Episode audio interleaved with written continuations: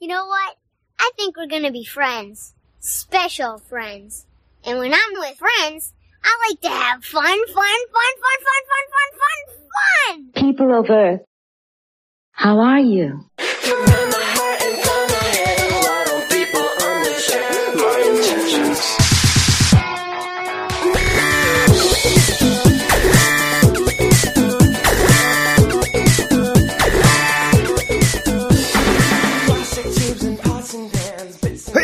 welcome back to the only show that breaks down, cracks up, skews, and reviews each week's DC Comics. I'm the headband hero, Eric Shea, Oh, the headband hero. I'm Jim Warner. and this is the Weird Science DC Comics Podcast, episode number 390. Hey, oh, Eric. Are you, you, you ready for 390? Hey, all you there out in the Get Fresh crew. Uh, uh, indeed, we have a cool little podcast for you. I think that there's going to be a big return uh, for at least this one show. We'll, we'll see. I don't know what that we'll means. see. You, you'll have to just wait and see what that does mean. But here we are. We're ready to go. We have a bunch of big books. And before we get into all of that, please go over to Twitter at Weird Science DC. Also go to our website, weirdsciencedccomics.com, and then check out our Patreon account. The Patreon account is patreon.com slash weird science, where you can get a ton, a plethora of shows, including what we like to call the badass pick spotlight picks of the week. That's what I call it, but it's That each. Thursday. Me and Eric get together. Two books picked by the badasses of the Get Fresh crew. Uh, uh, and this week you ended up having a big number one, Batgirl's number one, but also Wonder Girl number six. So that heading into the trial of the Amazons. And then we kind of waxed poetic about different books and, and laughed about stuff afterwards. So isn't that cool to have? But with all of this, we have a bunch of stuff. So we're going to get right into this because now it is time for the badass roll call. Hit it! Uh uh. Yeah. Yeah. Hey there, None guys. I'm here to say the roll call keeps going every Every week. day. Here we go. Here are the badasses of the Giver Group people. Jacob Benson, Ronnie G. Saunders Comics and Pop Reviews, Ted Probst, I Love Punchline. We can have some punchline. I don't know how much we're going to love it, but hey. Michael S. We have Forest Polly Camp, Joseph Wodsick, my man Matt Razor, Dr. Matt, D-Man 3000, Lady Abby, and Lord Andy, Matches Malone, Niels T. Wort, David Fink, Joey Bercasco, Stephen Baum, Jason C., Sue 42 to you and me, Michael G., Ken Halleck, Comic Boom Arake, Cellar Dweller, not the attic animal, Cellar Dweller. I'm sorry about that. Mark Jaeger, Aldrin Stojan, Nick Adams, Bill Beer, Ruben, Carlos, Lone Wolf Luke, Simon, Luis, who we'll hear from later, Manship, I hear from him. He's a wacko. Andrew in Belfast. I always get these emails. I did it again. It's every email from him. Swanee, Anthony G, Josh Vermillion, my man Pete from NYC, Batman Beyond Mark, our man Rob Lewis, Brandy Murray up there in Buffalo, and Double Aaron from Minnesota. Shout out to the all-time great Reggie. Reggie. There's the shout out, Eric. And are you fired up? Are you fired up for this? I was until that last uh uh uh. then I just kind of got sad and depressed. You don't like that? There we go. Remember when I did that Transformers song and we lost like 10,000 listeners? There you go, Eric. Yes, yes, I do. Thank you. Up. I'm, you know, this is the way that we don't ever have to get to 400.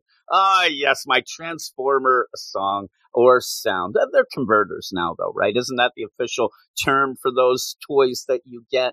I don't know, but we're going to go off right now. We have a bunch of books, including a bad section, Eric, a proper bad section that we're going to get to uh, right now.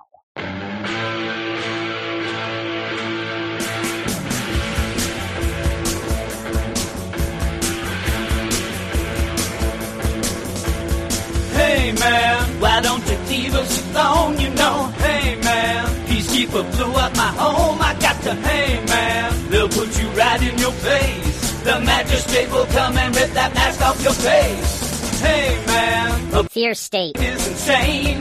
Hey man, Gotham's down the drain. Hey man, well Batman's dead now, blam blam. He said he had to save it, but he, uh, then he, oh, lean on me man, cause the cyber's gonna stick it in the magistrate city. Now don't lean on me man, cause you ain't got time to check it in the magistrate city. stay out of sight. It's not right. Yes, Eric. One are last doing, Jim? time. We have Fear state. Yeah, well, we have fear state things in the urban legends. We end up having magistrate and fear state stuff kind of mentioned in the I Am Batman. Aren't they as well. just So- scarecrow things at this no, point? No, it's based on the fear state. They mention it, so I'm going with it. I figured I can have one last time with that, unless they keep doing this, even though some of the timelines and some of the things mentioned in these books very odd, very odd indeed. Especially the I Am Batman. The idea that it's that book feels already disconnected from everything. We said it before. Now it just feels like hyper time. Uh, you know, it almost feels like they're getting out of Gotham, going to New York City with that because boy, they have painted themselves into a corner and let's get going.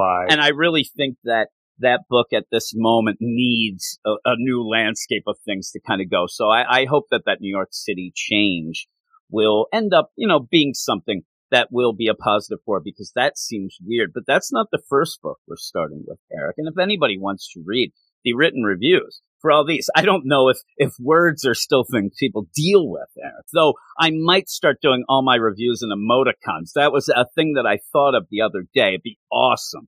Okay. I, I said I do my things on Grammarly, and I was very proud of myself that I end up where I put this in the Slack, a screenshot.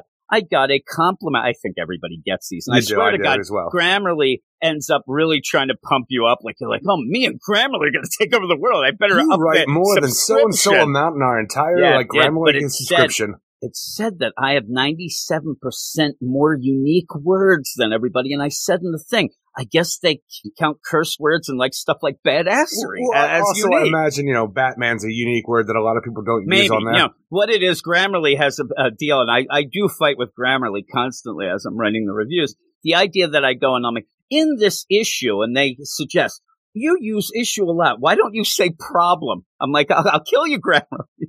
I'm not talking about issues like that. Come on. Come on, Grammarly. And then Tanya goes, are you yelling at Grammarly again? And I say yes. And then she serves me the papers. I, I don't know. I don't read them, Eric. It could be divorce. Well, it might hard. actually be, so, you know, some sort of That, that's why I'm always trying to give you like a little bit of a like a, a reward here because like come on we know how hard it is for you That's champ go right. get him I got some good, you know, good scores. They said, but if you want to go and read those, go over to Weird Science. DCComics.com and you can get all of those. And then, yeah, I'll, then I put in one of Eric's reviews and it's, it asked me why I'm cheating. I, I don't know. It doesn't make sense. Grammarly gets I don't even know what that edgy. means I don't know. Saying that, I, I don't even know. But we're going to start with mm, big book. Huh? It's big. All right. It's got a bunch of stories in it. It is Batman Urban Legends number 10. And coming into this, a lot of people were excited to see the Tim Drake stuff. Wanted to see what, uh, you know, end up where Meghan Fitzmartin had had Tim Drake come out as bisexual, at least in the last time he was in the book and then the big return here. And I, I didn't see anybody talking about it, but boy, I think some people, if they thought it was going to be more about that, they might be a bit upset. But I thought it served well to kind of show that she has something a little more. It's just a weird timing of it, but we also end up having a Tweedledee Tweedledum story that'll finish an Azrael story, but then a Tini Howard, which I don't know if you realize it is Tini Howard's first time at DC. This is her big grand entrance here in this book get him. Nightwing. So we have that, but here is, and we'll go through all of the you know, credits and the creators when we get to each story, but I do have a blurb. This month in Urban Legends, we get two holiday Bat family one shots and the conclusions to the Azrael and Tweedle D Tweedledum stories. The one shots are okay, but have some odd characterizations in them. The Tweedledum ending felt a little forced, and the Azrael story, that's been hot garbage from the start. So I'm not going to end up being upset about that. Urban Legends is like the facts of life, Eric. You take the good, you take the bad, and then it's up to you to decide if it's worth the $8 price tag. But like Natalie used to say, when's lunch? Getting here. I'm hungry, Eric. That's what Natalie used to say back I don't think in she day. did. She may have. I, I saw that on a documentary at one point, but the idea that you get this, you know, Tim Drake story, everybody was excited for it. And oh my God, and she You need the continuation at this point because now that Tim has come out as bi, the next step he has to do is like tell Batman, reveal it to him, and see how our Cape Crusader reacts to the situation. Yeah, and he doesn't really react that much. And I, again, but I didn't does he see. react just enough. No, he reacts enough, and that actually wasn't Proud that bad. you. You know what I mean? But I don't know who's this Tim Drake. At one point, uh, is is he Rambo? I mean, he is Sylvester Stallone. The art is very odd at points, but then you kind of get used to it and go in. My problem in this is that there's times when we get upset that things don't jive in books, but then there's times where Meghan Fitzmartin she seems to know the beats that have happened or, or things that she's heard are going on but things just don't feel right at points. She ends up mentioning things that we kind of have already passed over. She kind of ends up saying things that aren't really showing in a lot of the books and things like that. And I thought that it was, you know, just quite frankly, just Tim going to Blüdhaven for, you know, a day when he's been in Blüdhaven for a lot of this time, making it seem like he hadn't been there. That was one thing. You end up mentioning about Bruce. Here he's just flat out broke. He has no money. He can't even afford to, you know, buy some food for some people. Uh, but in the meantime, but he still does. Yeah, well, he he borrows money from people. They say so. He does. Well, how do you get think he some keeps money. the money he has? Well, I guess maybe that's his ploy. He's like, yeah, I don't have any money. And, Well, the But yeah, idea it was- of the story, though, with the back and forth nature of where, you know, it's Tim talking to Bruce in Gotham and then Tim, you know, fighting and talking with Nightwing in Blüdhaven, going back and forth for the idea of what, you know, Bruce Wayne is going to be now because he is down and out once again. And I just don't understand what this is because we have a situation where Tim has jumped back into the role as Robin, as Nightwing tells us in this whole thing, because Damian's off doing Damian Wayne stuff. But the thing is, we have never actually seen really Robin uh, be Robin with Batman for the longest period of time. Like he'll jump in here and there and do different things with heroes, but where's he staying? What's he doing? And like this, cause he's like a young kid still, cause they de-aged Robin to be like about 16, 17 years old again. And I'm like, I don't know what Tim Drake as Robin is doing. the funny thing is, like right before or at the beginning of Fear State, he declared he was Robin again, but we never really saw much of it. And since that, And he's sometimes just- Red Robin. and he's been hang yeah, and he's been hanging in Blüdhaven. Also, the idea that kind of made me laugh, where you start the story and you are putting a timestamp on it. It's uh, a month after Fears okay. I'm I'm stitching myself up. Batman in his own book has has bailed. He's left Gotham. Yeah, it's for a case or whatever, but he's leaving. And you have him here saying, uh, "Not a time when I can leave Gotham. I got to be in Gotham." No, no, you, you kind of left. It's a weird deal where I actually thought this was going to maybe set up, you know, the detective stuff, even though it's not Meghan Fitzmartin's deal, but the idea of, you know, I got to make sure these kids who's going to be in charge, whatnot. But he keeps saying, I got to be here. I got to be going out and about and whatnot.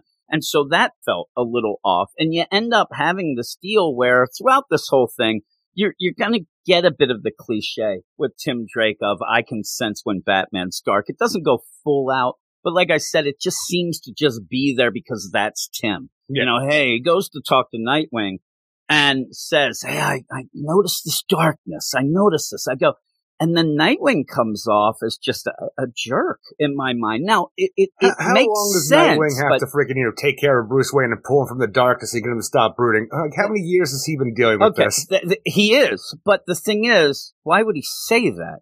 I mean, here's where I think being Dick, honest. Yeah, no, I think a Dick Grayson being honest is to say, listen, Tim, you kind of got to get your own identity. Why don't you worry about that? Not just full out two pages almost just like, I'm done dealing with him. I can't stand, I'm sick of it. I tried. I did this. And, and just where it's in my mind so that you're making one character look like an ass to make the other one elevated. Like we talk about all the time, makes Tim Drake seem like a better guy because he's worried about that. I didn't like the play for Nightwing in this just because of that, but that's all he's there for. And that's what kind of gets me is he's there just to say, screw Batman, screw Bruce. I've tried. Well, not I'm only done. that, he is trying to prove a point that, you know, Tim does not have to tether himself to Batman and the Robin persona because Dick uh, wants to see him grow and evolve to become his own true self. Yeah, the weird thing though is he doesn't even say that. He more says, "Listen, Damian's Robin. You, you got to figure out something else. He's going to be back." I mean, even that. I wish it was just, "Listen, I know that you want to worry about Bruce. Everybody does, but he's a, he's a big boy." And you are at a point in your life, you know, even with, like you're saying, a little de-age, like you got to start thinking about yourself and figuring out things a little more. And if you need help there, or if, if, if you ended up having Dick say, listen, I'll take care of Bruce. Don't worry. I've been through this a million times. You work on your own self and, and try to come You up with some other your name. own future, he yeah, and say that. Well, I would like that. But when he does say though, he's like, Hey, I know you got comfortable going back to being Robin while Damian's out of town, but he's earned that name now. and you deserve your own future. So he, he's saying you kind of stepping Well, you, on see, you have to think about the well. inflection you're putting on. It's still a lighter inflection than, you know, he's earned that. You, and, you know, come on, he's earned it a little bit here.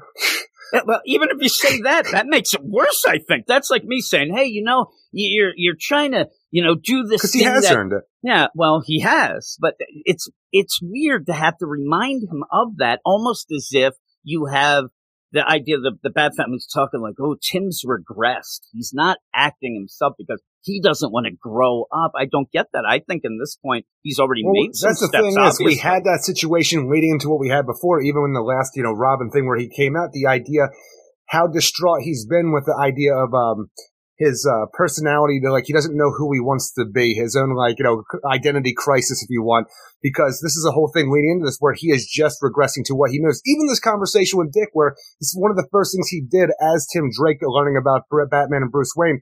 They're like, you know, I figured out that you were Robin. I need you to be Robin again because Bruce Wayne needs you because he's become a dark guy since this. It's almost the same kind of feel again. And Dick, with this idea, I mean, uh, Tim has regressed again and he needs to move on to become who he's supposed to be. Yeah, I just, but we haven't really seen much up. We, we end up having him come out and, you know, with Bernard and that stuff where he, I mean, did he, it almost feels like he de-aged from that story. Cause in that story, he was pretty, you know, on it where he ended up trying to track some things down or whatever. I never thought that he, he was trying to maybe deny things that he felt or didn't really know what to do. And he did talk to himself. I don't know what to do now. I'm going to go with that. But in this, it almost feels as if it's Dick Grayson just telling him, listen, you got to do your own thing. Don't worry about Bruce, but in a way that just felt over the top nasty and mean to me. I, I just, it really just played out as a, you know, make Dick Grayson look kind of shitty just so you can see how great a guy Tim is. In the meantime, they're fighting Tusk.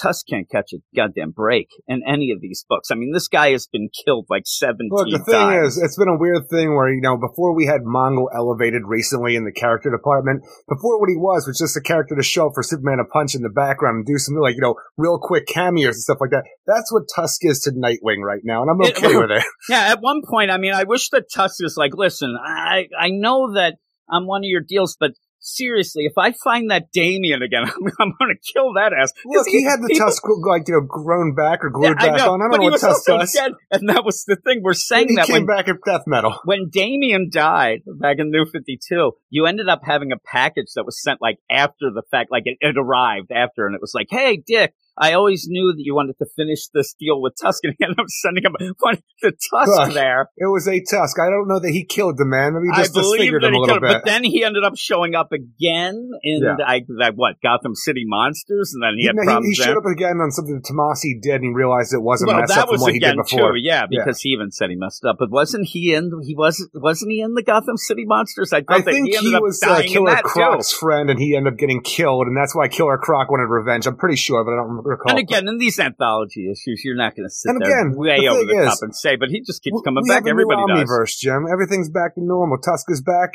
kicking ass, taking names. He's back, baby. Yeah, and so you have this fight, and it, I, I just Maybe Amygdala can have two arms again too now. Maybe. You end up this fight, and I kind of get what Tim is saying, but it felt like a weird way, like a more convoluted, confusing way to show that Tim's smart and he's kind of a detective where he just jumps up on a building and goes, Yep, used to have windows like this in Blüdhaven a hundred. Yeah, I'm like, what's he going on about? And even when you It- it's see a very what happens, convoluted nature to try to get Tim to defeat Tusk. just to say that these buildings they're not that stable even when you have it because he has an explosive disc and a device he jumps down he does a pretty good i mean he looks like Rey mysterio fighting Kane there how small he but he ends up going and giving the you know the, the forearm shiv to tusk who goes down and he says nightwing i'll take care of this you go do your thing wink wink i love when you see dick who's just kind of peeking out a window He's like, hit it now. They're going to blow, they blow up the building. You didn't really spell out a lot of things about this building. I'm like, did they just kill a bunch of people? You see that, you know, some of the things are boarded up. So you're going to assume that it is, you They're know, just homeless deserted. people, Jim. They don't matter. Well, yeah, really. I mean, They're seriously. squatting. Squatters' rights, my ass. Uh, it just made me laugh because the progression of it, I had no idea. The I had no idea what was going on. Well, it takes pages to see what the hell he's talking about and feels disconnected from when he's initially talking about the idea of like the water gutters being rusted and the way that the buildings were built a hundred years ago opposed to sixty years ago. To go and do all this stuff just for fucking Dick Grayson to put a freaking explosive disc on a certain spot that co- collapses the building on Tusk. I'm like, just say that. and even with that, not really spelling it out to Dick, who then is just looking through a boarded up window, giving the thumbs up. Like, what is That's that? called brotherly trust. That is, but yeah, I mean, the whole idea is he rec- and it's a cool deal if it would have played out better. He recognizes the buildings by the windows, the spouts. That means they're 100 years old. 100 years old in, in Blüdhaven means that they were done by a certain guy who was known to make buildings that were shitty foundations. That, you know, all of that, but it doesn't play out very well. And I just laugh when thumbs up, but they take down Tusk. Who might be dead again? I don't know. He's just He's laying fine. there moaning and groaning. Bat family I- doesn't kill telling you, I think there's rebar coming through him. And you end up where he's there, and and you get kind of jokes, not as jokey as the last story with Tini Howard, but jokes of you know, not even joke like I got the Tuskmobile coming, and I get this. I'm like, all right, here we go. But all of this is to come out of this, and at the end, I don't mind the story as much because of the idea that maybe we will get a new persona for Tim, and maybe we can evolve the character and go forward. I say that. All I want him to do is be Robin at this point in time because eventually Damian will become Batman. I just want Tim to stay Robin. Almost like I talked to you earlier in the week about the idea of Tim Drake and Earth 2 back in the day, you know, like, you know, years and years ago, decades ago. When that character, he grew up, he had kind of like a uh, Robin slash Batman-esque kind of costume that he wore with like the R on the chest with the little bat wings coming off it where he was essentially a grown-up Robin. So I want that for Ti- uh, Tim yeah, Drake you like as well that because Robin deal. where he is just a grown up Robin. This is who he is, and this is who he chose to be from the get go. when you picture Damian older, do you picture him as he's going to grow, or do you picture him as like four foot five? Like, because I would love He's to have Danny this. DeVito. I would. I'd love having this little Batman and a big Robin. I've looked at the future, Jim. He's pretty big with his freaking trench coat back cape. Yeah, then that, that future you don't want to get to, but yeah, That's you where I'm going, up where baby. Fuck future state. so all of that with the idea of don't you know work on yourself don't worry about bruce it, the problem i have again it didn't feel like nightwing to me but then it doesn't really play out as much in the issue as you would think i thought that then he would leave blüdhaven and then go back and talk with bernard he, he talks to bernard on the phone hey i gotta figure out some things that that's fine and I, even in my review, I said it's kind of maybe the smart way because people who are haters are going to look, oh, is that all it's going to be? No. You know, Meghan Fitzmartin's saying that's just part of this. He's still, you know, Robin at this point doing things. But when he goes back, he ends up trying to help anyway. So is that like, oh, you can't, you can't stop that good guy, but he It ends up doesn't again. make any sense, though, because he goes to the Batman who desperately needs help because he doesn't have anybody in his corner, especially an Alfred. And that's why Tim's here to help him out. But like, I have a case. Let's go work on something. Something was brought to my attention. And they go to a church to find out the people have been coming to this church what seems like nightly and just taking whatever they want from this church. And it's such a weird thing because this is what people have devolved to ever since Fear State. Like, what you have is mine and that's the way it needs to be. But when Dick and, I mean, when Tim and Bruce get there as Batman and Robin, the thing is, the only reason they're on the case is because Detective Williams called Robin when he found out about this thing, but Robin seems surprised that Detective Williams called, like, is there. I'm like, he says that he called you and you're, Detective Williams? I'm like, but he, he said he called you, Robin. A- and even with that, at one point, I, I don't know, Detective Williams might be a zombie. The art there when they showed that one eye, when he's, I'm like, what is wrong with him? But Detective Williams, who is new to Gotham, but even so, this idea where he's the one who says, and, and his husband is an officer, it seems, right? He says he got the call, he gave it to me. I'm the detective. Oh, Detective Williams. And so then he goes, yeah, people don't call the police because Gotham police people shoot people dead. I'm like, man, you are not really hip on the force here. He knows what's going on though. But I think that he, he just means his husband. He's like, I've seen that guy. He's got an itchy trigger finger. But the idea of this is so weird because you see the outside. This church is like the Sistine Chapel. You, you see. Oh, we're going to close it down because no, maybe, maybe you gotta kind of do, I don't know, lock the doors. I have no idea. The idea that it's been looted. And then the looters, it's not like these looters, and they seem to be the ones, right? They're like, we're going to take it back. We're going to get some stuff. They're not really undercover. There, there's a guy with a baseball bat, a bunch of people with guns and other people with knives, maybe a Somalian pirate in the back with a big machete. I'm not sure, Eric, but they're not real. Well, it's not only that. You have a group of assholes who are coming to storm a church to take what's like what they claim is theirs. And as this mob is moving forward, they're not having like a chant in unison or anything. Like that. He just have Peacekeeper What was our last hope. No one will help us. Batman left us to Scarecrow. Can't trust the government. The police can't protect us against supervillains. We're on our own. I'm like, what, is this? As these Wouldn't people you have liked to see that maybe the seer had got to them a little, get something a little more the of this? Because authority. Yeah, uh, something with that because the idea that Peacekeeper One was our last hope.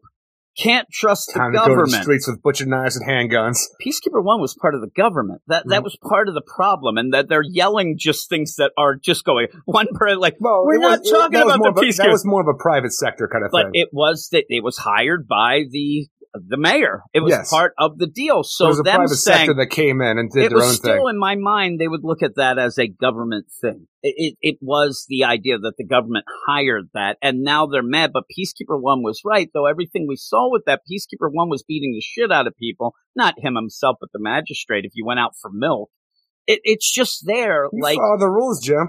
It's just there like at the end with the scarecrow it's just this continuation of an event but it never really jives these people are just walking around in the rain uh, with weapons to maybe go and grab stuff Like, is from the internet the out? Are they just bored and this is what they decided to do with their know. nights? And so they're there, and, and now we're going to get back to what I said before. And again, I don't mind this, but it's in a lot of books now with the idea we you know, we had it in the one thing Nightwing and Batman talking about mental health, and we we can't just throw these people in Arkham that sort of thing recently. And this is Tim like. Come on, Batman. We got to do things better. You know, your way didn't work and we're going to do this and come on. And so Batman goes and, and solves this mob on the, you know, on the move with one of the most loving and caring hugs I've ever seen in any comic I've ever read. I don't ever want to see it happen He again. He is caressing this guy's side of his head, and that guy looks like he is weirded out as shit that Batman is doing. I this. understand that maybe Batman doesn't have to be the fear like insignia that he's been, like the idea that people are like a fearsome lot that are going to look at him and try to be better people. Because, but when a Batman comes down here and pulls you in for a deep brotherly hug and holds your head against his shoulder and caresses the side of your face and says, "I couldn't save you from the Scarecrow, but I got to be better for you, the people of Gotham," like. You're not Batman anymore. what are these? uh, the- Like the one lady's watching with her butcher knife right there. Like, is he going to go through? Is this a meet and greet? Is he going to get down? Plus, She's not right- crying. The rain's just in her No, eyes. No, that's true. Tim's right there with the look like, the hell do I get a hug like that? Fuck is this? I haven't gotten a hug like that ever. I mean, seriously, Maybe went Batman doesn't need a Robin. you went to heaven to try to get Damian back. Look at me. I just need a hug. to. Apocalypse. I mean, he went everywhere. He put on a bat armor that was seeping his life away. But this guy ends up where I don't get that this guy's a hut. Let's just imagine if this was you. Now, I would hope that you're not rioting in the streets, but you end up, you're, you're not a touchy feely don't touch guy. me. I'm telling you, gross. you, know, you, you'd be on, that should make you more angry. Well, I just imagine if a tight suit. He's out in the rain on. He's going to smell like bo. I don't want to be Oh, fucking yeah. pulled up into that. Yeah, really. He is caressing the si- like. It's not a hug. Like here, give me. A, it, it's a caressing hug where he's putting him on his chest. There, go to sleep, baby. I, I just didn't understand it. I ended up as a joke. I ended up. Uh, giving you some pictures as it got closer and closer into this guy looking like the fuck happened tonight? Like he, this is a night this guy will never forget. It's so weird, but the sentiment is okay. But you didn't have to go. It's like It's Meghan fine. Fitzmartin Bruce goes a little all- too far. Bruce rounds up all of these people as Batman. He goes and rounds up even other homeless people on the streets. He takes them back to that church. He gets them all some soup. yeah, Batman. the best would be I'm there. Uh, you, you end up though, even when he's rounding people up, and you know, up that person looks sad looking at a photo. Come with me. The softer side of Batman. What what was the deal then? Also, like when you end up having the manger, he picks up. I don't even know what Well, was going he's on in stealing from the church. I know. What is is he? Is that he looks like he's going to go because I see the guy he hugged right there. Maybe he's like, nah, I got to satiate this guy's You- hunger you- for you just- looting. You get this weird little idea, at least I did the idea, like, you know, Batman's kind of still a dumb bro, like one of those, like, parody things you see on YouTube about uh, Batman like that, but he's like this, hey, Tim, Look at this stupid ass little baby. Pretty cool though, right? Pretty Think we're cool, keep right? it. Look at him. Look, it's like he's got What are you diaper. doing? You are taking this off the church manger. You're putting it in your hand and you're handing it to Ti- Tim right here. What is Tim going to do with it? I, I, I swear he's like, hey, pretty funny. It's like he's got a robe that's also a diaper. Isn't that neat? Pretty cool. this is the softer side, the, the humor we don't get from a Batman. Uh, pretty cool, right? Pretty cool baby right there. Reminds me of myself. And to continue our story, though, for Christmas, Tim makes it so that for at least five minutes the bat signal can turn on over Gotham, and Bruce can have this. I'm like, someone's getting fired. Now, with with all that too, you also have uh, again, people might not think it's enough, but I I, I give props to Meghan Fitzmartin. The hugging and the caressing of a violent mob was a little too over the top, but the conversation with Batman and Tim about Bernard and things like that, where I think that pe- Batman is spot on here because he right away it's not like. Oh, that's the best thing ever. Batman accepts it if he doesn't say anything, but he says, what about Steph? At least he's thinking of the whole family you know, did oh I told her, you know, we have a long talk, and and he's like, okay, It's been due for a long time. He says, I'm like, what does that mean? It's been due for a long time. yeah, really, well, you know, uh, I don't know, but yeah, so with that too, though, and this is what I said about Meghan Fitzmartin's really trying to do the job that we like, tying it into other books, tying it into the grand scheme of things, but also we have seen that bat signal lit up a lot of times since that idea of it maybe been once. shut down. Well, we saw it just when in After your this deal ended. at the end. That was only a couple weeks ago at this point. So when you had that mention, it just feels like, okay, you probably had this written back somebody got in fired. a way. Yeah, you got it back. Yeah, really. No, the best would be out of nowhere, Gordon comes flying in with that baseball bat and just shatters it No, it's again. Renee Montoya now just doing it. That'd be funny. She comes up and we find out she's a lefty. Eric, it'd be great. That'd be awesome. She's a lefty batter. Smashes it, throws it over the thing. Yeah, probably she's getting her ass reamed right now about it. But at the end, like I said, it it's nice enough to have Batman accept him, hear about it, at least get that. But some of the things also I love when you end up having this thing where Tim was helping him stitch up. Uh, and again, you didn't push it, but you get the idea. Alfred used to stitch him up, so you end up having Tim do it. And I like when he gives him this. Here's this automatic stitching kit. I swear to God, I went one week later. Batman has stitched himself to the fucking couch. He can't move. He's like, get Tim here. I don't know what the fuck me. this thing is doing. He's, yeah, I can't scream and I'm not in space. He actually looks like the scarecrow. But we'll move on to the next story. The next story is the Tweedledee and Tweedledum Down in the Rabbit Hole, part two of two. Written by Sam Johns, art by Carl Mostert, colors by David Baron, and letters by Tom Napolitano. Just as a shout out, I don't think I even said the other story was Meghan Fitzmartin writing, but art was by Alberto Al, uh, Albuquerque Jimenez. So just so you know, and the art was pretty good in that. eh, Once you got used to Sylvester Stallone So it's not very good design. right? No, I like the action and stuff like that, and I like Tusk. Williams was a zombie and Tim Drake was Sylvester Stallone. Yeah, everybody with a costume on looks okay. Tim loses that weird look once they get going, but uh, you you have this next deal with the Tweedledee and Tweedledum, and I really like that first, you know, the first part of it, part one, last issue.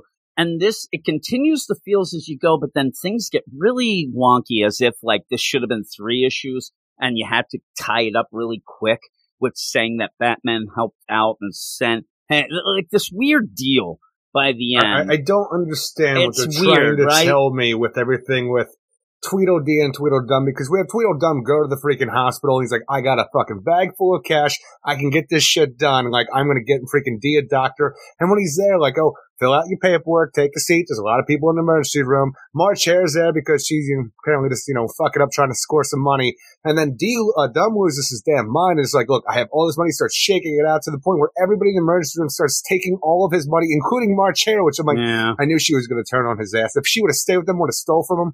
Yeah. Isn't it weird though? Like she did steal from him, but not like you don't want to make her look like a real jerk. It's it's weird. What Like do you she mean by grabbed- not? Well, she, She grabs a lot of his money and runs off. yeah, because he threw it in the air. Everybody's grabbed. I mean, they don't. She knows she's taking it, but he's just throwing it in the air. I mean, you can't. Well, he was throwing it for the nurse to go and grab it, and everybody's came and She's diving for cover, and the the shit's all going around. But like I said, he's just He's a piece of crap. Listen, I don't care what you say. When you're in the club, you make it rain. It's in the club. Make it rain. Rules, plain and simple. he ends up firing a gun, so now he's a piece of crap, but he doesn't know what to do. He freaks out. And yeah, then he puts. I thought you were really going to get something when he puts the gun like in his in his pants. I thought we are going to get a Plaxico Burress there. I don't know if you know what that means, but no. yeah, it's when uh, a guy from the Giants back in the day he was in the club, Eric, and he had I do uh, sweatpants on, and he had the gun, and then it went off. Uh, but yeah, with all that, his car's being impounded. It's weird though. He shoots a gun. The GCPD come. They're going to get him. Then he has enough time to run out the back and go to this guy who's taking the van.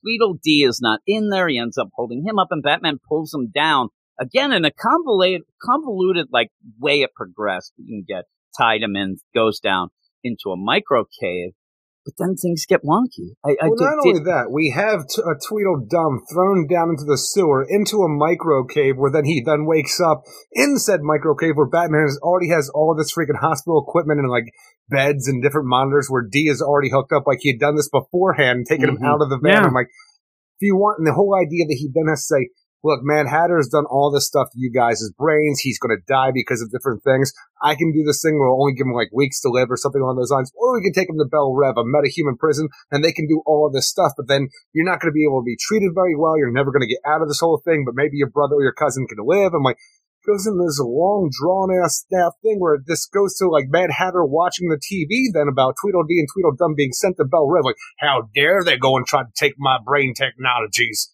Yeah, it's weird. First off, he even says That's says, what Mad Hatter sounds yeah, like. yeah, that- like, what are they doing there on on this here thing? Classic Mad Uh, Hatter. You end up where, like, how quick is Batman working this? Also, it makes it feel like that micro cave is any guy who's like, all right, got to go to that. So, oh shit, I'm in the middle of a micro cave. Uh, well, but uh, Micro Cave 4B is just a medical cave. yeah, that's what it is. And you end up where you end up this this description. Even when he says, "Well, you can, you know, we don't have to do anything with him. You can hang out for a couple months, and you'll be able to be with him until he dies. But he's gonna die, or we could sell him to Belle Reve, and doesn't even give like he'll be fine there. It's like, well, he might not be the same. He may be. I don't know.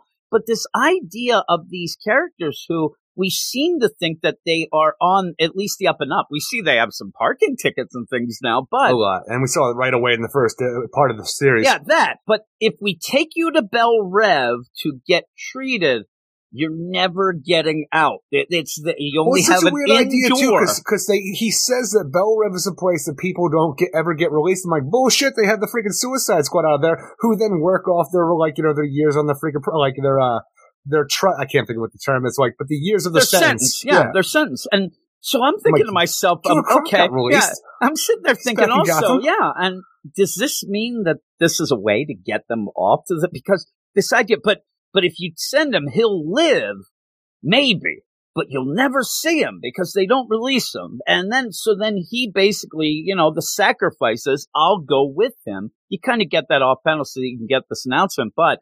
This is Tweedledee and Tweedledum that are going to Belle Reve probably on a you know, a favor. You, you would think that Batman and Amanda Waller have had some, you know, wacky things and there would be a favor. But no, they're just going to be incarcerated there. And already on this press conference, they're there for life, though they haven't had a trial yet. And even then, I think that the whole idea of this would be that they can't really go to Belle Reve because they've been screwed in the mind by the mind. There's so many Well, weird thing. things with this. Like, there's a whole idea of a and it looks like where the, uh, like, yeah, you go, yeah. the the citizens are criticizing the federal law enforcement for like you know taking these people to Belle Reve while they're awaiting trial, and the idea that they says career co- uh, costume criminals Tweedledee and Tweedledum were both apprehended earlier today following a string of unruly behavior, and this is what the crime is: unruly behavior, And the weird thing is they're there. indefinite detainment. That- just think of this. They say it in the news thing. Indefinite detainment, but awaiting trial. Yeah. What, what happened if they're innocent? And, and, well, that and happens to everybody for the most part. You have to wait in jail unless you break like you'll I have know, a bond. but you don't go right to Bell Rev. That is this crazy And that's deal. why You- the citizens are criticizing them. But they don't know about the Batman freaking agreement. they're, they're even spelling out on the news report that there's I I can I don't even have to be a lawyer that I think I can get them off of any unruly behavior. They're saying that the Mad Hatter tech is fucked with their brain. This is almost like the idea of having too many concussions, the way it plays out here. The the thing that I really want to know though is why would this be news? They're just getting taken to Belle Reve so that they can look at these things. And Batman seems to be involved. What did Batman do then? Go up and say, hey, police, there they are. We went through all this. This seems like something Wow. where Batman would just call Amanda Waller and say, hey, you want some more experiments? It would be like that back and forth. You're experimenting on things. We have some people who need help. I don't know why Amanda Waller herself has to get up on a podium and have a press conference because Well, I don't think Tweedledee Amanda Waller can be called right now because she's on Task Force X Island and wanted by the government right now. So I don't think that she's uh, like going to be a part of it. But Belle Reve as itself is being She's like, on the TV talking about it. They is that a who hold was, Amanda yeah. Waller? That's her. She says our responsibility to ensure the safety of our inmates. The Oh cousin yeah, she is there at the Yeah, end. that's her. Okay, Why so this is she this takes press place before this whole thing. I Yeah, don't know why. She wouldn't have like imagine a press conference. Every single person that goes where they had no that that's like you don't do that. That's undercover. You you never tell people. It's just weird to just have that deal where and and she full out spells out everything there so that Mad Hatter could be there in your voice going, "Why is this going Well, it's such on?" a I- weird part because the Mad Hatter's getting pissed and they're going to screw around with the tech that he's been doing. Like, this is mine, it's not theirs. They can't get their filthy hands on it. And then the books are like, see what happens with the Mad Hatter with the freaking Arkham, like, what, what was it? The Arkham, like, uh, the Arkham world one? City, that one, yeah. the Arkham City Waters Order of the one, World. yeah, And I'm like, yeah. I'm not, I'm not reading that to go get some? Mad Hatter stuff. Yeah, and then, uh, I, I just, I just love the idea where he's like, "God nabbit, they took me, me, uh, you know, things." It's just weird. The idea. Also, he pretty much yells that snitches get stitches at one point. true. you know what I mean? I have heard that. Uh, but it, it, it really was kind of an upsetting. A two-parter in the first deal really was really good. So I, I Don't trust got Marsh a little Hare. bit upset. Yeah, and she, she's rich. She's just running around now. She's gonna spend that all got a few hundred dollars. She's buying smack. She's gonna spend that all on like like carrots and things, right? Isn't that what she does? Smack. Carrots. That's what she calls That's heroin. what she calls heroin. Carrots. I'm gonna go get me my salad. That means crack, cocaine, meth, and heroin all in one. Eric, we're gonna go to the next story though. And speaking of Dan Watters from that there Arkham City deal, we have him here on the Azrael and Dark Knight of the Soul Part Three of Three. So this is ending as well, written by Dan Watters, art by Nicola Sazmazija, colors yeah? by Ivan Placencia, and letters by Ariana Maher. And so you end up having this Azrael story that I swear to God, I, I end up reading this, and we talked about it on the Patreon Spotlight. There's little tidbits of a story. I'm like, that would be awesome. The idea The of the Knights. Templar going off and, and going against a Ra's al Ghul because how dare you? A you holy blasphemy. war and the freaking like 1100s How going you. on with the Templar Knights against the League of Assassins and the Lazarus Pits and stuff like that. The idea of a slight against God that Ra's al Ghul is by living forever and bringing people back from the dead.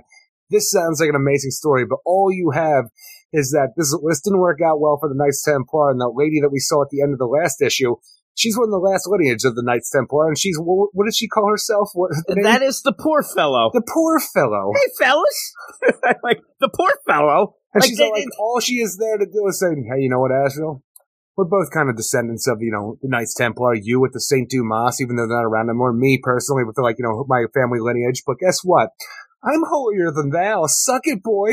Yeah, and, and and basically this whole thing of zombies rising, Lazarus rising, yeah, we got, all we're, we're doing stuff. the same thing, but less All- interesting. but all this is then is not resolving any of that. It's we kill just them that fools who make I- the Lazarus resin. that's why the poor fellow is there. But at the end, I guess you're supposed to have these feelings of look at Azrael, look at that good guy. He's going to go sit next to that, that that poor Azrael thought it was Judgment Day. It's not. Go to time and freaking sit next to that guy and just sort of like like the life that you have Yeah, right what now. else do you get from this? I mean, three issues of, of this, and the story ends up at the end not making me like Azrael. And the art again is is it's stylistic. It's stuff. You look like you're an angel. Yeah, yeah. Yes. Are, are you an angel? I love the last couple things where you end up having to talk.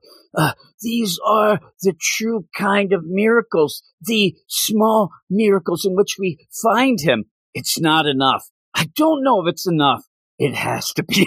And like, then what? at the end, The Azrael's journey continues in the pages of Arkham Yeah. City. I'm like, oh, no, uh, really? you Uh, and Mad no. Hatter. I'm sorry, I'm gonna have to miss you guys. You, you mean that one shot book, the Arkham City? Like That was a two shot. Azrael in this, I just the idea that he's out and about, he's going to kill the poor fellow who just shows up. The idea to everything's just thrown at you in a way that is this actually a story? It it feels like an outline that just never All I was want to touched. see is the Knights Templar take on the League of Assassins in their early form. have Sensei there, Ra's al Ghul, maybe freaking right? Mother Soul and stuff like that to show Ra's setting up before he even becomes Ra's al Ghul, the freaking like the demon, to show up the beginning of this thing and having them fight against the Knights Templar. Yeah, and then you know at the end of that story, Azrael will be bedside with Bring the guy. Vandal Savage. Is it enough? It might be enough. It's enough. Is it enough? It's enough. It's Eight is be enough. Eight is enough there. But yeah, it's it's nonsense. We get to the last story here, and this is Tini Howard debut, and it is Nightwing in Bats of Christmas Past, written by Tini Howard, art by Christian Duce, colors by Sarah Stern, letters by Becca Carey. And I do like the art in this. I think the art is pretty good. Uh, it's uh, way too jokey at points for me, and the jokes are the pop culture references that you would know if you're a Bat fan, but also kind of cringy at points if you're a Bat fan in my mind. I really, I'm really shocked. Holy oh, ex have- girlfriend, Batman. yeah, yeah, stuff like that. I really was waiting for Shark Repellent to show up, and then I really would have lost it. But oh, that's even not so, even so, you set up well. Is the Scarecrow's people worshiper like none of that really even makes sense to what we had in Fear State, and we keep getting no, these no, no, things. No, the thing is, it, well, from what we had in Fear State, it makes perfect sense. I, I say perfect just because we were told one time, yeah, a bunch of guys are still doing scarecrow stuff afterwards. yeah. I don't. I don't But- think that these are them. I think this is supposed to be a whole other group, even because those guys were taken down by Batman. They ended up being there No, when he of them, punched them out. Yeah, and, and we never saw it except one time because But Batman punched them out. also, you have these guys in Blüdhaven trying to freaking, you know, fear toxin up a freaking Kmart, but then drive out, like, it's almost like they came to Blüdhaven, Blüdhaven, and then while they were here, like, oh shit, boys, we gotta gas up the truck. Let's go fuck with this goddamn store for a little bit, and then drive their ass to Gotham just because Nightwing needs to get to Gotham. Yeah, yeah. And here's what he says. You know, harrowing holidays to you. We bring a message from the Scarecrow of Gotham. And I'm thinking to myself that these assholes are from Gotham, right? Yeah. Like that they drove there and then went back. I'm like, I don't even get the idea of being there in Blüdhaven. Then they just leave anyway. So they, they end up, we're giving Probably this went to the boardwalk. just I don't very odd. Uh, but even the, the Nothing start, like the boardwalk in December. yeah, they got their uh, station place. You know, they're going to get these people and the idea. of, You Oh, know what really PS5? is scary? The PS5 crowd that are you know at each other. One lady's about to straight up stab another lady. I just And- don't understand this. Like, hey, that PS5 is mine. Nice try, heat miser. I paid for it. Have their seat. That was real nice of you, cause it was clearly in my car. Yeah, until you looked away and you you put your guard down. She stole it out of this lady's thing, and then, oh, you're wrong about that, bitch. And then she pulls out a knife. She goes, Nightwing swoops in, takes the knife out of the hand, and the lady who would have been stabbed said, "Hey, give her her knife Give back." her her knife back. I don't understand Blüdhaven people, and the thing is, maybe I don't want to understand them. Maybe because that was the weird thing. At first, I thought she said, "Give my knife back," and I'm like, "Oh, they messed up." They no, oh no, it really doesn't make sense. Hey, give that stabby, stabby lady the knife back so she can kill me. But I just want I to know want the out. progression of this, where this lady is going around with her card. It's Christmas Eve. She has a PS5. Everybody wants this shit, and she's going around. She let her guard down. Maybe she dropped her keys, bent over, and this lady went, grabbed the PS5, ran to the cashier, paid for it, and this lady didn't realize that. Doesn't make sense. Hey, nice try there, taking in my thing that was like, no, I paid for this, got the receipt and everything. You you put your guard down, and I took it. Merry So Christmas, ridiculous. And and with with this all, you end up where again, Tini Howard is one of those writers having some things over at Marvel. I mean, you know, done some reading of her stuff. She likes these pop culture references, things like that. And it just gets too much. It ends up where I want a story and I'm going and she wants to, you know, be yuck yuck. And again, I felt like reading this that maybe I'm you with that flash book, that I'm not having the fun that some people would have. But even the idea of the story, again, earlier you had Nightwing. I don't care about Bruce. Tell him to shove off. And then in this, where Oh, there's a legitimate scarecrow attack, whether it's scarecrow or not, fear toxin attack in Blüdhaven, where you end up having Dick Grayson trying to desperately stop it. Barbara calls and goes, I don't care what the hell you're doing. It's Christmas Eve. Get back here to Gotham for the party. She even says that she can see what's going on at points because of his visor and things like that. And she says no work should be done now. Just stop it and come back. It's horrible. She, it's so weird that she just won't listen that there is a huge thing going on and people are going to die.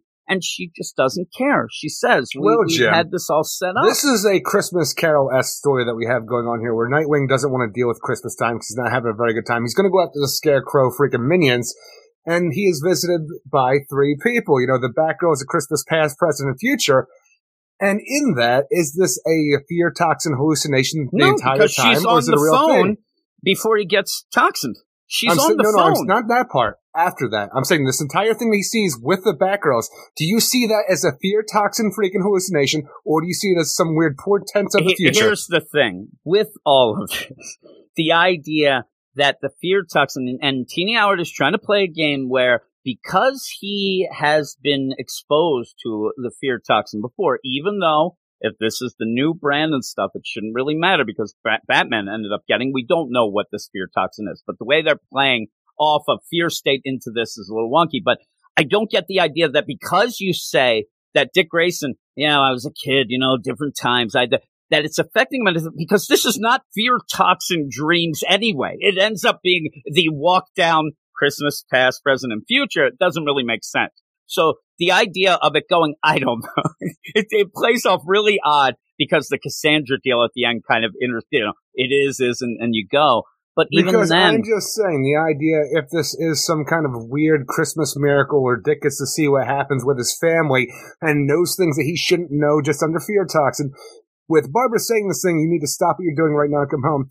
Maybe she was right because the thing is, if Dick would just stop listening to her and gone off and done what he was wanted to do, he would have been dead and every Christmas would have been ruined for the Bat family for every year after. but also the weird thing is like he goes to Gotham on top of the, this truck of, of fear toxin and then he wants to get a lot of convoluted stuff going here. But if he didn't go, there would have been a huge attack, uh, you know, a fear toxin attack and whatnot. Uh, It just, the whole thing is just, it's a weird setup to get the Christmas past, present, future. It's a really odd deal because you have to go with this idea that, no, it's of the mind, you're having this, but what is going on while he's having these crazy delusions and things like that, where these guys are legitimately pretty bad dudes and have a full tanker of freaking fear toxin going back into Gotham City.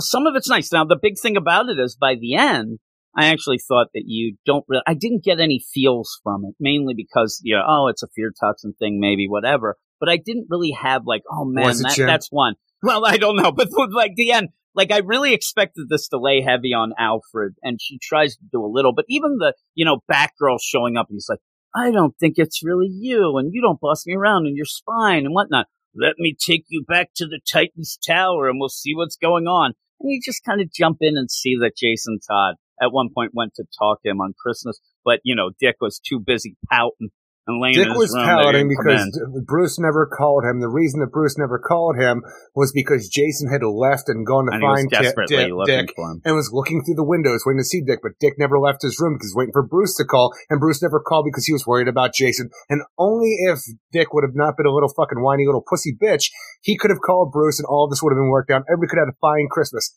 And here's where we start with our story, the idea that Dick has to allow people to have a good Christmas because they're just going to fuck things up. Okay.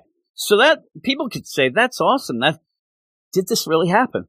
He's in a fear toxin I'm dream. saying He would it did. he would not know that though. He's learning it from a dream from fear toxin that he is not ever involved with, but yet finding out and the deal because he's Well, the hanging thing in the air. too. Is the idea that he knows that this happened and this thing did it actually happen, or is this what his mind's making up to tell him what happened and why things didn't work out the way he wanted back, you know, years ago? Yeah. So, but like, But yeah. it's such a weird idea because as he's being all freaking led through this dream state of the past, him and you know Batgirl are invisible until the the he like, hey, are we flying? Dick falls out of the air, smashes on a car, and the Jason Todd, the little Jason Todd, hears something and turns around like he knows and the there car doesn't see them. smashed.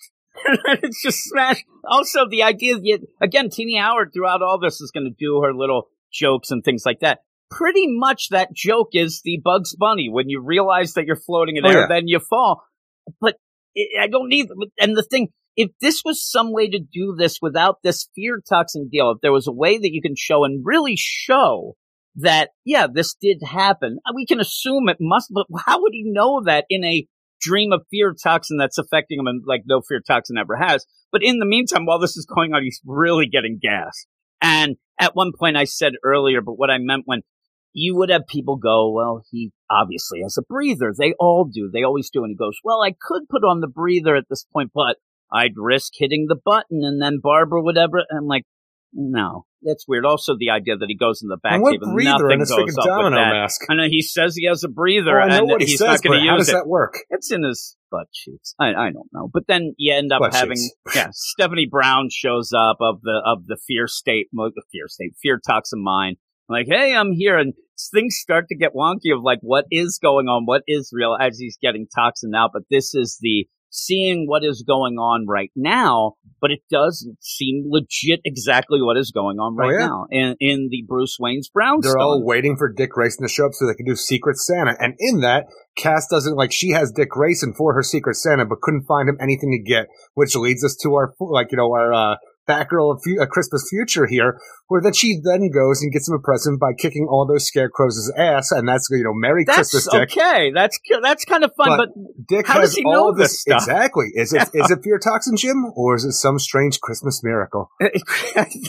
It's some wacky forced miracle. I mean, even there, like, and I, I love the idea of Duke's there. I'm like, that's cool. That's really cool having them all there and stuff like that. But why, why and how and, and when? Because this is exactly what's going on at the time. So how can this be? I would have liked it at the end where Dick is trying to like tell the story and he's like, well, my mind was messed up and I think now that I'm here, whatever, but nothing really jives just again. It's just to get this nice little deal. And in the future, you see that if he ends up dying, if he ends up not going to that dinner, whatnot, yeah, you're going to have apocalypse. You're going to have crazy stuff. You're gonna have every Christmas the freaking the Scarecrow crew since It's they've the been able to ta- right? since they've been able to take out a Bat family member on Christmas Eve.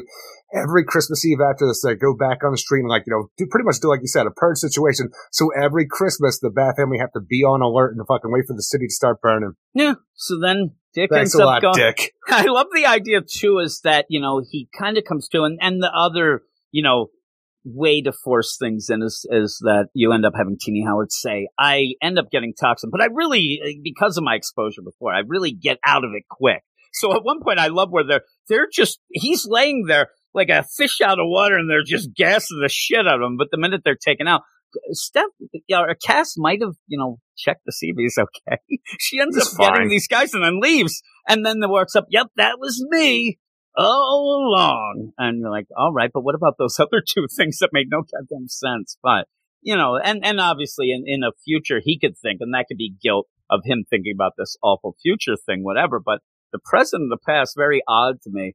But overall, it's just a holiday thing. But still, it, it kind of made me like, eh, I don't know. It's It's, it's, good enough, but it's in this issue. yeah, it is. It it is. Uh, what would you give this And overall? the though? idea thing that when you have the Batgirls of the Christmas past, present, and future, when you have the Batgirl of Barbara Gordon in her classic Batgirl costume, makes me realize how much I miss that costume and how much I want to see more of it. Because it's the weird part is every Batgirl that we have in this for like the ghosts of the Christmases and stuff like that are the best versions of the Batgirls you've ever seen because you have classic Barbara Gordon Batgirl. When you have Steph show up, you can't even see her face at first because you have her hood up and she looks so badass. You have classic Cassandra Cain Batgirl with the stitched up mouth kind of thing. It looks, everybody looks amazing in this. And the story is hokey as shit. You don't know if it's fear toxic. You don't know if it's a Christmas miracle. And you know what it is? It's nice. it's okay. And it has lighthearted jokes in it, even though one lady's yelling, please give that lady the knife back so that bitch can stab my ass. That's why you don't go to uh, Blüdhaven. But you do have, you know, the jokes, and a lot of them are in the mind deal and, and having some fun. So that's fine. Like I said, it just, there's a convoluted bit to it that I just didn't get. But overall, what would you give this? 6.5 out of 10. Yeah, I'm going to go 6.5 as well. But what is next? Next up, we have the I Am Batman number four, written by John Ridley with art by Stephen Segovia, Christian Duce, Rex Lokus, and Troy Peteri. Just when you thought it was safe to go back to Gotham, it turns out that Jace Fox has uncovered a conspiracy to move the Magistrate Project nationwide, and everyone involved who could spoil the beans, like Arcadine and even Simon Saint, are murdered to keep this next phase a secret. Essentially, though, it's just that the Magistrate all over again, while we continue to have remnants of what the Magistrate was still in Gotham, but weirdly it seems like the Seer might become an ally of the next Batman, and boy does he need it as the Fox family continues to struggle with their decisions. Yeah, and this book is going to move to New York City, so whatever kind of team up or whatever, maybe we'll move there. Maybe we will find out. And at one point, Well, I don't see this seer being the same one that we had I'm, in the I'm, ex- Batgirls I'm whatever was going to say I'm fully expecting to find out, and I'm surprised that it was still going with the same name. I actually thought that in this issue we might have gotten little hints that it's not the same thing, that it's different. It's not matching up. A It's lot of never things aren't felt the matching up. same. No, in any no. book that does the seer, they're all different seers. It feels what like. What you had with this, you know, Jace Fox Batman and the whole future state, fear state, all these things, this book never fit in the grand scheme of things. It seemed like things were written before, and and I think that what it and needs is- changed to try to match it and up as much as and then could. even like the idea of the seer mentioned first in this book, and then all of a sudden the anti oracle becomes say like they were trying to scramble to make things fit, and it never really fit well. And I think the best thing to do is to get Jace out eh, out of Gotham, get him to New York City. Let's deal with that. Even have it like and in such a way that we already know. And if you didn't, you're just reading this, and all of a sudden, Chubb, you gonna be in New York City. I'm like, oh, You're getting transferred, Chubb. I love You the idea that a Batman, a mask go, and you freaking didn't arrest him. You, when that's all we want the police to do right now, he saved everybody. Your ass is getting transferred, Chubbs. I, I love the idea because when I think about it, I don't know why. badge." Yeah, really. Give me your three guns. I, I go with the idea a lot of times when things like this happen. Obviously, we go by the movies where, you know, give me your badge, give me your gun, the other gun, all that. But I also go with in my mind for some reason about like radio hosts where you have, and this is just from when I used to listen to stuff where you want to get to New York City. And when she's like, New York City, like it's the worst thing ever. I'm like, why would that be so bad? She even says, eh, well, I don't really have ties here anymore. But it made it seem like they were talking about, you know, getting sent to Moose Jaw or something. I mean, New York City, that's a pretty cool thing. Uh, Is it? yeah, well, in, in this, it's better than Gotham, I would say. I don't But, think you know, so. It'd be, it'd be funny. She ends up driving off and it says New York City, 50 miles. And then when she pulls in, it's just Gotham again. Somehow it, it that's because it cut is, but you end up I'm where, just now putting it back. 'cause I'm trying to think of what heroes work out of New York City and stuff like that. And I can only hope that, you know, Kyle Rayner, Spider-Man. some, no, real heroes, DC Oh. heroes, Jim. Oh. That uh, freaking Kyle Rayner gets back from the Spider-Man. Vega system, and because he lives in New York, then you could have a next Batman Kyle Rayner team maybe at some point in the future. That'd be cool. I wouldn't mind that. I'm like But worked out of the New York City, I think, during the New 52. my my the weird thing about this is at this point where we are, me and you like Jace. A lot of people don't. That's fine. Everybody has their reasons. Some weird, some hateful, whatever. But I know, you know, we were gonna have 5G. We're gonna have Jace, so they're trying to get this in there. It almost feels like maybe we could have went maybe a little hyper time or something because it always played out that way anyway. And just have them in New York City and have actually like a more realistic, like a, an idea where Batman isn't around and he ends up deciding to be Batman. But going to New York City and getting out of Gotham, I think, is a, a could be you know something that will elevate the book a bit, so we don't have to. But just having the Fox family, all that going on. But in this issue, you, you warned me a lot. Where you're like, yeah, you get this weird new magistrate type of thing. I love this idea. Not only do you get a weird new magistrate, but you have the remnants of the old magistrate who just are t- too legit to quit because they keep on going. They're keeping on keeping on, Jim. Yeah, I'm telling you, at, at points though, when they're like, listen, it's like, meet the new boss, same as the old boss. I mean, they didn't really even try to change up the look to be something different. Ooh, people hate that magistrate, so here we are. I'm like, really? I think most people would be like, ah, the magistrate. Well, that's the thing. It's like, here's that new peacekeeper armor. I'm sorry, we call it Talos armor now. it looks exactly the same. Yeah, we're, we do a little different with the visor. It's it's Yeah. basically what it is. Is it's vanilla While you still have peacekeepers running around, though, and as we saw in the Batgirls, the Saints. Yeah, yeah. Vanilla ice with the hey, it's different because it has that den and then that. That's all that is. That that's all totally these. Tal- Talos is totally different, like Vanilla Ice, and it's ridiculous. But you end up continuing that whole deal where I told you that was like a Jeffrey Epstein, like a lot of other things going on, where the one guy was murdered, they end Yeah. up where he's in, and then you have Simon Saint, and in this, I'm like, uh, what's going on, Eric? Do you think that he is legitimately dead?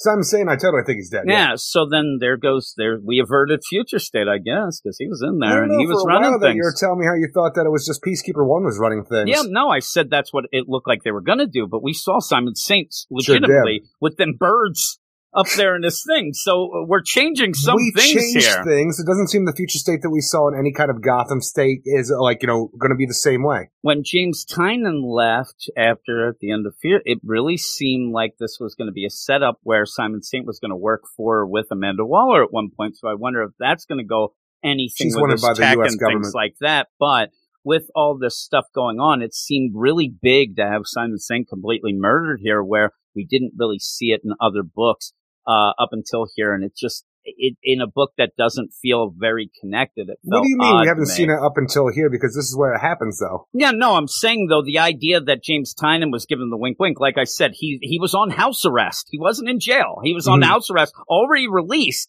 and she was watching over him. The government was watching over him at his house arrest. All of a sudden here, he he never got out. He got killed in prison. He got out, but then got killed right away. he was bailed really make- out and then went to Yeah. go meet the guy who was But actually it the head of him. Yeah, it doesn't match up though what we saw in the end of the you know, you know what they said about the Well, I house thought they said that his things like lawyers that. were going to get him house arrest. No, they said he was on house arrest being looked over by the government, who they said was using his tech and things like that. So I don't They know. did say that part. I know yeah, that. I, I don't know how, you know, what and whatever, but this book still, like we said, it just doesn't really jive well with the other things Well, that's anyway. the thing is, it's a weird part where it doesn't jive with everything else, and I'm fine with it for the most part because it can do some new and interesting stuff. A lot like the Superman Son of Kal-El, where you have new versions of heroes you know with the same name, and you can see how in a new day and age, how these individual heroes with their own personal backgrounds will take on the task and the mantle of that role. So seeing Jace doing that to uh, be more of a Batman of the people, or more like you know of the streets kind of Batman and stuff like that. That's interesting. The same thing with like John and the way that he wants to save the world more than his father ever did. But when you have these characters, like I like the individual characters, like seeing how the Fox family is reacting with their decisions, the turmoil they're going through, and how Jace has to deal with that while being Batman as well. But when the story itself, for being as disconnected from everything else as it does, doubles down on the magistrate, the only thing we've dealt with for a, over a fucking year at this point, it seems like. Why would you do that? You, you've just doubled down, this is what nobody wants. Yeah, and the weird thing about it is, like you said, we're taking it nationwide, but just you end up where at this point, I say that the book will be better served in New York City. Maybe it would have been right away. I have a feeling though that now you're almost letting the people said there he's not Batman, he's not Batman. Well, now he's in New York City. I told you, look at that. I think it might be the beginning of the end. I don't know that many people will care of a Batman in New York City. We like the character. Well, that's where he We're going to go. But I'm saying though, but That's what people thought that he originally was cared about him, No. Jim. no, the people originally cared because they thought he was going to replace Batman. That's why you ended up No, having no, I'm talking about in buying. it. 1939 when Well, Batman was in yeah. New York City. I'm saying, oh yeah, but with this, it feels like it'd be like, yeah, I don't need to read that anymore. Even if you say it's in continuity, it's in a continuity in New York City. Yeah, I'm gonna, Yeah. I'm gonna ditch it. Then to add to that, to get this intriguing story, you have, you know, Magistrate 3.0. I mean, it is the Magistrate with a different coat of paint. Nobody like the other times we had them, and we thought we were over. That makes it seem like okay, you only had a story that had to have this magistrate, this Well, it's not only that. You had the magistrate that was working with Fox Tech to do all the stuff they wanted to do with the cyber stuff like that. And now, we- like, you know, Lucius Fox and the rest of the family have, who have, like, you know, we're all about this. They saw all of the problems that happened. And now that you have the man behind the freaking curtain right here, Victor Noonan, who was the head, like, you know, in charge of Simon Satan everything he was doing, he's like, all right, business is still going on, Lucius Fox. Like, no, I think we, we saw how bad it was. Too bad, bitches. We're doing this Yeah. again Yeah, we nationwide. gotta, now. we're going we got all nationwide. this. Fox Tech has made our, our Talos program possible, baby. I'm like, so we're just continuing on with what we had before, and hopefully it just becomes the breaking point because even when you have freaking Tanya Fox and Lucius talking about the idea of uh, Lucius still having problems ever since the Joker War and how he refused to get help because he can't afford to have that, you know, the idea, bad publicity for the idea that the Fox family needs, you know, therapy or any kind of help based on stuff like that. So he refuses. And the, the family is just going to be torn apart more and more than it is right now with Tamara, who has awoken from coma this issue, but the idea with the drugs and different comas that she's been in, the, the family's just falling apart, especially even with Jace Fox being the fuck up that he was when he was still Tim Fox. There are just problems left and right, and I think the family's just going to deteriorate. And I'm, I'm here for that because I like, like, I want to see the Fox family do good and ultimately, but I'm here for the character drama and how this plays out because right now that's the most interesting part to, to me. Well, in this issue, that's pretty much all you get. And and I I still like the idea, you know, Tamara's there and they're like, it was Mass who did it. Mm, You know, your daughter keeps doing it. Like any sort of, even when we reboot and reset things, she still ends up going back to the H. Which And really does suck because the character was doing so well in the Red Robin series before the New 52 happened. Like the idea that she was almost like Red Robin's sidekick. She'd follow him around and like make sure. And this is the point when Tim was still like Tim Wayne and was in control of everything because Bruce was like dead, believed dead by Darkseid and stuff. So he was in control of Wayne Enterprises, going around the like world trying to find like st- like uh, the idea that Bruce was alive somewhere. She was a cool sidekick to him and the like the Wayne Empire. And here she's just been in a coma for like the last decade because of freaking rat catcher and drugs. Yeah, yeah, masks. uh, I, I love. Where did you learn that? masks. From the masks, Dad. All right. Now with that too, where it's a weird, and what I said earlier about John Ridley and and this book, the idea in my mind is like you have to change your game up a bit. You know, you end up where he comes in, he's going to be this new Batman. They end up 5G's not happening, but we like your idea. We want to get this other Batman out. All right, we'll do maybe some of the issues. We're at this point. I think that we're past what had been written and drawn and things before. So he's doing this. And so they're like, okay, we're going to move it to New York.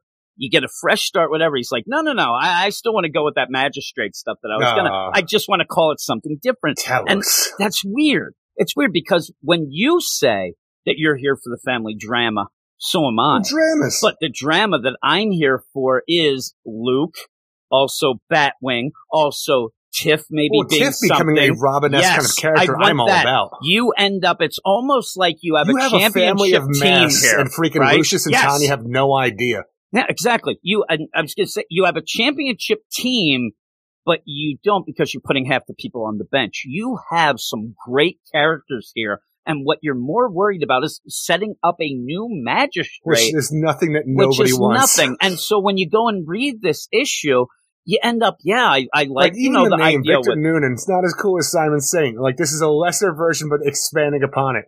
Noonan. That's all I keep thinking of. And they're like, well, this is just like the magistrate. No, no, no. The peacekeepers, they have numbers. These have T's. Like, well, well, how can we tell the difference? They have numbers on the side. What the hell is going on here? I mean, really, they end up where also in a police state magistrate thing, fear state, all that stuff going down with these really ominous looking stormtrooper guys. And then you're like, no, no, no, we're going to, like you said, double that, but make them even more, in my mind, ominous. It's so funny too when when, when Victor and Lucius are talking about the program and what they intend to do with martial law, making sure the people of America are safe and stuff like that. It's like, what's best for Gotham? What's best for America is a new kind of law enforcement officer. I'm like, it's RoboCop. You were unleashing the Ed 209 on the people, is what you're telling me, because that's like almost like a line directly pulled from RoboCop. Exactly. Uh, It's so weird. And then, you know, he ends up shooting him. They find him. And, and even then, it's so weird because you see the body and you see Jay, yep, he's dead. And then you move on And from I'm that. looking, I'm looking at this Talos guy that has tracked the new Bat, the new Batman, Jace Fox, and is just beating the crap out of him with you know the enhanced Peacekeeper Talos technology. And I look at this guy close. I'm like, you look like a GI Joe I would have bought who was a That's part what of it Cobra. looks like. It looks fully You- like a Cobra, like a Cobra soldier. like that 90s deal where I even said I got a couple of those action figures that look pretty cool. They do not look like the softer side of what you would do after a magistrate attack.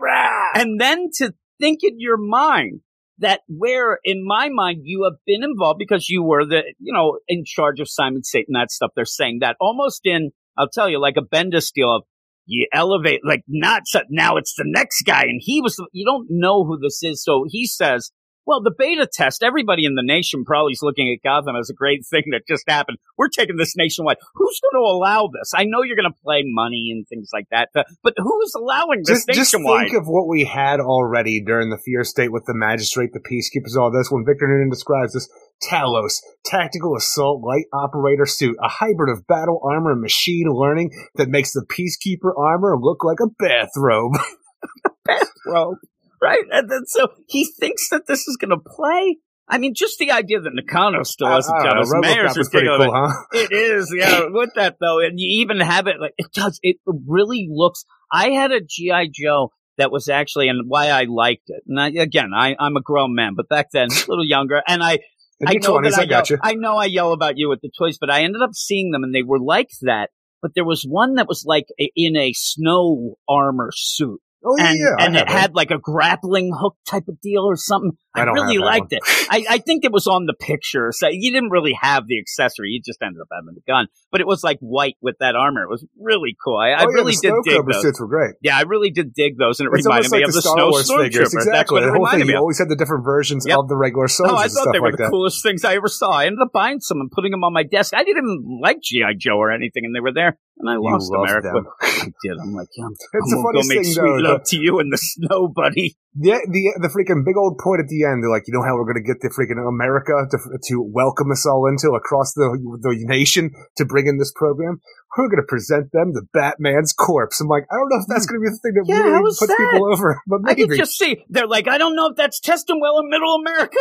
like the idea, like I love it. People in Kansas are like, that's well and good, but what do you have for us? Batman isn't here. What do we care if you did Give that? us the Flash's corpse. Yeah. Oh, you mean you're going to take down one of the heroes of the Justice League? All right, let them in. Let's go. Well, last year we did vote for Doom, so what do we know? Yeah, really. But even then, why why wouldn't it be something along the lines of what we're going to do is present them with the Joker's the the Scarecrow? Tie it in even to that Fear State deal where then Jace has to go save the, the damn Scarecrow from this or whatnot. But it, Batman, why would they care? Ah, it's just but I like this book. And this issue is a little down for me only because, well, the magistrate stuff and then into this Talos is weird. But it's also because you don't get a lot of Jason this. You do get No, the family drama, but really fast. with Jace, yeah, it's it's just done. And we said at points you also have where you know Noonan he ends up covering his tracks. I like really the smartest play that Simon Saint has had. I think how John really wrote him, knowing that he's going to die. You know, saying, "I know Oh yeah, he's cover your tracks," released. He wants to stay in prison because he knows if he gets back on the streets, he's going to be killed for what he knows. And when he talks to Noonan about them, like, I know what you're going to do. That was a really, really smart Simon said. Unfortunately, he's about to die. But he wasn't the goofy, ah, somebody's online. Nakano, line three, ah, run it's away. funny this idea of this Victor Noonan because it kind of reminds me of what we had with Tom Taylor's new the Suicide Squad run with that new guy who was taking over the squad instead of Amanda Waller. That's what this feels like. Like this is the guy you didn't know who's actually in charge until he wasn't. Then it was you know Ted Kord, and then he's really in charge. But you know what? He's really Black Mask. Are we to find out something wacky? It's don't know. really Lex Luthor. But again, like we said, we end up having Chubb getting sent to New York City. That sets up that Batman Jace will have a connection when he gets there. Are you following And- me? Yeah, yeah, and then um, with that as well, you have the family kind of discussing they might need to get a little better scenery going on. Maybe, That but the thing is is, like Lucius right here, like I want to kill all of them goddamn masses. It's best for Gotham. Like get a little dark here, Lucius. yeah, but out of here. Yeah, he he hasn't played out well since all that stuff. And I want to think that down. Tanya has been getting a little bit softer ever since that attack on the juvenile detention center, like last issue. Yeah, and she even says, I mean, she seems to get the idea. That she says, this Batman, he was saving people. I saw him. He was saving. You shut your mouth, he said. You shut your mouth, woman. Uh, but yeah, all in all, you end up having all that. And the art's okay. It's good. I enjoy the art a yeah, the art's good. I just, maybe, like I They said, doubled maybe. down on the magistrate though, and they took everything that I cared about, even the idea that the seer, who's now like you know presenting itself as a like a not fully put together mannequin talking to the next Batman, and feels more like an ally than anything else that she's felt anywhere else. Even though we just had the moral authority last issue, which felt like a really villain move, and now she needs Batman's help to go up against with the, the next magistrate. You're doubling down on something that I don't care about, and you're really just pushing this over the top when you can make it tell a simpler story and be a better story. I give it a seven out of ten. Yeah, I think I'm going to go seven as well. But I think that one of the things going on is you're going to end up having Noonan, who's going to want to go nationwide, and then they're going to have some weird thing. You of, can't say well, that without saying what's on, is on your side. Well, they're going to say at one point, yeah, they're going to say, uh, well, let's test it out in New York City. Everything's going to go to New York City. And I think maybe that will be that that goes there, and that's why Jace leaves to go there as well, or, you know, how it plays out. But everything's going to end Well, up what's in New York keeping him City. here now? And if his family moves too, that's just doubling down there. Like the thing is, like you know, Arcadine's dead. Simon Saint's dead. Nothing's keeping him here except for the seer. But again, you're also going to want to have this newly introduced Talos somehow end up in New York City as well. And I don't know that it'll go as big as nationwide right away. That would be a weird play, but we'll see. Especially for all the other books. Down. Yeah, that's what I'm saying. So I think you go, and, and it's a, here's the smart move. God, if they doubled down throughout DC on the magistrate, now everybody deals with the magistrate in every book, I'd be so angry. The smart move is send them to an actual real life city that we don't really deal with anymore. Like you don't really go with stuff a lot. So you end up New York City. It's just like God. You have that play. So he'll be able to do his things and get upset at stuff and whatnot and do. And I just hope that maybe it picks up. We get it. It still just feels like it's its own thing, but it's its own thing because it's wacky. It's a, I want to just have a different story. No magistrate, magistrate 2.0, like that stuff. Get it out. I want to see more of Jace just going learning to be Batman, things like that that we enjoyed from it. But we're going to go to the last book of this section, which again, it's, you know, part of that whole vibe of the, you know, Bat section. What is it, Eric? Yes, yes, it is. The Joker, number 10, written by Matthew Rosenberg and James Tynion IV, with the punchline backup by Sam Johns and James Tynion IV. Art by Francesco Francavilla, Tom Napolitano, Belen Ortega, Alejandro Sanchez, and Becca Carey. For this issue of The Joker, we continue our trip back in time to try to get the reader to understand just how much Jim Gordon hates the Joker. But where I find this tedious previously, because all we seem to do is talk about how the many reasons that Jim Gordon hates the Joker, this issue at least brings James Gordon Jr. into the mix and how his psychopath of a son was influenced by the Joker after Barbara was crippled by the clown. Also, a punchline backup. Yes, and I agree. Uh, this issue again, we know that the idea of hey, we got to show you you know, Gordon's upset and hates the Joker. It like, could just, just, have an just have an issue that says "read killing joke." Yeah, and and we had almost that right, and the idea that and I was going to say like, it begins and ends with Barbara. Sarah Essen dies. Like even if the idea, even with that, all of that, all you really need to know and and what is going on in current books continuously also is the killing joke, and even not even his stuff. You know, he'll take it, but going after Barbara, that's the big thing. That would be enough. And so when we went back to see certain things, it, it did get tedious. We ended up feeling like all we do is the narration just talks about it nonstop throughout the book. It gives us little progression, and we just keep hearing the same things over and over again. And now we're seeing full issues about stuff we already know. Yeah, and and this is where I think that the idea, and, and maybe we have a change. Maybe Matthew Rosenberg is now starting to write more of it, but usually in these issues, we'll have Gordon sitting there and we'll get narration box, narration box, where I told her this and I told them that and whatever. There's not really narration boxes in this. And this is why I always say, when you go, give us the flashback and get us into the story with dialogue. See what's going on because we see a lot of things going on and even stuff that doesn't really deal with the Joker. The idea of a barber who's struggling to try to you know, be independent and not wanting this her new dad. reality that she Yeah. lives in. And that's great. And it has nothing to do, and people can still complain, and we have complained this whole series of where's the damn Joker? This I like though, because we end up showing a little thing that we didn't know before. We show a little flavor of things because with Well, this, Gordon constantly now- talks about the idea that you know that goddamn clown killed my son James. I'm like, no, no, you really No, Barbara didn't. did. If but if you want to go with the whole idea that you know you blame the Joker for the way that your son turned out and stuff like that, and the fascination with him that turned him into a psychopath, you can talk about that all you want. I'm okay with that. Yep, uh, it, that that makes sense. Every time up until now, he even uh, it's weird because Tynion, Rosenberg, whoever, they ended up even in the story trying to backtrack and say, well, you know, he didn't do the, you know, because Barbara did. Barbara and maybe suicide, all these things. It wasn't the Joker there, and our big complaint up till now was. You didn't need to add that in. You already have enough. I said Barbara and what happened to her is enough for everything. You also have Essen. You also have what he did to Gordon himself. All these things going on. Strapping his ass naked on a roller coaster, making him look at his daughter bleeding exactly. pictures. Yeah. Why Just did one you? bad day. And yeah, but why did you though had to? Why did you add? And that's the You thing know, is we James even Gordon say that like these are the big moments that everybody wants to talk about. So we talk about and this is what you and I talk about. But just the entire freaking run from the like you know Crisis on Infinite Earths on all the individual attacks in the Joker, the freaking Gordon has had to go after, clean up, freaking fix, do all this different stuff with Batman. The man has a lot of reasons outside of the main two big ones. even with the idea when, yeah, like you said, just going and cleaning up things and then being commissioner where how many times are people Just like, murder, what the hell's murder, going on? Murder. Yeah. And he's got to call, you know, police officers' families and th- it's awful. You didn't need to add James Gordon Jr. It was That's the thing weird is, that you I did, but it. now we get it. And that's why this issue is really good in my mind. With that too, Plus, I really do like the idea of bringing back James Gordon Jr. because we never did a lot with the character when he was alive, and now he's dead.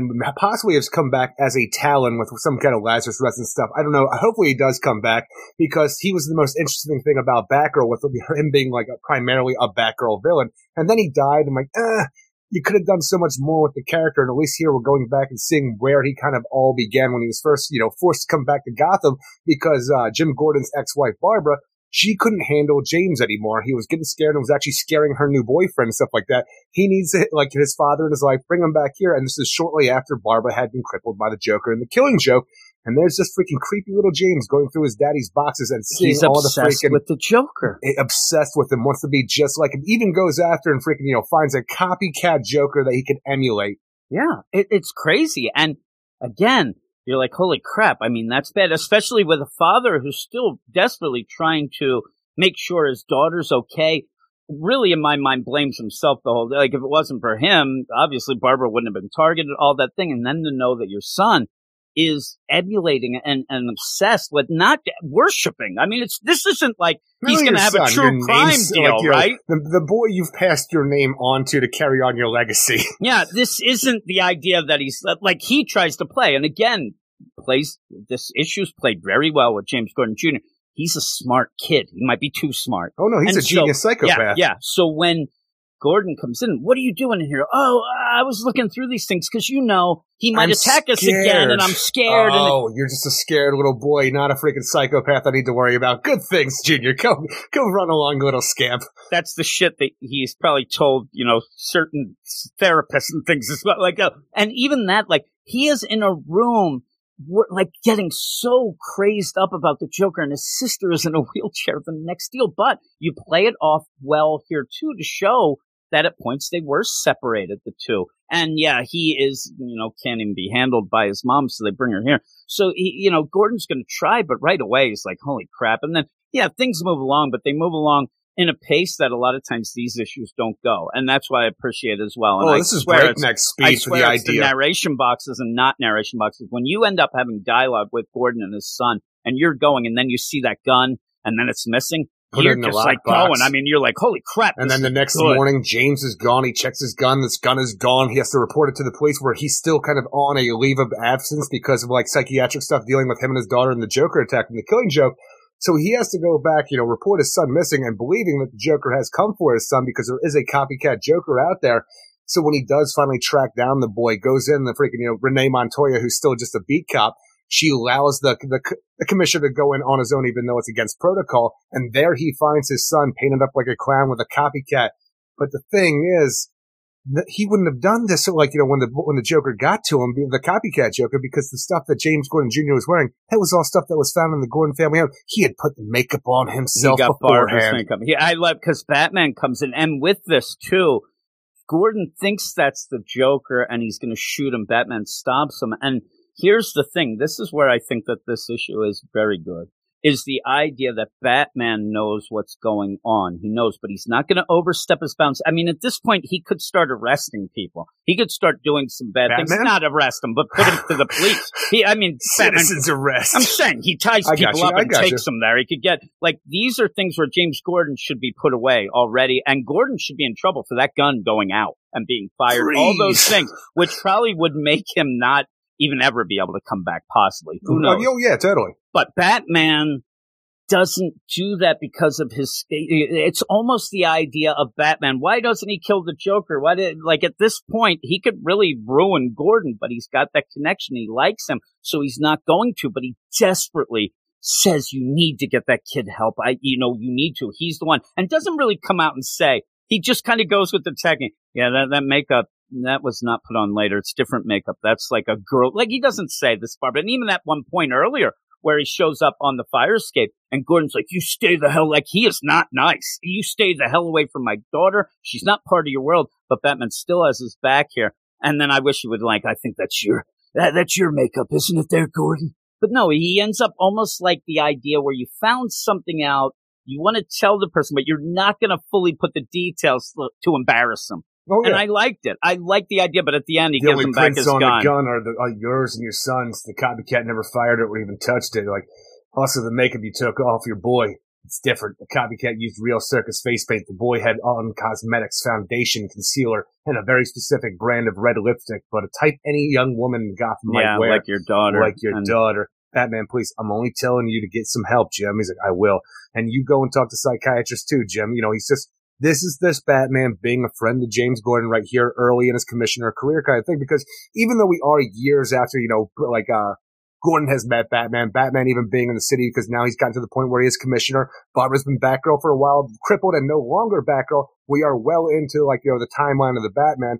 We are at a point here with, especially with Francisco Francavilla's art, which is, I like the style because it harkens back to like an older-esque looking story to the point where it almost feels like a Batman year one feel to it, even though it's obviously not the same kind of art, but I like the way it's done like that and the story it's telling, especially with the like James Gordon Jr. and how much Jim realizes at this point in time he now has to watch his son, who is going to have a lot of problems in the future and cause him a lot of problems. And, and the crazy idea of this whole thing, even with you know, besides you know the idea that Gordon's going up, and he's getting paid, he might end up but the idea that Batman doesn't kill the Joker, which allows the Joker to continue to do the things he did, which then influences James Gordon Jr., but now Gordon himself is not doing like it's such a twisted deal of, you know, who's wrong, who's not, and whatnot. But at every point, you seem to want to do the right thing, but it never works out, especially with the Joker. It's just never going to work out anyway.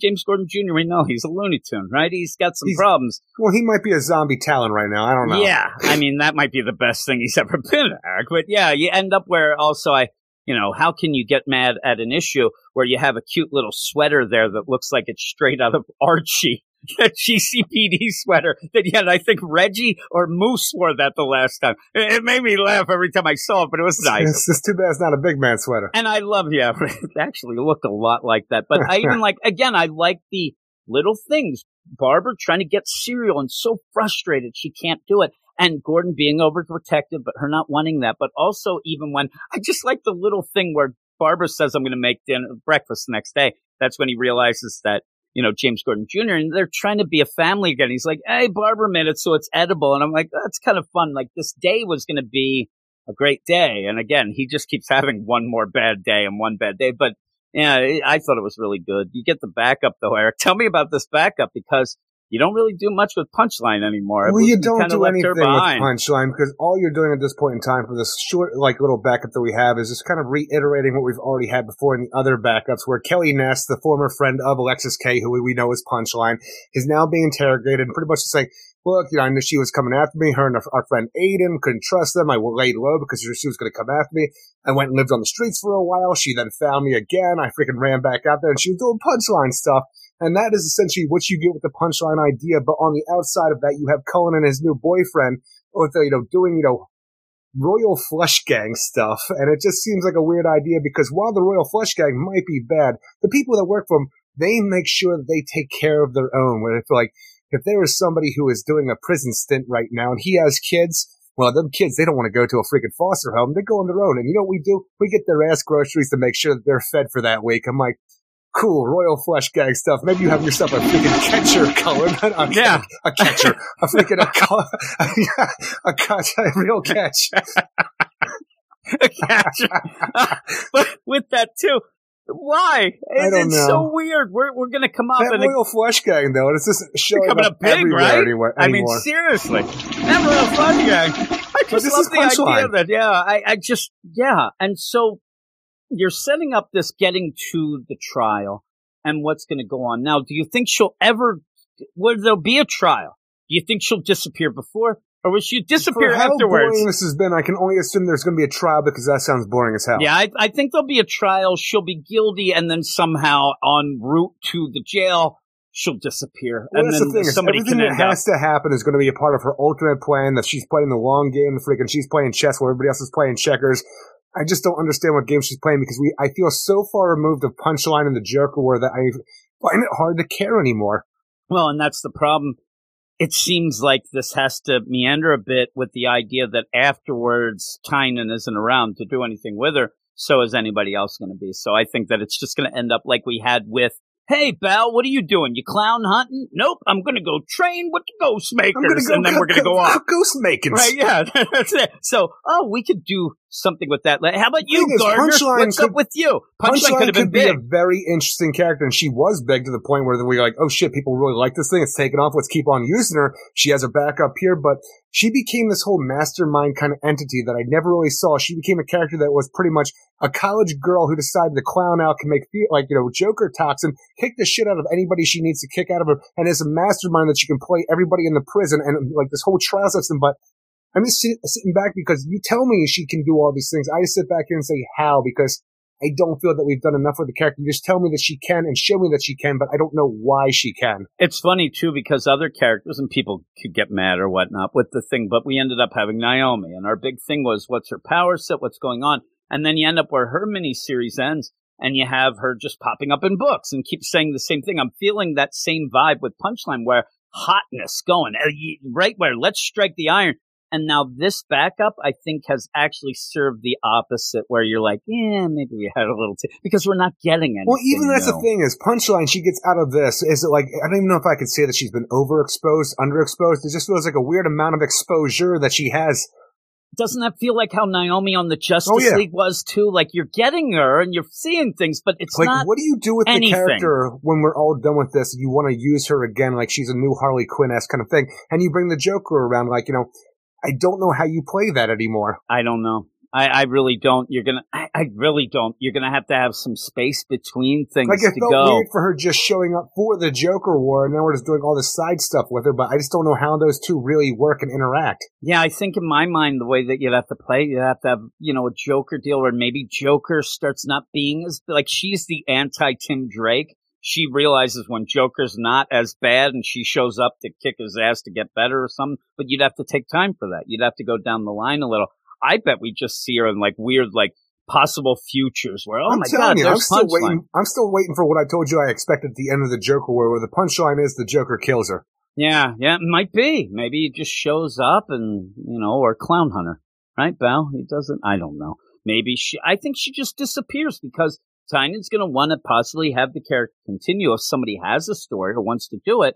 Uh, but I don't know when, how, or what because you're not doing anything here to elevate, not, not even elevate the character. You're just not developing the character. The character's been stagnant this whole time. And like you said, out of nowhere, she just became the ge- evil genius when it didn't seem as much. She was more like a James Gordon Jr. And maybe you, you get those two together, right? The people obsessed as kids with the, the old Joker, but James is a Talon zombie right now. well, I'm saying after the reboot that we're privy to, but we're not allowed to. T- oh no, Don't Eric, say I that, 'cause s- they're not I doing another reboot. it up. Uh, but yeah, with all this going on, I, I actually think they will eventually. But you have Well, this yeah, deal eventually. with. No, I'm talking like next next September. So I don't you, think you that. end up, I think all this stuff with Darkseid and fixing the multiverse and things leads to everything getting reset because people are, it's all over the place with with these books. But yeah, you can. I think you can set that up. The idea, you know, that she ends. I don't know, but really at this point, like I said, she's not oversaturated because you want more. But when you're not giving her anything in these backups, it just makes you think that they don't have anything to say for her. So it kind of leads you like to say, well, I guess that character doesn't have much, but I love Punchline, loves the Punchline, I hear. And it's a She shame. cool. It's a shame because she really seemed to be like one of the big things going. And I think that they kind of ended up losing out. And the weird thing about it too is, and here's my deal, having this backup seemed to get her away from even being involved in anything else. And maybe it would have been better for her to be involved in the other books in a fear state, things like that as well. But she's just been in jail hanging out, Awaiting trial. and wait waiting trial. And it, it ends up where, you know, you, you feel, I feel like, you know, Clown Hunter even feels a little more exciting. I agree. Than a punchline now. So it's, it's weird. But what did you give this overall? I like this issue more than the previous ones because while I, like I said in my little blurb there, that I found the rest to be tedious because all we want to do is rehash why Jim Gordon hates it. We took a new angle with this one and one that I actually cared about that actually brings up a thing that didn't make sense to us previously. We were saying, you know, Joker did this to James Gordon Jr. It never made sense. Here, at least we explore that angle and do something new and interesting. Even though we're still not getting the Joker, this was still a fun read. You know, punchline backups aside, the art looked great all around, though. I give it a 7.5 out of 10. Yeah, I'm going eight out of ten. I'm not even the punchline doesn't affect or you know up or down either way. It's it's been what it is. But I really did really like good this. art in it, though. And uh, yeah, yeah, and I I like the you know, Francavilla art too, because even with this being that kind of a, you know, like a horror type deal with the psychotic James Gordon Jr., but I like the juxtaposition because we're not really seeing him in that role yet. We're seeing the beginnings of it. And you, you feel sorry for him almost by the end, like, oh, you little guy, you know, you, you had a broken home, all these things going on, and you're, you're insane. But yeah, uh, unfortunately, he doesn't really get the help that he needs overall down the line. But yeah, I liked it. I really did. Uh, but now we're just going to go off now to something else.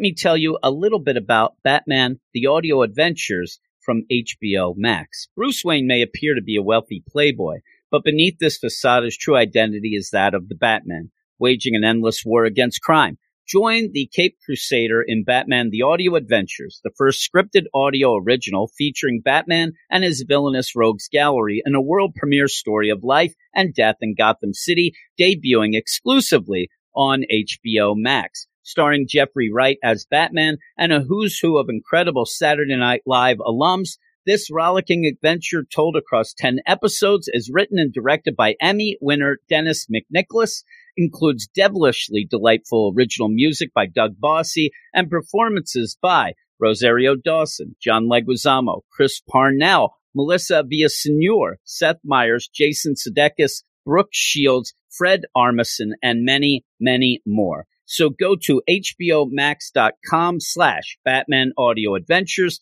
for more and stream Batman The Audio Adventures only on HBO Max. Well, he stares into the mirror, moosing up his hair. Blows kisses to himself, and he really thinks that tear is tear. Well, that's just Eric Shea. Eh? Looking for a star screen, or maybe a hubcap. Spends all his money buying all that crap. Well, that's just Eric Shea.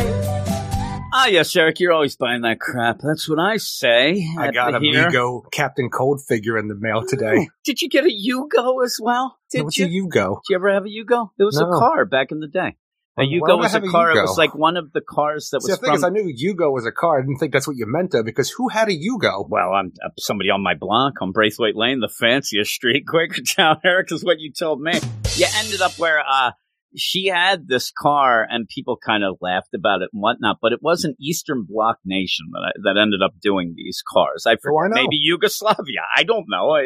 But then the plant, the one plant they had, got bombed, and then you, you couldn't get parts, there. You couldn't get the parts. I'm the sitting car. here, I'm like, of Yugo? Did- Is he talking about an obscure DC character that I don't know about? No, he's not. Well, we're talking Yugos here, Eric, Captain because Cold. in my mind, the Yugo is kind of like a hyper type thing, right? I, I don't know if it existed or not. It might be elsewhere. It's- I have I no got idea. no time with a That's, hyper just, that's time. just you being d- bad at things. A bunch of a bunch of things going on. I'm telling you, I could convince some people of some wacky things, but you end well, up yeah, you're where, a liar. yeah, well, that's what I'm saying. Maybe the Yugo never happened. Maybe people have to look that up.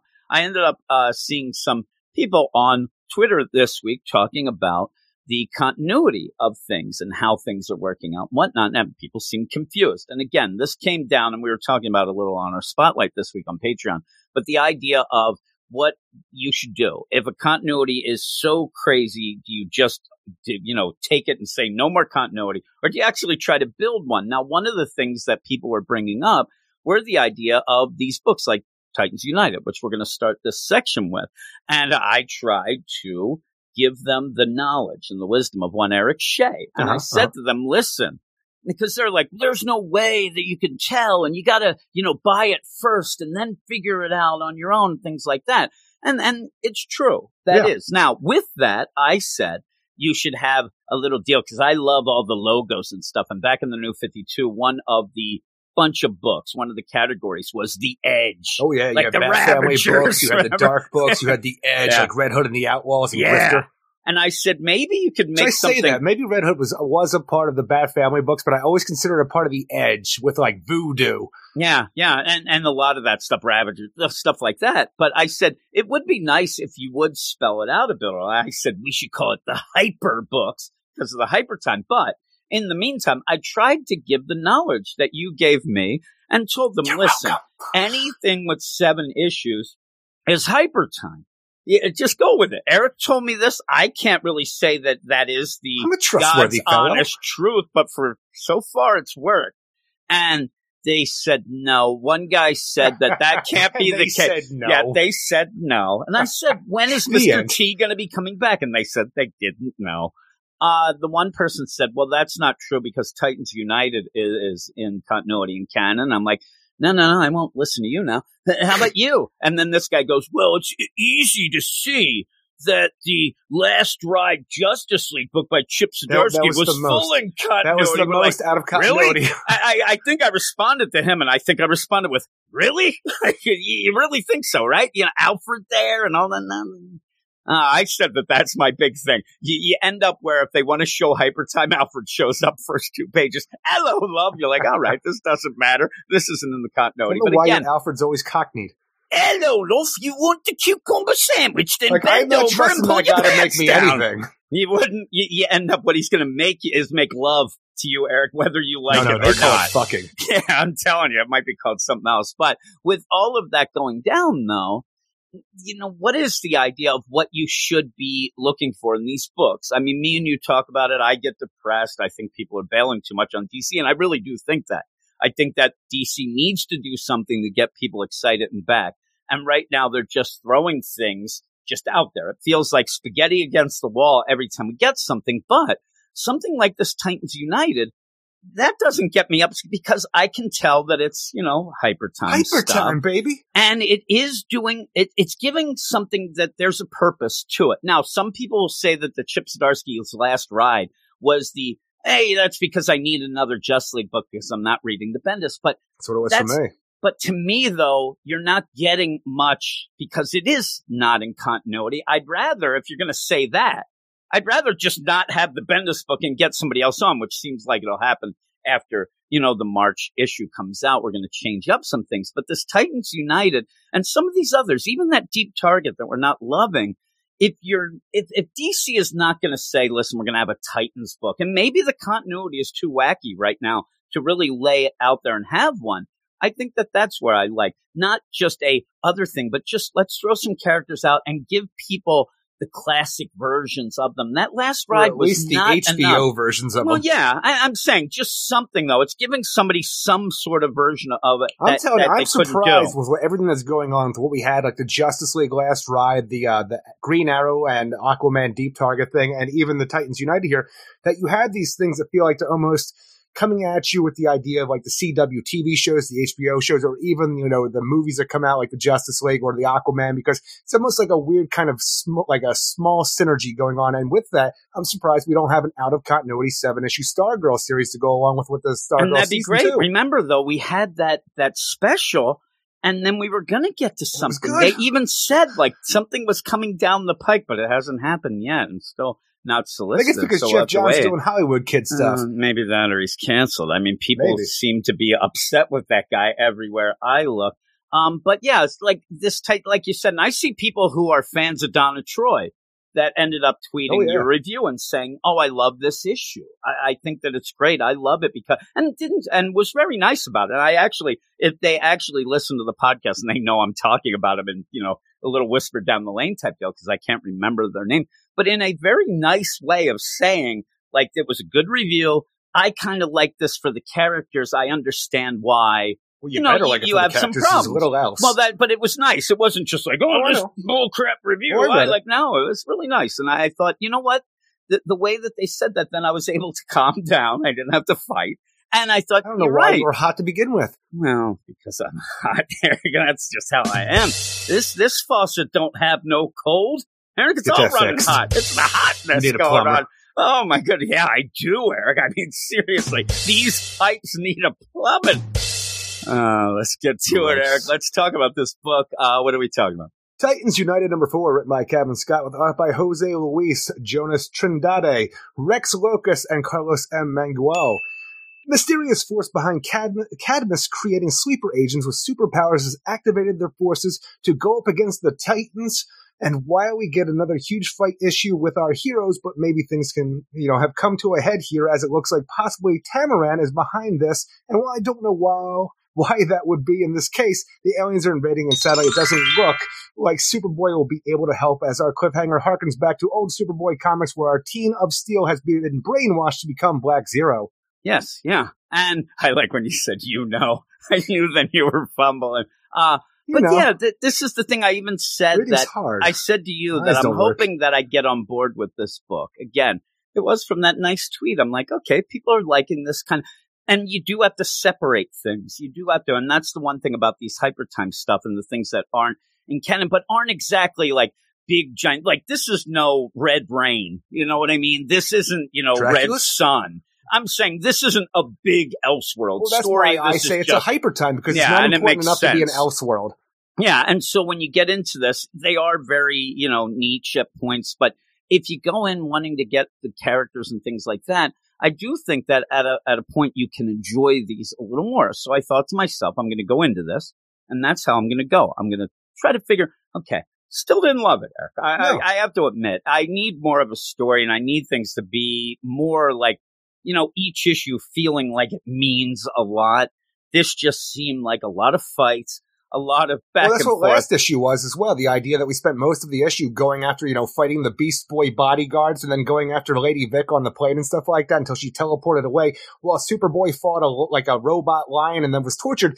Here we see that Superboy is still being to uh, tortured by Blackfire. And for whatever reason, which I don't know because she just happens to do this, is it the DNA stuff that Cadmus is doing? I have no idea, but she is somehow now brainwashed and now has become Black Zero. But I want to know where we started in the series where it looked like his powers were fading. Like, what happened to that whole subplot?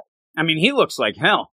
I was even expecting where, Was where's all emaciated? yeah, where's the Superman brand across the chest? Let's get things going here. But yeah, you end up with Prime? this. Yeah, yeah, you end up here with the idea. I was thinking of the Smallville, like Oh, right, right. style look, because how he's hanging up there. But um, when you end up getting this, I even said to you, I haven't watched the Titans show, so me going into this is just going with the characters I Oh, know. you're fine. You're not And not much. but this, this has red- nothing to do with that besides for the pick character picks that they're using. All I'm saying is, if somebody would say, and I wouldn't know either way. Now you've told me, but the idea where I sent you a message and I said, I don't know the way that Kevin Scott's writing this. It really feels like he knows about the JLI, and there is the fly in the ointment of Guy Gardner, and that's how he's going to make Jason because Jason is so over the top. And Oh, he's just unlikable. Yeah, and it's but that's again when you had that asshole. Guy Gardner, there was some charm to it, but he was supposed to be unlikable because of the way it was set up. But it's very similar. Like, hey, where do you want me to go? Oh, you have to go here. Oh, what am I on the B team? And it's like I just like the idea back in the day that they tried to have to recon, uh, recon, retcon a little bit how much the guy Gardner was an asshole back in the day by saying later on, oh yeah, he had brain damage. Yeah, yeah. The, the best though is is that the problem still to this day. That's the Guy Gardner everybody remembers. That's Oh, the. Guy Gardner they've gone with from. And Sadly, it's it just a bowl weird. cut as well. Yeah, really. Uh, but that's, it just has that feel, like almost like, and that would be cool if it was one of those things you're like, oh man, this is pretty cool. And I kind of get that vibe or whatnot. But he just seems, every time he opens his mouth and complains and argues, it feels like he has been almost like digitally inserted into this team. He doesn't belong there. He's pissed off and it doesn't flow well. It, it actually doesn't really do anything for the team or the issues either. He's just there to yell so that they can then correct him or talk to him about what's going on. It's almost like a Well, narration even the whole thing, it's a weird situation because Nightwing is, you know, the team leader. He's sitting behind this like he's on monitor duty, just monitoring Yeah. the situation and telling everybody how they should act in the field. And Red Hood, you know, Red Hood and Nightwing are very similar in who they come to. The former Robins, they have no powers. And for the most part, these two are just hanging out with gods and freaking, you know, like, and, uh, and like you know champions and stuff yeah. like that. And have no- Aliens, I mean, everything. aliens and Yeah, stuff yeah. like that. And we take Nightwing off the table, make him the team leader. Red Hood doesn't really have anything else because of how similar those characters are in their prowess. So it seems like a weird matchup that we have both of them here. But it's just all right. What do we do with Red Hood? Oh, he's a dick. Yeah, yeah, that's what it is. And so by the, by the end, I think that what we're going to have, the swerve and the character development will be the idea that, you know, we'll see Jason really go out of his way to save Connor or something I because they had expect Connor problem. to punch him in the face, one Yeah. punch him like freaking I'm Guy Gardner. that would be hilarious. But I did. There you go. You could have that because of that no, little they vibe. But no, it out and hug. yeah, that's what'll happen. You, you know right now that he's so over the top so that at the end he won't be. And this is what we said. There's something like characterization, but then there's the fan service deal of you get awful, awful, awful. Just because it's awful to start with, I'm not going to applaud for them being good by the end. By the And- end, the whole thing with our big cliffhanger ending where the Tamaranians are invading Earth and the Teen Titans have to stop them here. And we see that through all the torture and brainwashing the Blackfire's done to Superboy, he has now become the evil persona of Black Zero. And I just imagine the one guy who still has darkness in his hearts and knows what it is to be a villain will be able to pierce this veil and reach his former friend and bring Superboy back from the edge. Yeah, and he'll say th- that I, I know what it's like. I came back myself and I was pissed, and hey, you know all that going down. But like I said, and what I meant by the narration devices, you'll have people like, "Oh man, what did we just get done doing?" And then you'll have Jason go, "That mysterious alien force is activating superpowered sleeper agents," and then I was going to beat the crap out of Lady Vic. I'm like, "You're just narrating here of a recap." Come on, let's go. And then everybody has to react to him. Whoa, whoa, whoa, buddy. We don't do that. It's All such right, a weird we go. idea, though, because now we have the whole thing where you know we had the anti you know signal system to turn off the sleeper agents. It didn't really work then, and now everybody who's on the planet who is a sleeper agent, they're being activated with superpowers. But like the whole Superboy thing that we had previously, where it looked like he was his powers were fading for some unknown reason, no longer an issue. Here, where we need the Titans to fight all these active freaking super metahumans.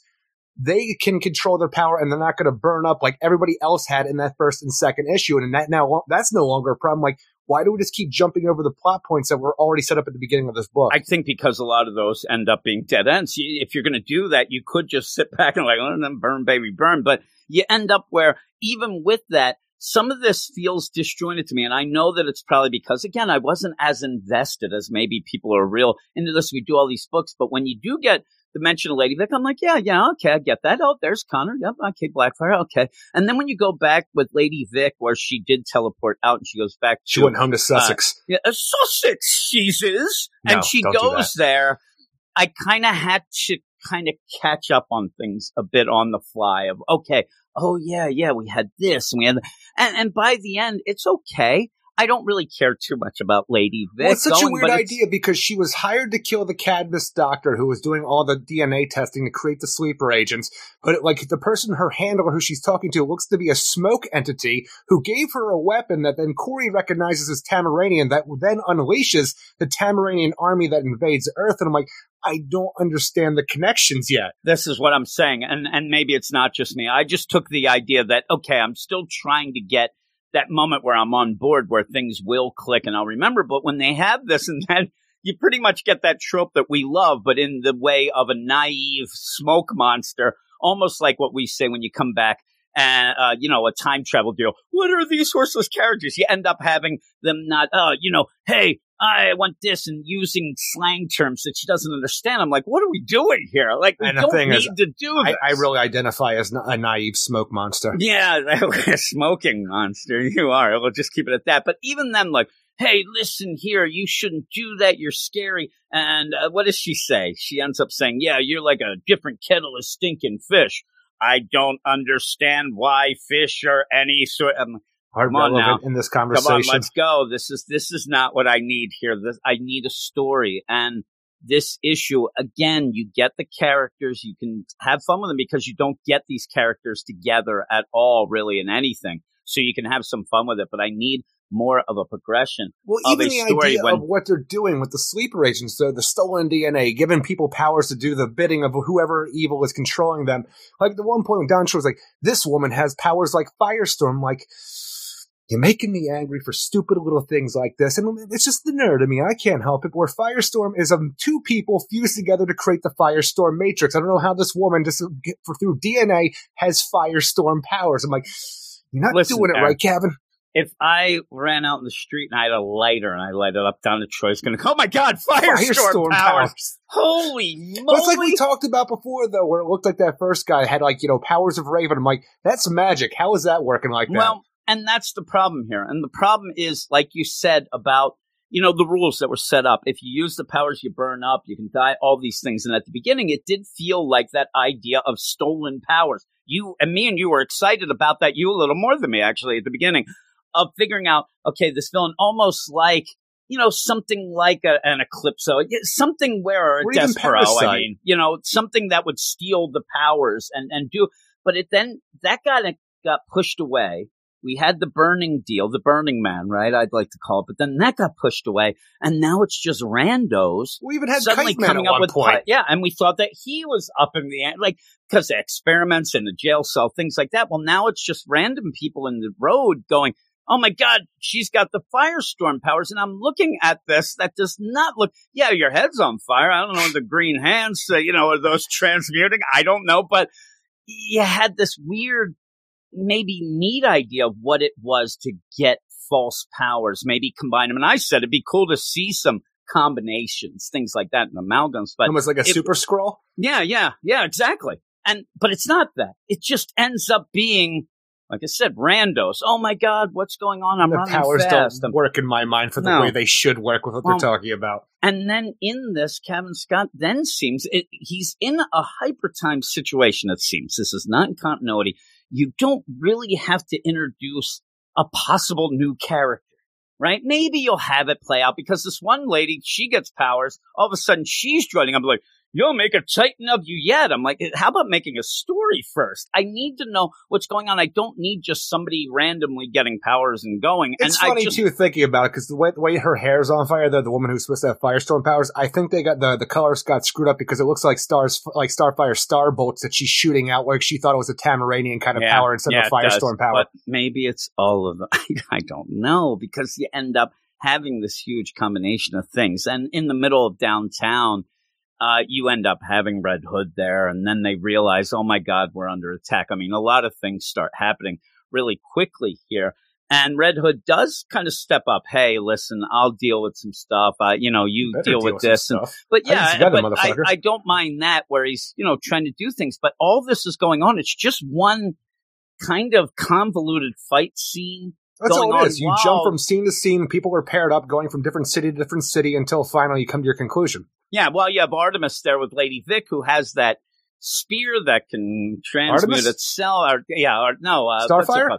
No, Lady Vic and Starfire, where Right, she's yeah. fighting that, and she has that spear, and it starts going. But then that overcharges, and I don't understand. It seems like it's you know set to be a bomb. Then Artemis is. I keep saying Artemis. Starfire keeps grabbing it from her, and then throws it out the window. It blows up. Everybody's oh wondering no, if Kory she's going to be dead. And then later on, the next panel, you have you know Beast Boy helping somebody who then creates a water knife and stabs Beast Boy. Oh no, Beast Boy might be dead. Yeah, because in this they ended up using that, you know, big sonic blast that ended up making it so that nobody had their powers, but it didn't. It only lasted a second, and they end up getting their powers again. This guy then runs through Beast Boy. Oh my God, he's still like you said. Everybody, I don't think they're dead.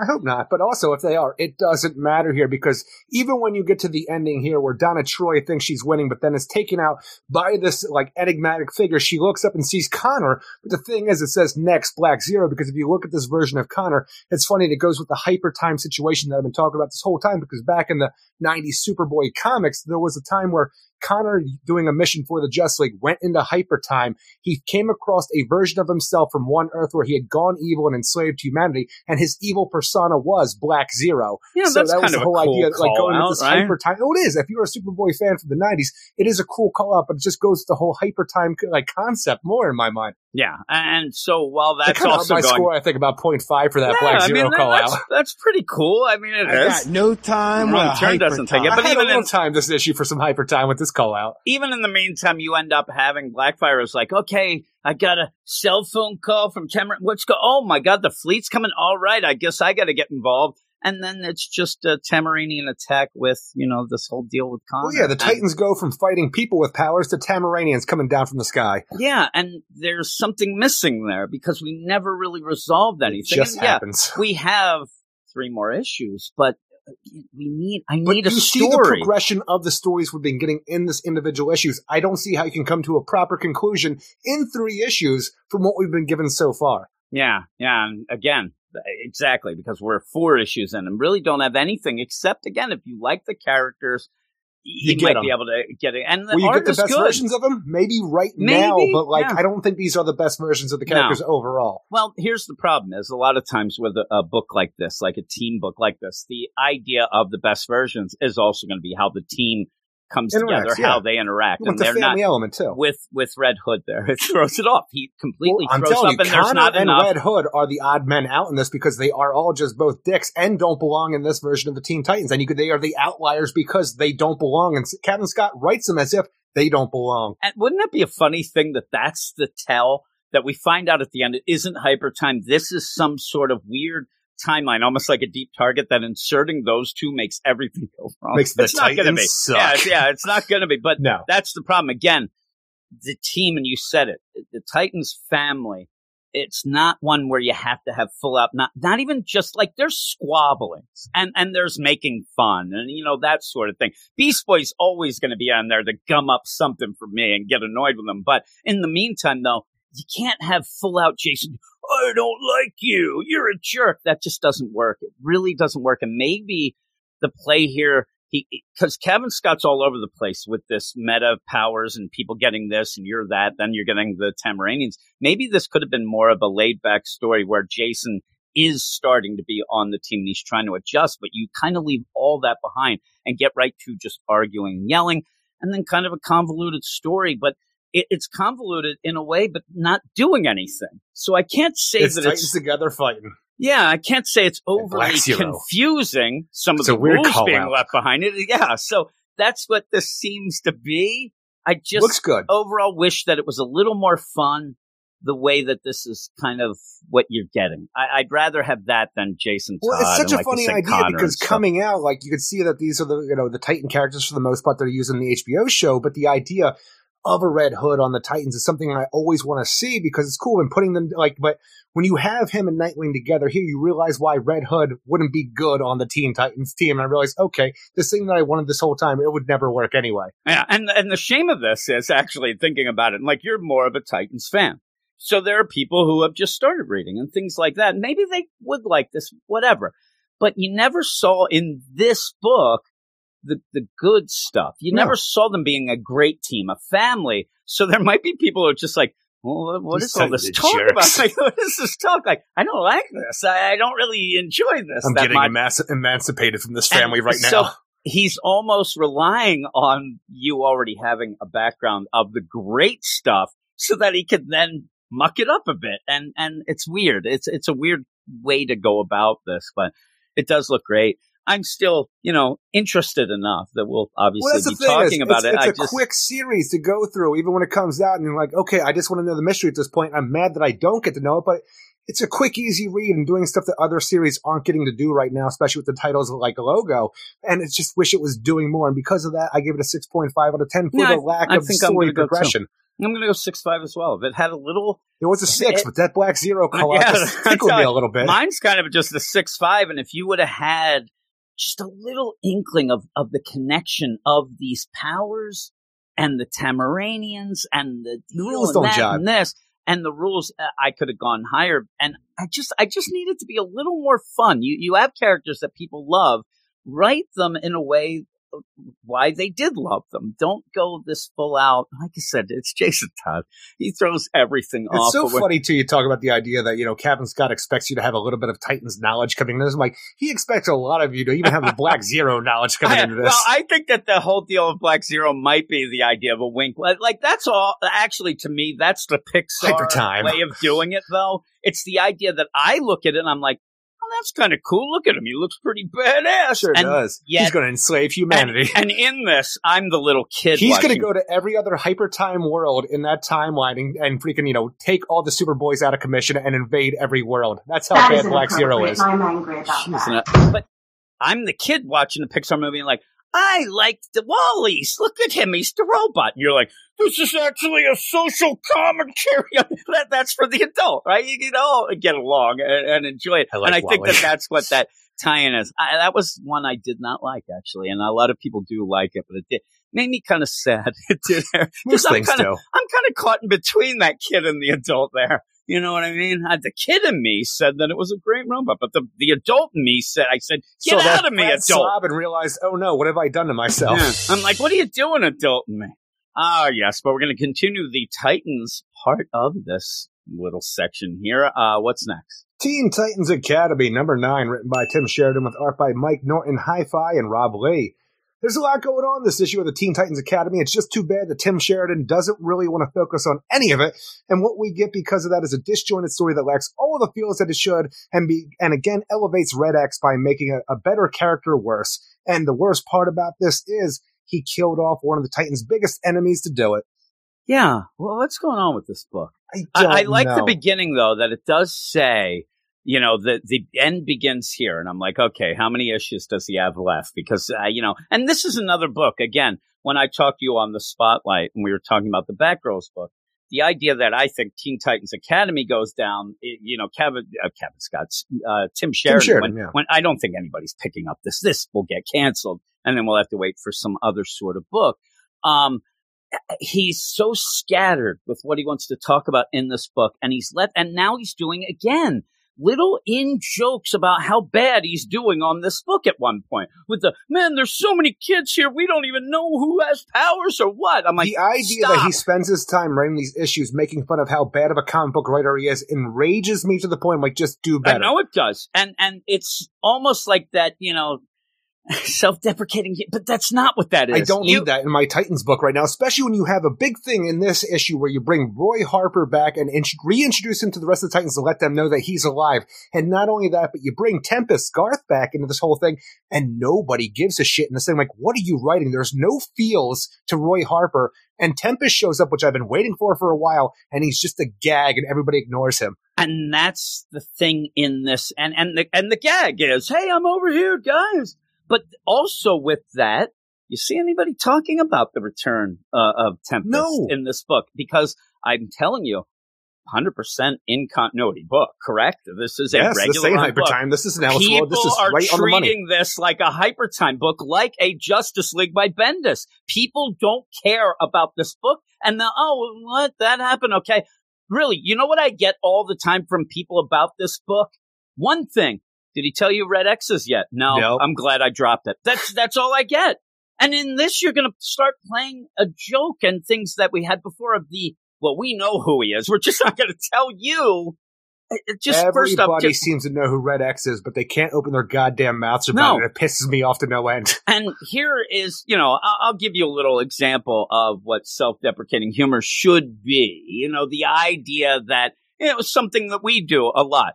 Because me and you, I'd say we're we're Einsteins, Eric, right? We're rocket surgeons, and we'll say, "Oh, we're dummies," or at points we'll say, "We don't like doing that research." When you have spent three days trying to find one little name that was mentioned in a book, I mean that we we do it as a joke and things like that, and it's kind of it's not like all of a sudden I tell you, hey, I didn't read this issue of Teen Titans Academy. I didn't feel like it, but I figured I'd fake it. You know, That's not it. You can't fail and then joke about failing. That is, like you said, do better. You're Just actually, better. you and he seems to be like, you know, trying to t- push back at people who put, uh, no, you're, you're really Make just sure that your comic doesn't fail and that people will care about what you're doing because they already love the characters that you're using. You're introducing new ones. Make them love those as well. Just don't joke about how nobody knows who these people are and how you're not telling a story. Yep. Yeah. And so we don't know the background of this. Uh, you know, the idea of having this book. Tim Sheridan's coming in. I'm sure somebody had this idea first. They kind of give it to him. He's got to run with it. But the idea of having Titans, Teen Titans, new kids, all this, it's way too much. And then he, it's like the idea he has so much to do, he does nothing. It's like he's been overwhelmed. It's uh, anxiety hits and you just lay in your bed and, and just shiver because he does nothing. And You're so speaking when, my language now. Exactly. But a lot of times it is. I mean, agoraphobics, they, they want to go out, but everything's too overwhelming. And that seems I don't like really want to go out. he sits down and you're, he sits down and he's like, oh man, I got so much to do. Uh, let's just go off and have Gorilla Grodd. End up getting his nephew and then doing that. Like we need more Well, than that. even when we had the reuniting of, you know, Wally West and Roy Harper here, the man who supposedly killed, these are friends. Wally supposedly killed Roy. He's back from the dead now. All the hard feelings all the comic book fans of these characters have, we can wipe it away. And the way we do this is with one single hug. And then Wally getting too much food and just showing a big belly burger bag and saying, who can eat all this food? And then Beast Boy put, like shoving in his face, I can.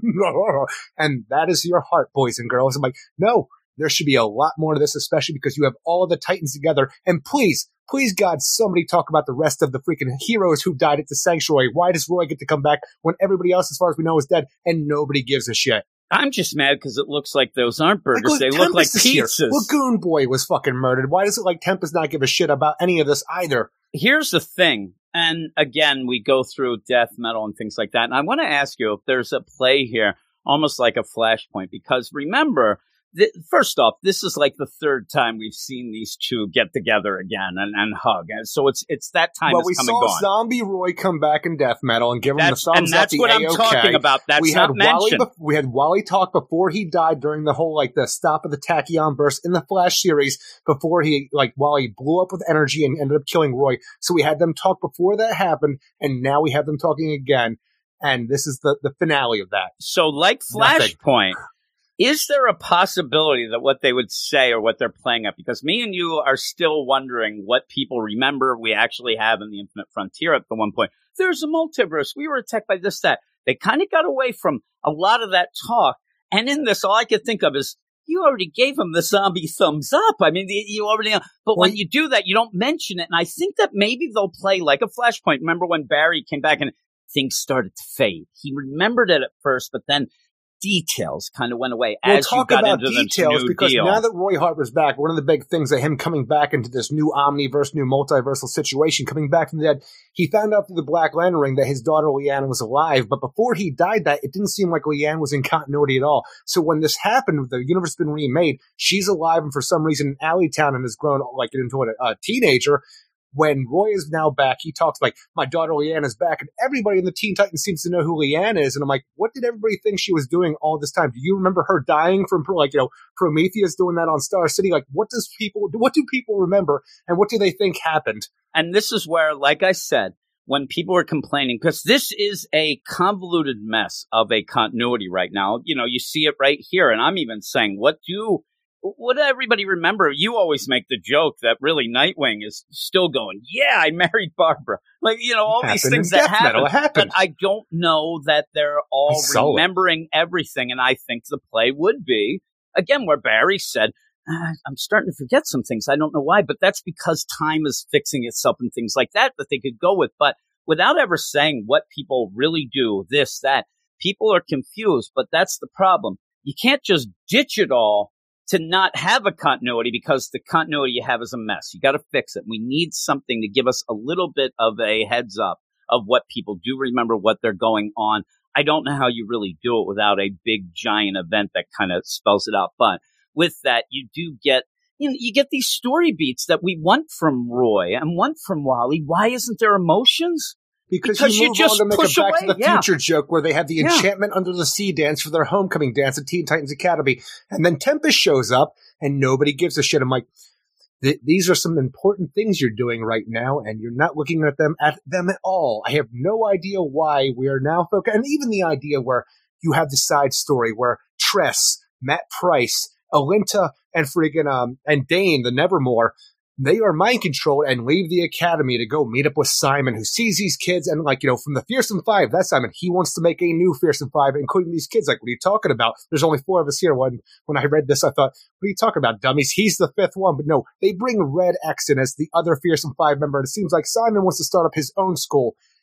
I like this idea. I like it a lot. But for some reason, like every other issue, Red X has to fuck up the works with his dickholery. Well, and now we have to fucking go say on this other thing. Didn't you get the idea that this is the start of we they we already know everybody seems to know who Red X is. We don't, but they do. no idea. They're not flipping out about it, right? They're not going on and on about it. That it doesn't say. So when you get this issue, this is the first time. Yeah, you had him come out when the Suicide Squad attacked the school, but he was playing both sides. And oh my God, he's still this, you know, evil guy or whatever. This is the first time that I swear we're getting this okay, I'm going to reveal it soon. It's going to be somebody that's not evil at all, and it's not going to be anything bad. So I have to start with this. Hey guys, I'm on your team. You're the greatest guys I ever did meet. And we don't want to be enslaved by this bad dude. You end up with this Red X is no longer slicing and dicing. He's begging for them to realize how great they are. And it, it felt off to me because I think when we get the reveal, first off, I'm still expecting to go, who the hell is that? But I also just think it's going to be somebody like, how could that be? That person isn't evil or bad or It's whatever. just going to It's be a good- Brick. Yeah, it's going to be something like, but again, but how would Brick know all that? Ins- You'll have the thing where he got a, uh, you know, a, a chip that had all the, the crazy info. There- There's so many Well, things it's funny, going on. that- because you know I was telling people in the Slack the other week I was going back and rewatching the Teen Titans from 2003, but like back when Red X was created, and in the one episode where the second Red X came out, there was Beast Boy had a whiteboard talk like thinking who could be Red X and stuff like that, and one of them he's like he comes to the conclusion. I think it's a monkey with like robot, like a, a robotic monkey with Robin's DNA, and I'm like, it's Gorilla it's Greg. be. Gorilla Greg is the freaking guy. Yeah. Yeah, and somehow he's able to fit into that. I, but so It's a hologram. like I said, at this point, he ends up, and, and again, he says the Titans are bad too, but it's not the. The Titans are bad. Simon's bad, and for some re- reason, Red X wants to be the freaking pump up the volume voice of the kids. Be yourself. Yeah. Don't be like you know. That's what the it's Titans like. are going to kill you. Simon's going to kill you. Be your own man, but also come with me.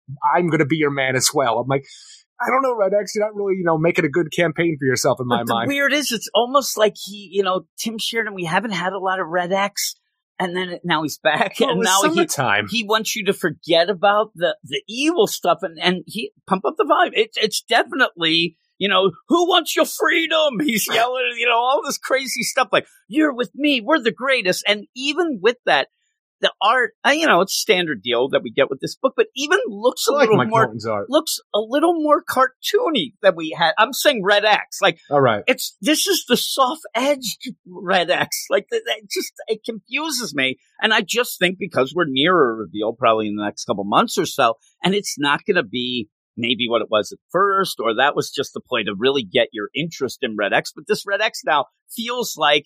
You know, after this, when they reveal it, you're going to go and they're going to do charity work. They might build a couple houses for some people, and then he'll. I don't know. He doesn't feel like he's that evil anymore. It's more of the you know, hey guys, we have to know what we're worth. And Well, it's we not don't even do just the idea of not being evil because I don't even know what you're supposed to be. It's just somebody that everybody knows about who is like, you know, Amanda Waller feels uh, fears on the level of a Batman with his intellect, his prowess, and like, you know, his abilities in general. He is just the Mary Sue of everything, and there's no reason except for he can just beat everybody because that's how Tim Sheridan writes it. Even this, he freaks out because it seems like at one point Matt Price wants to join the Fearsome Five because maybe the Titans are bullshit. He might go with Simon, and he's like, "This is you, isn't it, Simon?" Gets all freaked out because he thinks Simon's still controlling everybody, even though he's not. And then he just goes and murders Simon right there with his stupid Red X freaking knives. And then the Titans show up, and Dane's are like, "Don't follow us." And now Dane has gone off the Nevermore with Red X to go do their own fucking thing. But I'm like, what is their own thing? Yeah, I, I don't know. And what's up with Matt Price? Because now he's already like you know outed himself and said, you know, maybe the Fearsome Five is going to be pretty cool. Uh oh, my freaking teacher's gone. Got to go back to Titans Academy. I just got the idea that was just because he's got to turn evil. I mean, a lot of the stuff is just tropes, and Poor a lot of the things are cliches. But you said even with get back to the you know the other characters where you know you have this. Oh man, here I am. Uh, I'm Roy Harper. I'm back from the dead. Let's hug. Let's make jokes about you know the whole belly burger, big belly burger. Also, man, we got to get that awful statue out of the front. We'll, we'll, we'll work on that. And then they have a Back to the Future joke that makes no sense. Even that you're to love this. Is- I understand that it's the Tempest deal, but even before that, it's just, oh, you're to love this. You're to love this. And it, it just falls flat. And even when he comes out, it's like things. surprise because he has all this water and fish, you know, hovering above the dance floor, which is cool because it's Tempest. But he comes out surprise, and he's all like, you know, the idea. He goes and puts his arms around Wally and Roy. It's like, wow, Roy freaking Harper, I haven't seen you in forever. Where you been, dude? And then there's this Roy. You, serious, Garth? I'm like, this is how little that anybody cares about Garth right now, and it's kind of sad because you don't get Garth in the Aquaman book, you don't get him in the Titans book, you don't get him anywhere. And now when you do get him, which is a great Titans reunion, it's just played as a joke, as if Tim Sheridan doesn't care. And it bothers me because maybe, as people have said online, I take my comics a little too seriously, but I care. But even then, you have what, like, moments in this comic are just spoiled by nonsense. Where it's like, I'm over here, guys. You have Garth behind, like, no, that, stop, stop And it. it Like, seems like the majority of this whole idea of the dance is just in the background, and for a few panels to have the idea that Diego and Stitch have feelings for each other. yeah. Also, not only that, but a very very forced and, and you know convoluted way to get Garth. And this is like the idea. The idea that Tim Sheridan is making fun of his own shitty writing in the book is the same as that he had a convoluted way to get Garth in to make fun of him. Uh, why would you do that? Why, do either of those two? They, you know, do something good. Do something solid. The big deal is that they end up. These kids have gone missing. Did they run away? And Raven's able to say, "Listen, I'm going," and they have the spirit walking. You know, the your I got essence. and- really scared at first though. Before and Simon, he comes in looking like a G hover chair. He's been like has Yeah. a freaking like a goatee and a mustache now. I'm like, he is looking really cool right now. Like he's like you know trying to make it out with the ladies or the men a little bit. Like he's trying to go out in the town and do something with himself. And now he's dead. You but think when, that mustache is? gonna- eh, He's kind of a hipster with that, right? I think Maybe? it looks kind of cool, and you know what? Oh, Especially evil, Seriously, with your brain seriously. showing with the mustache. I would love badass. that. I mean, I, I go out. I'm I'm Simon. I'm like, oh baby, what do you like? You like what I see? They're like, I like that mustache, but your brain kind of exposes a real turn up, dude.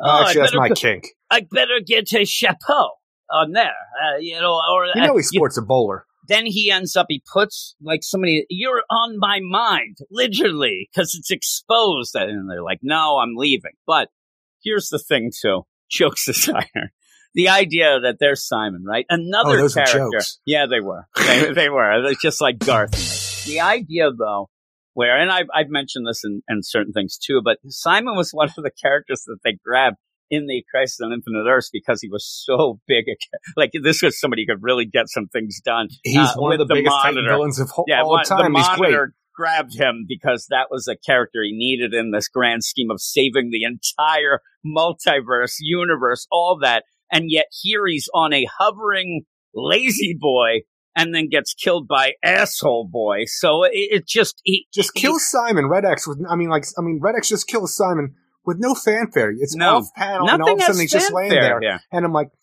that was Simon, and you, Yeah. you just el- tried to elevate Red X by killing Simon, and it was the worst thing you did in this. And I can. It's weird to say that because I was previous, and it's weird. I'm reading this issue, and at one point I'm like, yeah, they're not giving me what exactly what I want. But Roy's back, Tep is back. I'm at a 7.5 out of 10. And then I kept going down as I read because as I was going, I'm, I'm realizing every element of the scenes are giving me. You're not giving me nothing They're but taking flat. things away from me. Yeah, yeah, it's true, and it's funny too. When I saw Simon go down, it reminds you get so angry, and I it, it makes me laugh just because I like when you get angry. But when you end up, you're wanting a not that Simon's your favorite character or anything, But, the fearsome five, we know Mammoth, he ain't coming back after Oh, Damian no. kidnapped his Well, ass and made him a carnival janitor. ma- Fucking, he- he's not coming back to the maybe fearsome he five. came back better. Maybe after the death metal, that could have reverted. But with this, I mean, Simon got a mustache. Look at that thing. You end up with this though. It, it goes back to a lot of times you'll have, and almost was even a Heroes in Crisis thing, but that was just awful in all sorts of ways. But when you end up having these side stories, these characters, and and you like them, and they pop up only to die a panel later, and you're like. You just wasted Why that. would you do Why that? do that? You get so angry, and it, even when it is Elseworlds and stuff, you're like, you could have had some real cool things with that. But when it's in the actual continuity, you just ended up, and yeah, they'll have some nonsense. Oh, he uploaded his deal to this and that and the other thing. Yeah, It'll for be some reason weird before deal. this, you know, it was just a backup procedure or something like that where Gizmo uploaded his brain to Yeah, somewhere else telling you. because the fearsome five are still together. It'll always be that. You always will be able to go out, but in the, st- it just, it's there, like you said. It's the same thing that we keep getting with these writers who don't understand that characterization and making a character great isn't making another character worth shit. That doesn't do it. And that's what they do nowadays. And it seems like a lot of writers that you just have to, uh, Bendis just has everybody in his book saying how great Leviathan is, and we never saw it, so it doesn't hit. This going, it angers you more than you thinking, oh my God, you know, Red X is badass. You don't think that at the end. You just think, oh, why'd they do that? And, oh, and as the, as the Titans come flying in and see this, but again, th- there's the cliffhanger of, oh my God, they're going to think that Red X did something bad. He He did. did. That's not a cliffhanger. That's not anything that would be surprising at the deal. The big thing that is Dane But the but thing is, we did have a comment on the site where I'm not exactly sure with what he meant, but it might have been the idea that if you think that he wasn't affected at the end, I think maybe the idea is that the Nevermore, with the unkindness going to the Four Horsemen of the Apocalypse, maybe made Red X do this against his will, and it wasn't really something Red X did. Now, the, the problem I have with that, and if I go and look, I want to, I'll probably look and maybe comment, is the idea that as he's doing Cut his this, goddamn head off and is holding his head by his goatee in his hand. I'm, I'm page before, how, how silly does it look when Red X is like, and he's got his hands going, but He's shaking. So at that point, you do end up having Dane say, X, seriously, if you don't come down, you're going to snap as if they knew that this is something that could happen with this character. I mean, you know what I mean? Like he's really going nuts. This doesn't seem like, what's wrong with you? You know, says you could snap doing this. And to me, that means that, and, and like I said, most of them seem to know who this guy is anyway. We don't, but maybe it'll be kind of a, a hint when we find out who it is. Go, oh, I can see why they Gorilla snap it. Greg. I'm telling you, that might be a, a play there to give us a little hint of who it might be. If Well, we the thing is, the only about it. person I know who has anger issues in the school right now is Brick. Yeah, yeah. So there you go. And also the idea from when we saw Red X as a kid, and I think was the yearbook special issue kind of thing of when the former Red X, you know, went and killed, I think the foster parents of the of the kid who would eventually become Red X. It was also a ginger like Brick as well. yeah, and, and again, I, I don't feel like the But way this nobody is cares going because down. nobody knows who Brick is because we, like you don't know half the kids in this for the most and part. And that's the weird part where this guy, if they're saying what you said, the idea that we're trying to see that a character that we don't know yet, who has kind of in this issue, I'm, I'm saying, is a little bit different characterization, a little softer deal to know, like, oh my god, that's not like them. That that would be the play of the Four Horsemen. I, I don't see it. I don't see it at all. I just see that this is something that he has anger issues. That's going to be spelled out. Probably is Brick. I think it is now. I mean, well, this fully. might be the start too, as well, because when our Titans are let out of the academy and they have all red eyes being controlled by Simon to you know meet up and you know try to get recruited to this Fearsome Five. One of them is Matt Price, who before I was upset when we read the Future State thing is like, I think this one, you know, like Four Horsemen of the Apocalypse character, like I think I recognize him, but I don't at the same time. It, it is Matt Price with his T, you know, like you know, all his team, like Teen Titans T on his shirt and stuff like that. So Matt Price will eventually become one of the Four Horsemen if Future State does line up, or if we're just going in that direction. So this might be the beginning of that there, where he is willing to go with Simon to become the fearsome five because he is willing to go evil like that. So this might be the start of that situation. And maybe the guy, maybe there's a weird play here too that it's like maybe Simon, he's saying Simon's controlling him to actually do this to him, knowing that he's upgraded or uploaded his deal and wants him to, you know, kind of look I like just the don't know who's going to rebuild worst. Simon's body, or if Who- it's all just knows? some kind of weird projection by this is what everybody sees and thinks they at least see happening. Now you're going with the, the flatliner. I just think that this is full out. And I actually, you say that I did think it was going to be a hologram at the end, but I just think that he flipped out and he killed him. And probably that he uploaded his whole deal. But It's just the image maker making a mirror image of Simon. well, the image maker, you say? Uh, what would you give it? I did give it a six out of ten on the site because I did enjoy the the art in this issue. I enjoyed the characters they used, but talking about it made me angry. I will go Oh down to a five point five out of ten because I like all the characters that Tim Sheridan's using. I like the ideas of this stuff. It's just when you spend all your time tearing these characters down to make Red X look good, it just destroys Uh-uh. my uh-huh. mind. And the way you're using the characters is just aggravating at this point in time. I want to love this book, but Tim Sheridan makes sure that he does everything each issue, so I don't. Yeah, I- I'm going to go six. Uh, it's it's a disappointing book that we keep. It's weird now because I don't really care who Red X is. I don't really. Uh, uh, there's a lot here. The Four Horsemen stuff. Eh, we'll see, whatever. But I still like the characters, and I still desperately. And, and there are a lot of books like this. We're going to end up, and I even you know sent you a deal where we're going to have maps from Gotham Academy Yeah. come up at the uh the beginning of the new year where you have that. You have over uh, Strange Academy right now over at Marvel, and I love this sort of deal. I love the young characters learning their power sets and kind of getting a, a play Oh, in yeah, a a fan of school too. setting.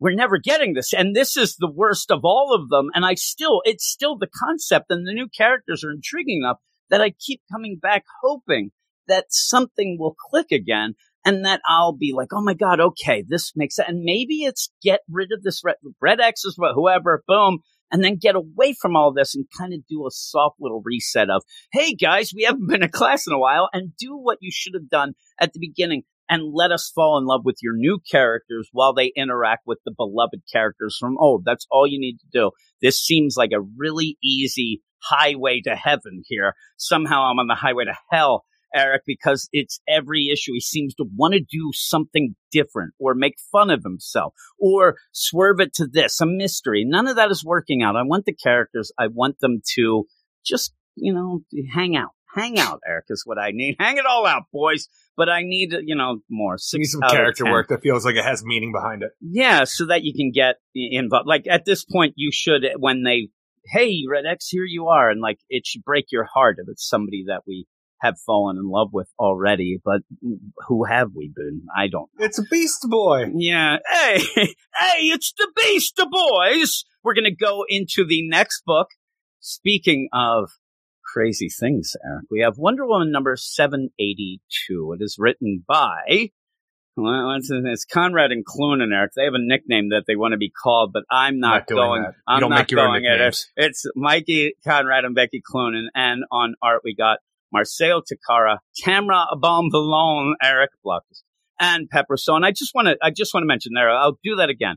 You have Conrad including writing, Marcelo Takara on art, Eric. Blocked and reported. We're blocked. Tamra Bonvillain, Blocked and reported. blocked by her. Pepper So, he actually talked to us at one point, so we're good there. And a backup story by Vita Ayala. Blocked and reported. Skylar Patridge, Romulo Fajardo Jr., Blocked and reported. and Eric Becky Carey. Blocked and reported. Okay. This this whole book is filled with people who blocked us on Twitter. Probably for good I don't- reason. I don't understand. I don't even know half of them. Romulo Fajardo Jr. What did we, you know, diss his colors at some point? Probably. Cloonan and Conrad, or as they like to be called, Cloonrad, continue their that. second art of Wonder, uh, a second arc of Wonder Woman by still trying, and I do have to hit the ding there, Eric. I'll do that.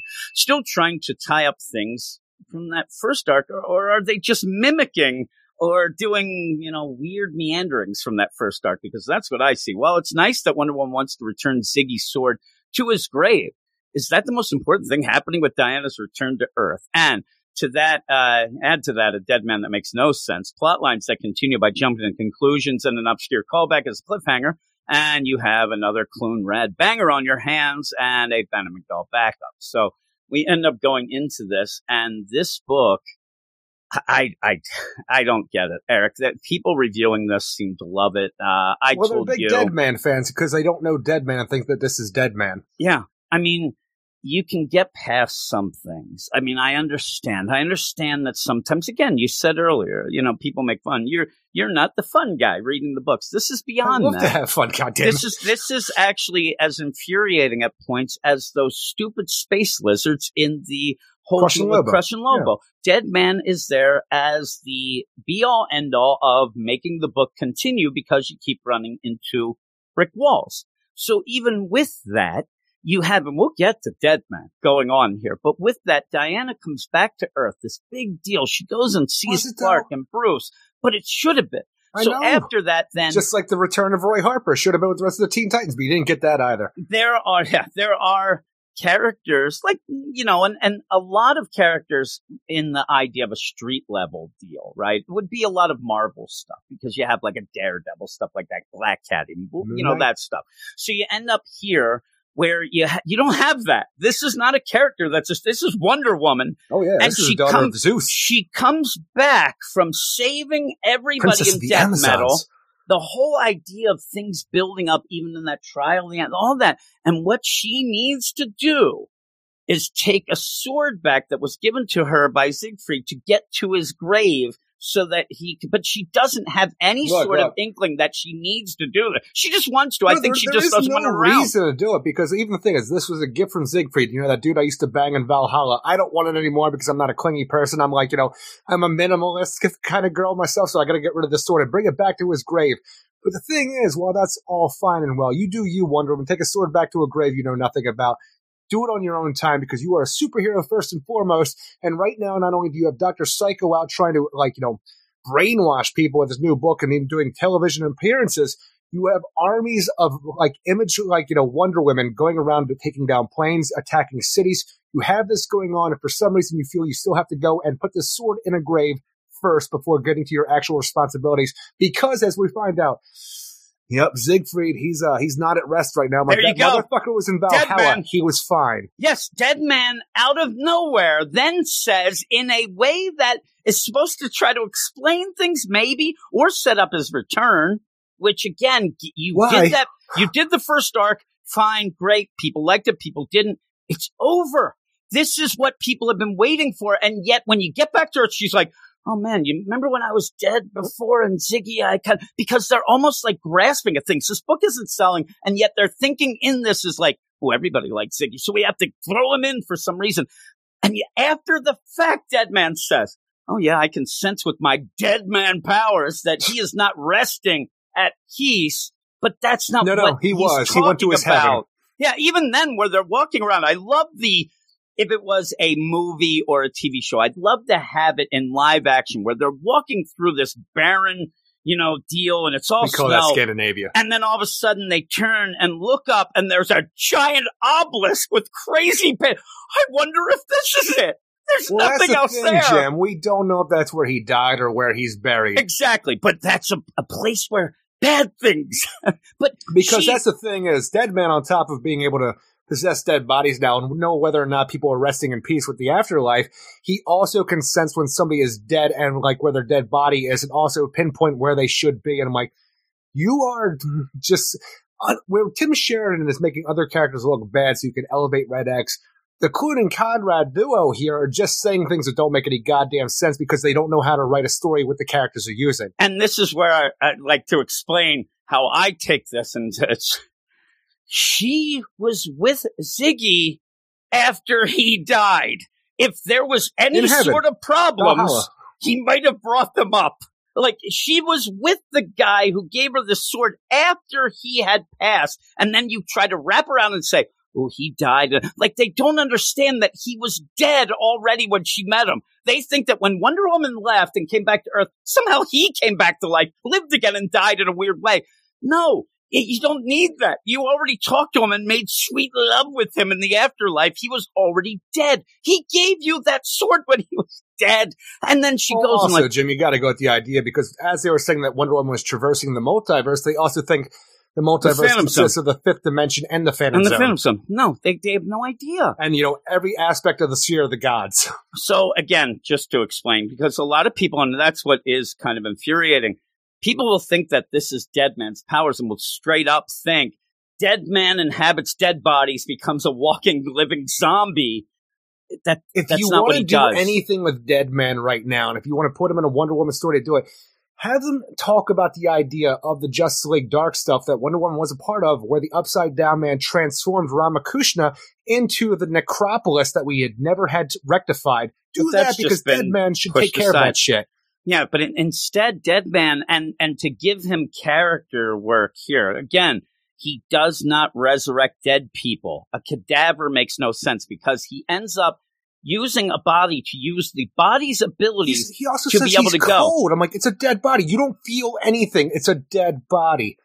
He, a dead person, a cadaver doesn't talk, No, so he shouldn't be able to talk. It also can't move. He shouldn't be able to like. He doesn't go into a Bruce Wayne and then all of a sudden can fly around. You, Dude, that- he's in the on body. top of everything we've said right now, he also in this series because of the Conrad Cloonan duo, he can wipe motherfuckers' minds, just Well, wipe out the past. the and I'm thing. like, what And are you doing? You just keep so- saying he has this ability when he doesn't. and what what they think is going on in my mind. They've looked up half character things. They've looked up a sentence. When he inhabits a body and then he comes out of it, a lot of They people don't don't, remember remember, what Yes. they just did. exactly. He doesn't wipe their minds, and especially past. mass things as well. He only comes out of a body and they don't remember because they were being possessed.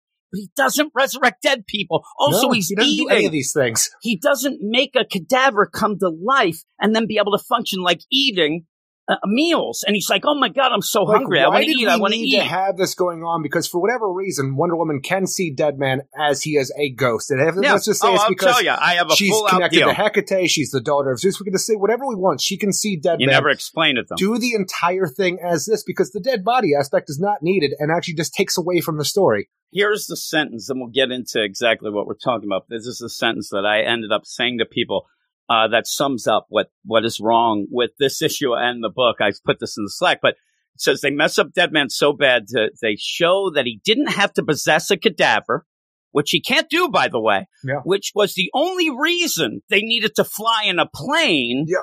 Only to have dead men wipe the minds of everybody on board, which he can't do anyway, which then ended up not mattering because they have a video of it yeah. Nothing mattered in this, and especially infuriating. At one point, Deadman says, I know why we had to fly the plane. I know why we had to take the plane.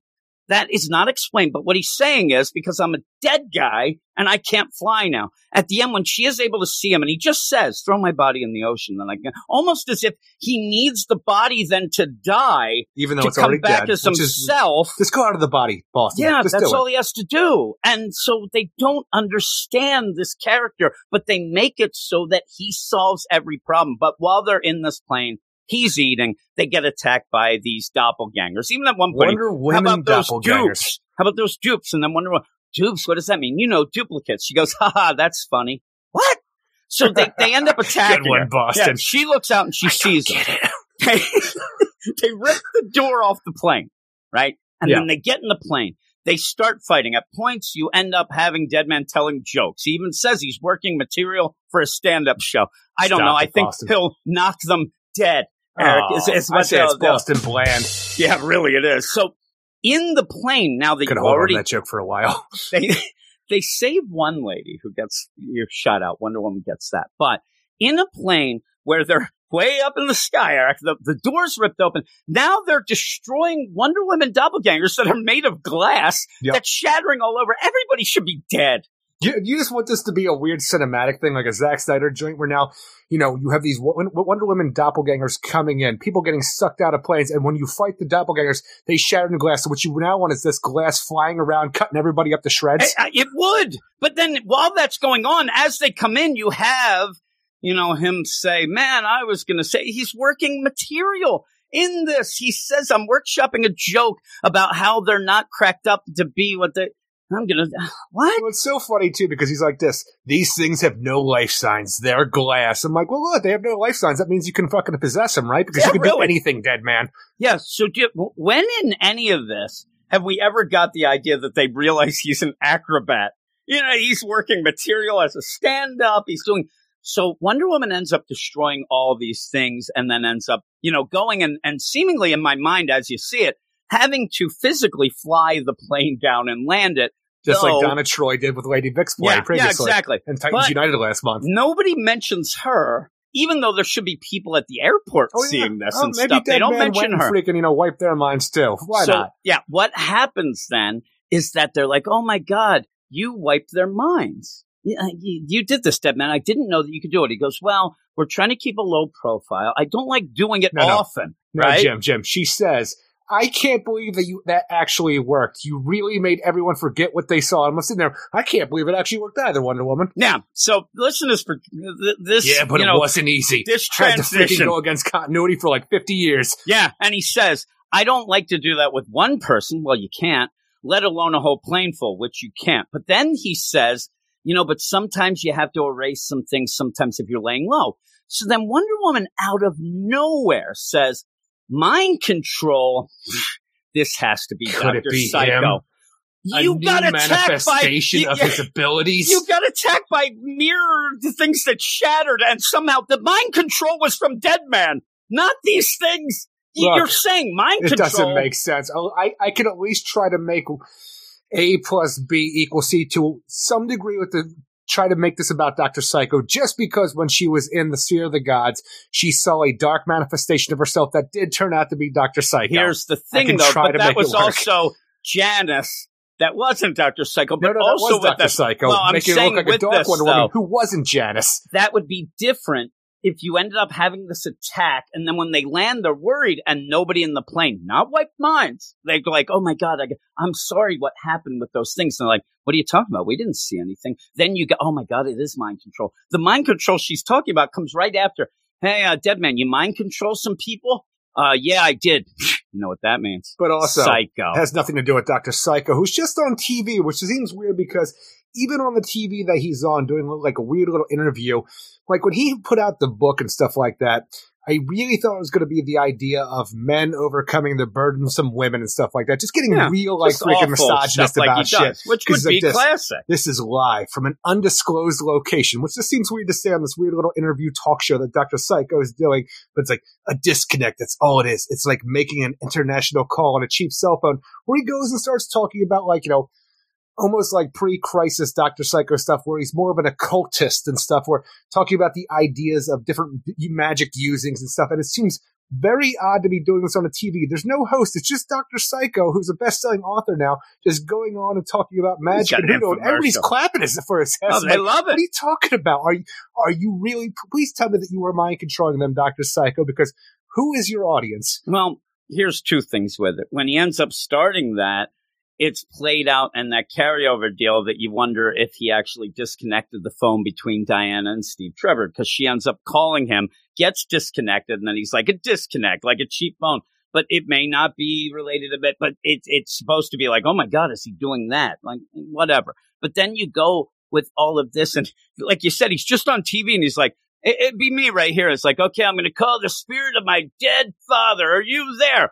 Yup, I'm here. Oh my God, he did it. Like nobody sees anything of this or what, but it also then, He's doing like a Uri Geller type freaking show out of nowhere where he's trying to commune with the dead instead of bending spoons. I'm like, what is this? I mean, he basically is saying, hey, this great atheist, he's going to come. This guy's on the up and up and he's going to tell you to trust me. And it all is hooey. But also the idea that all this stuff with Dr. Psycho, it really does come down. It reminds me just like that one star squadron deal with Power Girl with the Maxwell Lord book. I mean, the idea that he has a book and I think it's controlling people. I think it's just this cliche deal with that. But Psycho's just there to just let you remember that he's there. This stuff again is nonsense. It's not doing anything. just sitting there. Everybody listen to me. I'm the new Edgar Cayce, except I'm the I'm the waking prophet. Just listen to what I have to say and go out there and do my freak and buy my book. and it even it, it it's starting to feel even like the uh Tamaki liar liar with the app and so like what is going on? Let's get to it. But he's not the one who did No. that stuff, and then you just end up having suddenly. Oh my God! Somebody had a video of the Wonder Women. So all of that stuff we've done up, everything always ends up. this. Everything ends up not mattering. No. You have these big We moments that spend then a lot of time doing nothing. yeah, so then they go to Sweden and they end up going and dead man's cold because he's a dead man. He says at one point, I really can't feel the cold, but I'm le- legitimately, I'm freezing. Here, have a jacket, which is going to do nothing for the dead body. But again, that seems like what you're trying Why to do. Why is. Wonder Like, Woman wearing a jacket when the cold doesn't bother her? I don't know, but Is she's it a got a fashion nice, thing? nice little, like, you know, not hat, but ear warmer type thing with almost like a headband in the front. I like that look. But with that there, Don't like it on me. I think that they think that this is supposed to show the compassion. Oh my- She'll even give a jacket to a dead man. That's how compassionate You Diana know what? is. Not many people would give a jacket to a stiff. Because most people think things through, and it doesn't matter if you're cold. You're a dead man. You know why? Because th- you don't usually see uh, a zombie walking around, and and and a guy who's not really using his powers in the way. Even if you were going to play this, if they want to reinvent the character, which again, the They character are. is not the biggest character, but you have to have a reason and a way to do this. This happens all the time. I know that Geoff Johns blocked and reported by a lot of people, but he at points will change something or bring something in to show you it was always like that. Even a Donny Cates does it over at Marvel, but you have to have the basis to do it.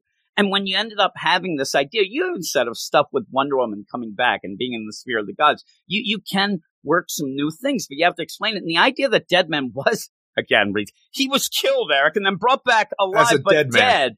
Maybe something got one. Maybe you can His ghost explain was something. murdered, and he was reincarnated as a ghost. As a ghost. That's the worst reincarnation ever. I guess he stayed on that level plane of karma, Eric. But maybe Just rocking through the sphere of the gods somehow. Ramakrishna, maybe the dead Ramakrishna when he came back, like there's something that could be No, even used if you there. have Ramakrishna going and doing stuff like, you know, sending Deadman on a quest and using magic to get him where he needs to go, making him more than he needs to be because we are on a quest right now where Deadman has to be the, the, the be all uh, end all. not to be all, but like he has to be the, not prophet, Guide? but the, the guide for a, a, a resurrected Wonder Woman, a, a- an ascended being who's come back. A dead man needs to be this guide. So he's given extra powers by an extraordinary being. Do something. Yeah, and I, I mean something. I can even say like, yeah, Ramakrishna that, and again, nobody knows what we're talking about pretty much, but he dies. He does come back again as a, a ghost, but without Ram, like something there in that reincarnation, something there got a little wonky, and then that would lead to maybe a quest that if- he needs to be on. Even if it has to be a thing where Ramakrishna's like, I need you to recreate Nanda Parbat, which was turned into a necropolis, and it's some weird thing where Ramakrishna's still around or gives the last of its power, almost like Kyle Rayner with the last lantern ring or something like that, and he has to become this thing to make and the he's necropolis learning his back powers into the as it goes. But you need a descended being that's in the physical manifestation plane or something stupid and magicy about it. Do something you're not to make doing these stories work. And the funny things, we're talking about a character that isn't the main character of this book, saying that that should be, but the hell you say? I would rather, I mean, in this, you are having Wonder Woman because, oh, look at how great she is. She's taking the sword that Ziggy gave her after he had died because he would probably want it when he died after he died.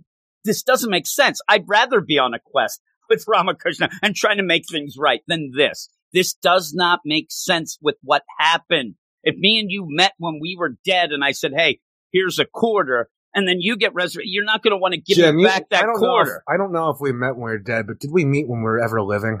Well, I was dying to meet you, Eric, and I never got to live. I don't know what's going on. But no, the, like every concept in this book either doesn't make sense, gets pushed forward with abilities that never were a thing, or also just gets wiped out three pages later. And this should be a huge book. And now our heroes have to make their way back because Steve Trevor is under attack by an army of duplicate Wonder Woman in Washington, D.C. And that is the coolest aspect of the book to me because you do find at the end, which Michael W. Conrad is all proud about bringing, which this is a thing that I am a fan of.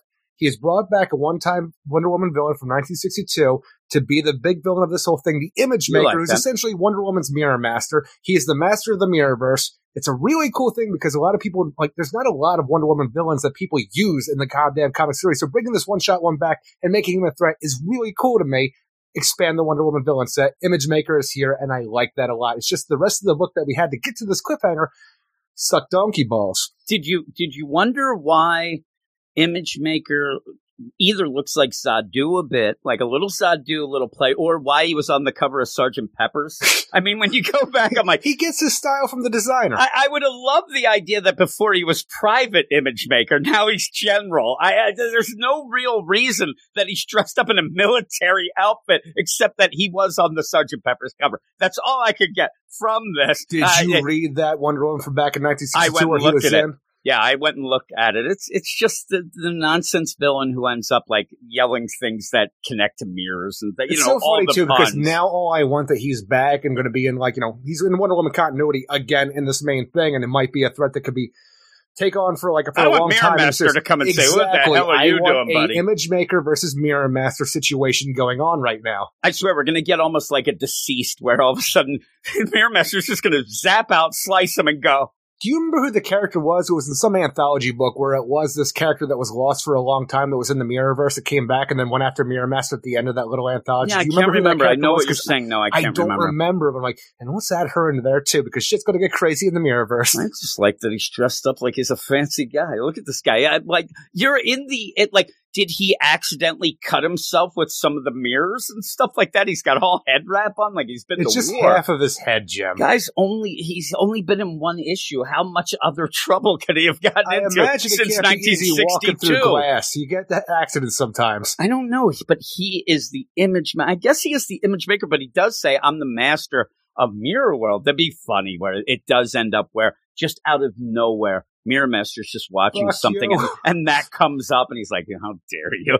what the fuck did you Well, just the say?" only reason the image maker, who is the self-proclaimed master of the mirror world, is here is because you know Mirror Master's off doing you know Rick Flag Suicide Squad That's stuff right true, now. but also the idea, like right on the Okay, now that's why we have duplicates that shatter into glass. All right, we get that, but you, had dupes, you know, duplicates and things like that in your first arc. You, you're Oh, no, doing no. something That's again, all just like doing This is because, just, and like I so, said before, we had an evil Wonder Woman Janus for no reason to be that way. Then you also had Doctor Psycho portraying an evil Wonder Woman, freaking you know, to her in the sphere of the gods. And now that we finally get back, you have an evil Wonder Woman army. And like, this and even with the thing. even with the Doctor Psycho, without it even being the idea that he had that evil deal, like basically what you're dealing with after coming back from the dead, Ziggy's sword, that that's from there.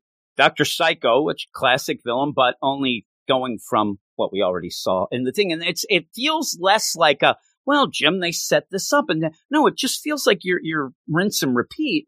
And the idea that there's not much story to be had, so you have to go and oh, everybody liked that overlong arc. I still have to Ziggy. You don't need that. Dead Man should have never have continued on in this book. Fine, you had him have in started out in yeah, this book, well, you had him in the sphere of the god, whatever. That still doesn't make sense. But with all this, like everybody, just I see these reviews again. The man, this dead man's the best, and they have a And the great is, relationship. They're not wrong because I personally don't like Deadman because I find him to be a boring character, and the freaking you know this duo of writers has made sure that he's not a boring character because he can do whatever he wants. yeah, he can do it, but again. You need to have. If, if you came up with a clever way that that makes sense, then you might have really I been would. killing it here. But it's just happening, and when we get these writers I'm not going to say is- some bullshit and just walk away from it. I got to explain that bullshit. and I, I said this is where when you get some writers, then I Becky Explain Cloonan. We've seen a lot of her art, but I've read some of the stuff that she's written as well, and I can't say that I know her. Like, oh, that's Becky Cloonan's writing.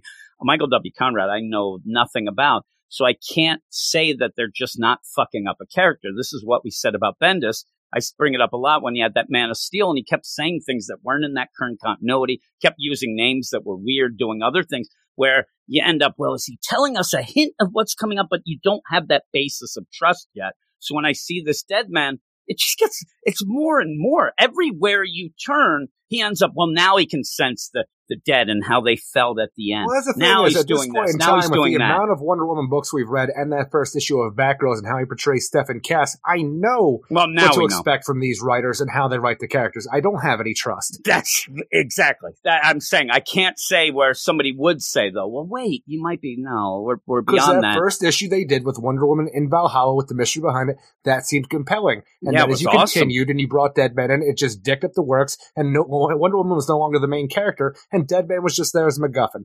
and even that, the Valhalla stuff was the best, right? Any The first but here- issue. But I'm saying just overall of the different things that she's Odin's done. hanging Now, upside down doing with, bullshit. with that though, just Ferryman. to just to point out what I'm happens. a ferryman now. She, she needed a key Shut to up, get Odin. to the Valhalla deal, right? Deadman got it for her. She ended up doing some things but couldn't find it. Deadman grabbed it. Then when she got to the Valkyries, you ended up It having this problem where the Valkyries they were overworked and they needed somebody to do some she fell asleep. She actually like passed out and then when she woke up everything was solved. That whole arc even that Thirsty one being the best. Thursday, they have Thirsty off. Thursday. That was not anything she did Wonder what Woman, she, everybody. What she did mostly in that little bit of the story was at one tired. point. She well, saved at one in point, death metal. she ended up going and seeing a well and told a satyr not to be rapey. That's all she did I agree there. with those sentiments, so. It is good, but still, all the, every step of the Hey, way. you, then don't do that. Put your dick to, away. to defeat Janus, you need a dead man to get the negative space nowhere land going, and they, nothing that she did ever really No, resulted no, that's in anything is, going. maybe she deserves a vacation because she did save the entire multiverse in death metal. Yeah, but Maybe we with should that, cut her a again, break and let her a- have bullshit a stories. break. I'm saying that people are just sitting there like she has Oh, really done this. I'm like, no, they they they don't even write their main characters being able to solve any problems or be heroic. It's always Dead Man swooping in to try to save it with a new ability that he never had before. So what you need to do, everybody listening at home right now, if you're good with any kind of Photoshop paint programs, I don't know what the kids are using these days because I don't use it myself, but TikToks, just, just take a Wonder Woman cover like the one that we have for this issue and just scroll out the Wonder Woman, put Dead Man over top of it. Put Wonder Dead Man. Just put the Yeah, scra- because that's scratch it that out like one of those classic covers where it's not about the main character, it's about somebody else, and they put it over top. Just scratch out Wonder Woman and put Dead Man. Like the Legion of Doom, they go, so you put the Injustice League like Yeah. that, or you put the thing, oh, that'd be cool. Because this is a Dead Man book. It's not a Wonder Woman book because everything that Wonder Woman can do, she doesn't do it, and Dead She Man can do everything It happened instead. again here. He ended up wiping minds, but then it didn't work. He ends up being able to tell that Ziggy's got problems. I just love that they're walking around and they just run flat into like they never saw this big rune rock. I wonder if this is it. No, if it coming isn't, right I don't it, know man. what the Came fuck else it would be. And then she's like, "Oh, it's just there though." And then she puts that sword. One person's gonna walk by and just grab it. Oh, sword. All right. I, re- I do feel like it is in the middle of nowhere. Yeah, I don't know. You, you end up having it there, but again, somebody's middle of nowhere is somebody else's backyard in Sweden. I don't know. Eric, I don't know how how Tell me how the Swedes live, Jim. Is I, I don't know, and they end up having a grand old breakfast again. Too, it's it's a cadaver. We've talked about this before. That food is just sitting in a Again, I'm not stomach. concerned about a, a food sitting in a non-working because the flesh is rotting. Well, you say that. I am concerned only because that is a running gag in this book. Every two pages, Dead Man wants to eat. So I'm going to eat this. I'm waiting for him to start wanting human flesh. And, you know, It'd be funny, but why keep bringing? Oh, I gotta eat. He's eating in the plane. Then he's like, "Ooh, we're gonna have a breakfast. I wonder what they're gonna have. Bre- oh, we're gonna go to Sweden. All right, a Swedish. Like everything is about eating with him and working his material for the Laughing Brew on Wednesday night, which he calls a gig. Eric, it's only open mic. It doesn't really. It's, not a gig. Let him have it. I mean, what is he Makes doing? Karaoke? It's ridiculous. The art's okay though. I enjoy like the the art. art? It's the best part about this. That and the cliffhanger of the image maker. But because of the nonsensical bullshit story where I, these characters that I enjoy and know for the most part are treated terribly, I give this issue a 3.5 out of 10. And we have a Bana-Mighdall back. Oh, and Here's that's the thing is, there's I not much to- happening in The it. thing is, I want you to tell me all about this because as you said that in your credits, I realized You I didn't read there the fucking was. backup. Didn't even realize. I got the image maker. I'm like, ooh, I'm telling cool. you, there's not much to go into this. It basically is the idea of Bana-Mighdall, like the, the women who don't make it, and uh, or do we kill them? Do we Maybe do by the all this? time we're done, the end of the episode, I will have finally read the Okay. Bana-Mighdall, and I can, you know, jump in on it at the end of the episode. I don't think it'll change your score at all. It because I was ends looking up. forward to this. Forgot all about no, it. it ends up setting up more of the whole trial of the Amazons It's and like the the idea Manticore, that Jim. That's cool as hell. Well, they are, but it's just as kind of a background deal to then say Bana-Mighdall's pissed off because of the idea that Themyscira, they ended up taking what wasn't theirs. It's, it's it's pushing that whole So thing. they keep talking about the Enki people. no, they just no, they they're not caring about anybody else but themselves. It's all, uh, what I get in this is you that left. What are you talking about? here's what I get here. It's like what. They have an island and we're in the middle of a shithole desert. This You sucks. picked the desert. And then the idea that this Manticore isn't a uh, a beast of the sands, No, and then they it's realize beast that Tartarus. it's from Tartarus, and the idea that oh, I recognize that I killed it the first oh time. shit! it I'm looking at must the have last gotten thing out. here. It came from Doom's doorway, but the thing is, we know that in the Nubia and the Amazons book right now, which I am looking forward to. Actually, I like all this thing that we're exploring the different a- like the know tribes like of the Amazons with the Esquecida and Wonder Girl. We had the McDowell and the backups here, and we have the uh, the Themysciran in the Nubia and the Amazons right now. I dig all that, especially because we're going to a big Wonder Woman crossover. I just want to know right now because it seemed like Medusa escaped the Doom's doorway. How fucking long was that door open that a Manticore escaped and made its ass to Egypt? And again, Atalanta's there to try to talk to the, you know, Farouk and talking about the stuff. And basically, it goes with the idea of maybe, you know, us kind of being separate. And how One big is that doorway? 'Cause I don't remember being Manticore size. I know. I, I got the idea. It was the spirit of it. But even so, all this is is the idea of showing Themyscira, Venom, you know, the Amazons. Yeah, they don't get along. They have a, you know, a gripe with each other. Maybe to some the point that where they'll have a trial. yeah, I, I got the idea that it was like in my mind, it was one of those things of almost like, you know, me and my brother. Maybe Oh. uh, it, What's it. Steven up to? No, I'm saying I don't know. And if something went know what my brothers wrong, doing either. you know what I mean? But- if something went wrong, is it our faults for not keeping track of each other? Is it if I for enough drinks, it will be. Yeah, I mean, I, I'm not going to change my mentally. deal. I can't stand the kid. I say kid, he's 80. Uh, but with that, you know, he, He's he- in his forties. I ended up, you know, not liking my brother uh, because he's an asshole, right? He doesn't like me because I think he's an asshole. It's not going to change. I can understand that. I get this idea, though, if we did end up finding out maybe that the Werners had some issues, and maybe we could have resolved these years ago by just talking. Then that's what I got out of it. The idea, Talk's where- cheap, Jim. but you want to have this trial of the Amazons, and it's going to be like everybody against. It's a battle royale. It really is. I Hey, mean, they're going to ring me the a battle bell. royale. All of a sudden, mankind is back. We're like, holy shit! I didn't expect that. the Rock and Sock that. connection comes out. and Oh. They're freaking teaming up Can for a little while. And then that? Mankind's over the top rope because the Rock betrayed him. Holy How- shit! I want that. about- With how about if, Artemis? This year, right? and like next year, and you have mankind come out, but he's you know just him say he's doing it, and then when Just they Mick do the, Foley. they well, he's mankind, but he's Okay. not doing any. But when the the countdown goes, and as the but he gets Uh. the sock out and puts it on, and, and the rock comes out, it'd be awesome. I'd go nuts. And then Artemis is there. I don't know. Eh, that's telling you, Kelly everything, Kelly with everything you just hair. described, but with Amazons, I'm all about. Yeah, it's okay. It's just in this here. When you read it, it's very quick. But when you do read it, like again, here, uh, are you Tim Sheridan now? Can you make fun of not read? You end up with all this stuff where it just kind of okay. Let's get to the trial. Let's get to the trial of the Amazons. It didn't make me care more or less about But it. the thing art's is, I good. appreciate that DC Comics is doing all they can for how lax they've been in any kind of Wonder Woman stuff, especially in our own title, that we are making sure that readers of DC Comics know what the normal status quo for all the Amazon tribes are right now, because we are adding a new ones and we're going to a big crossover. We make sure that everybody knows what's going on, and, And I like that a hopefully- lot. in our spotlight, we ended up mentioning Yara, and hopefully that kind of kickstarts her book again too, because she needs it. She needs a little Oh, kickstart. she needs a kickstart in my heart because I need to fall back in love with her. the Mar, yeah, the March. Uh, oh, it's all about you falling in love with her, is it? Yeah. What is she? Your accessory? You end up where I don't know in March you have the solicits came out, and March actually is a really. I I don't know how people are going to, you know, think about it, but instead of like a huge event, that there's a lot of little mini crossover things going on in March that I actually think are intriguing, like a trial of the Amazons. You have some things in the Bat books. You have some things going on all over the place The that I think Titans might be the- pretty and cool. the, uh, what's the other and one? the Suicide Squad. Is it Suicide Squad? one. Yeah, yeah, you're right. Yup, and then you have like Robin, Deathstroke, Inc. Bat- Ooh, I look forward to Batman. that one. Like, yes, I and maybe these are the things that'll get us kind of like, okay, I know people hate the idea of having to buy more books, and they'll The bitch and is, moan though, about it's, it, but it's, it's, it's Slade versus Damian round 13, it feels like, because it just keeps happening. But with all of that, and I was going to mention to you before, it just popped up when we're talking about this, but the idea where you do have these things and you have these crossovers, maybe that's where you really start nailing down the continuity when you have these books, because then you could have them all on the right page. And maybe the continuity in getting it right has to start within the family of books. We have a good continuity going in the Wonder Woman books,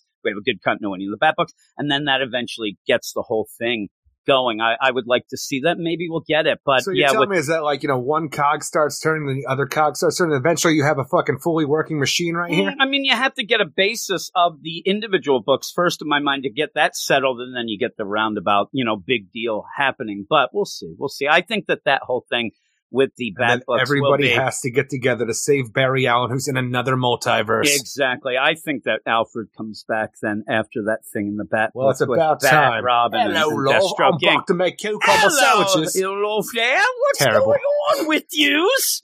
Leave a quarter on the Should have bed. I him dead. Sometimes dead is better. Hey there. I mean, he did come back like, that. He's like freshen a drink, governor.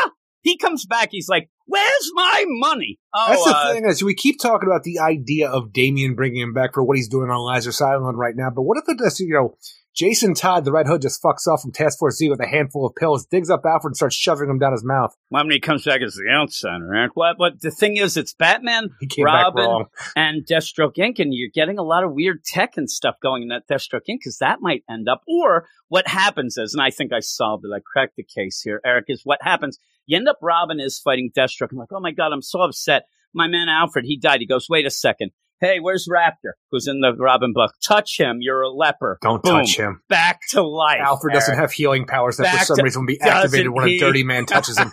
That's right. He's just touching him. But it makes sense. Raptors in the Robin, it's going to work. Eric. Hello, love. I'm back.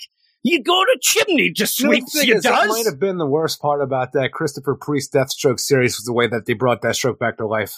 Yeah, it made it seem really wonky. That deal. I, I got, I kind of got what he wanted to try, but it didn't make sense. Like The the, man dead man was in this book. But when like when when Raptor took his glove off and ended up touching him with his leprosy hand on his clothes, for some reason, even in death, his healing factor kicked back in, The weird deal bringing about him back it to life. it was a healing factor version of an inoculation that seemed very odd of getting those bad cells in that your healing factor will then react to to bring you back to life. I don't It's get it. It's the worst part about that Now- series. Why can't Dead Man go and, and he could become Alfred? He'll just go get the body, come out, the head's all swirled I don't around. think Batman would appreciate that, personally. I just Alfred's going to come back. He's going to be like, "Where's my money?" Uh, oh, uh, you know, Dick Grayson, you gave it to him. Oh crap! Can I have that back? No, I, I actually donated. Oh shit! Well, I'm going to be at the mansion. That We're not really there. He's like, "Okay, kill me now." He ends up Again, just jump, he, he jumps off a bridge. He's got many mansions, He I bet. He jumps off the But bridge. then he's arrested for, by the IRS for not paying taxes on them. I mean, that would be the weird deal of what do you like? What are the rules when you come back from the dead and your property? Because it's all been given away and whatnot. But we'll have to see. know. Maybe he'll the make. people in the Marvel movies with the blip. Yeah, well, we'll see. That's a little weirder, but yeah, even in the whole deal of that that Teen Titans Academy, they're like, eh, people come back from the dead all the time. But yeah, I'm a four out of ten for this. I like the art, and maybe the you know, maybe I liked enough of the backup to give me a little bump Yeah, the from thing your is, I score. look But forward to it. To a, I'll go up to a four out of ten as well, just because even though I didn't read the Bana-Mighdall backup, I wanted to, and I looked forward to it, and I liked the last you're one. just you're gonna trust it. But the you, main you Wonder can read Woman it. I- title sucks balls. Yeah, it's just nothing. It's nothing, but people seem to like nothing nowadays, Erica. I, I got a lot of things that I can give you for that nothing, right? You got that? Eric? But with that, we still have one more book in this section, uh, so we're going to go off to that right now. Been doing the show so long, and sometimes we're shitty. Been mislabeled as haters just about the whole damn time. Was away years ago, there's a colorist. Didn't like us very much at all. Bye bye, Tamara Bob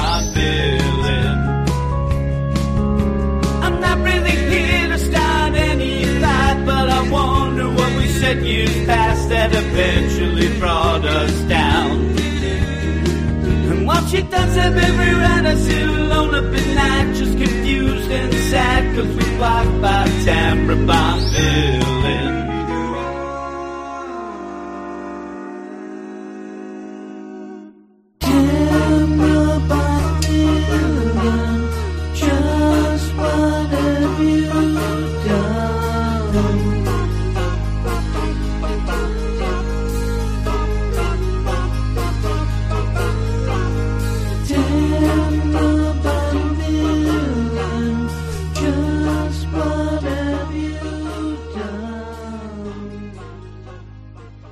All right, Eric, and that next book is one that I know you love. You are in love Look, with this book so I say that I love it, but I can't love it more than you can. So it's no, a weird thing I for me to say. that is true. But uh, Uh, the thing is, Jim, I heard before if you love something, you must set it free, and I Oh, really, really? really wish that we could set this free right now. Well, we will in, in, in a couple issues, one or whatnot, months. right? Because the end, every time I, I read it, I swear I'm like, please tell me this is a five issue mini. Please tell me that this is a one shot.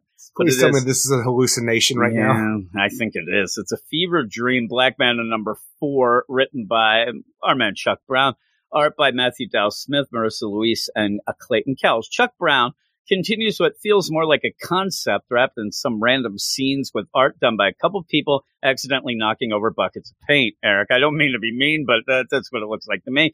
Trying to glean what is going on in this book must either require a PhD or a straitjacket. And unfortunately, I have neither. All of that said, I am guessing the only thing that continues out of this book going into the upcoming Aquaman series is Black Manta's new connection to Atlantis. Uh, Not like, Doctor Mist. No, like Joe from the Facts of Life used to say, "Are these sandwiches free, Eric?" That was a continuation, a wraparound joke. A joke that was, Eric. Uh, I'm still waiting to find out if it was. Doctor Mist. I, I Yeah. mean, here's what I told you about it because me and you were reading this, and I was sending you some, you know, little things and like, hey, look at these people thought this was a perfect issue, stuff like that, which confuses me. But even so, you end up where we have gone with the name Torrid because it has been spelled out in a bunch of solicits up until now. We had Yeah. no idea because of, and now we find out that it is just thrown out there. Hey, what's your name? I don't know what my name is. Uh, All my, right, my uh, body burns with the fire. So, okay, your name's Tord. Pretty cool, huh? Yeah, your name's Torrid. Uh, Okay. Then she ends up leading them to this guy who she says I had a connection with before in Africa. They get there, nobody recognizes anybody, and then he just ends We up throwing about out a Dr. name Miss and knows stuff. all about the nefarious and infamous Black Manta. Yeah, uh, well, Black Manta, because who hasn't Miss heard? is an immortal African, you know, sorcerer right there. So bringing him back is kind of a cool call out because of what they're doing. The idea of the the tribe that left uh, like Atlantis back in the day and formed something in Africa. Yeah, and so with all of this, again, you are you're leaning to the idea, whether you like it, hate it, whatnot, is that it looks like the thing that one of the things that Black Manta hates the most, he'll be that. You know, the idea I hate Atlantis, I hate oh, I'm Atlantean, okay. And we're gonna go into this Aquaman book where him and his son that also Thing connects is, his is he son going to to it be too. the thing? Will he be an Atlantean or will he be an African? No, well, that's they, they were Atlanteans though that went back to Africa. So I think that he will be of that tribe, and that's the connection because of what's going on with the sickness, things like that, and all that's said and done, and all that's nice and whatnot.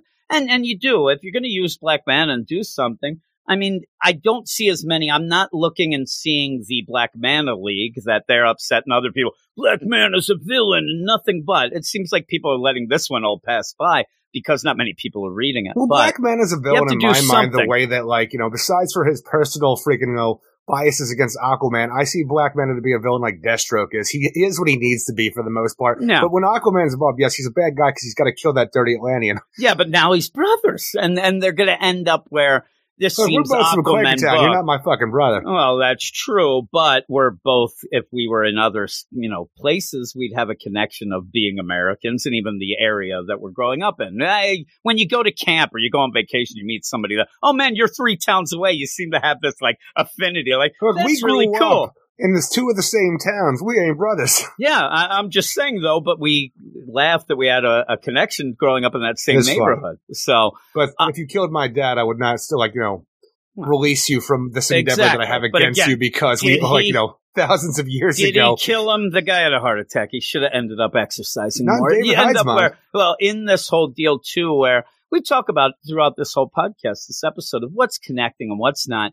And we know that Aquaman does not have any sort of thing going down in Atlantis, but yet he seems to have pull and seems to be able to order things around. It felt weird. And one Uh, thing is, you know- every time we see him now, like the Mera, Arthur, they always seem to be doing stuff at Atlantis, which is fine because they spell out the idea that you know it's a democracy now under there. There's no like you know like uh, pa- uh not patriarch, but like no kings or queens and stuff like that. I can't think of fucking names of things today, but they don't have that anymore. But it seems like they are still leading the charge because even when we have like the generals of Atlantis who are poisoned by Devil Ray, the first person they call is the Aquaman. Like, is he just the go-to guy now because of the former king, Mera being the former queen? Can the Atlanteans do anything on their own, or do they always have to rely on the Aquaman? Or if you have something that even slightly reminds you of This Black Manta, you call him, right? But it should be. But with that, though, it's weird because you really had that push away from that just to have him be that go-to guy. I wish it was explained, but nothing's explained in the actual story here. How am I going to think that that's going to be explained?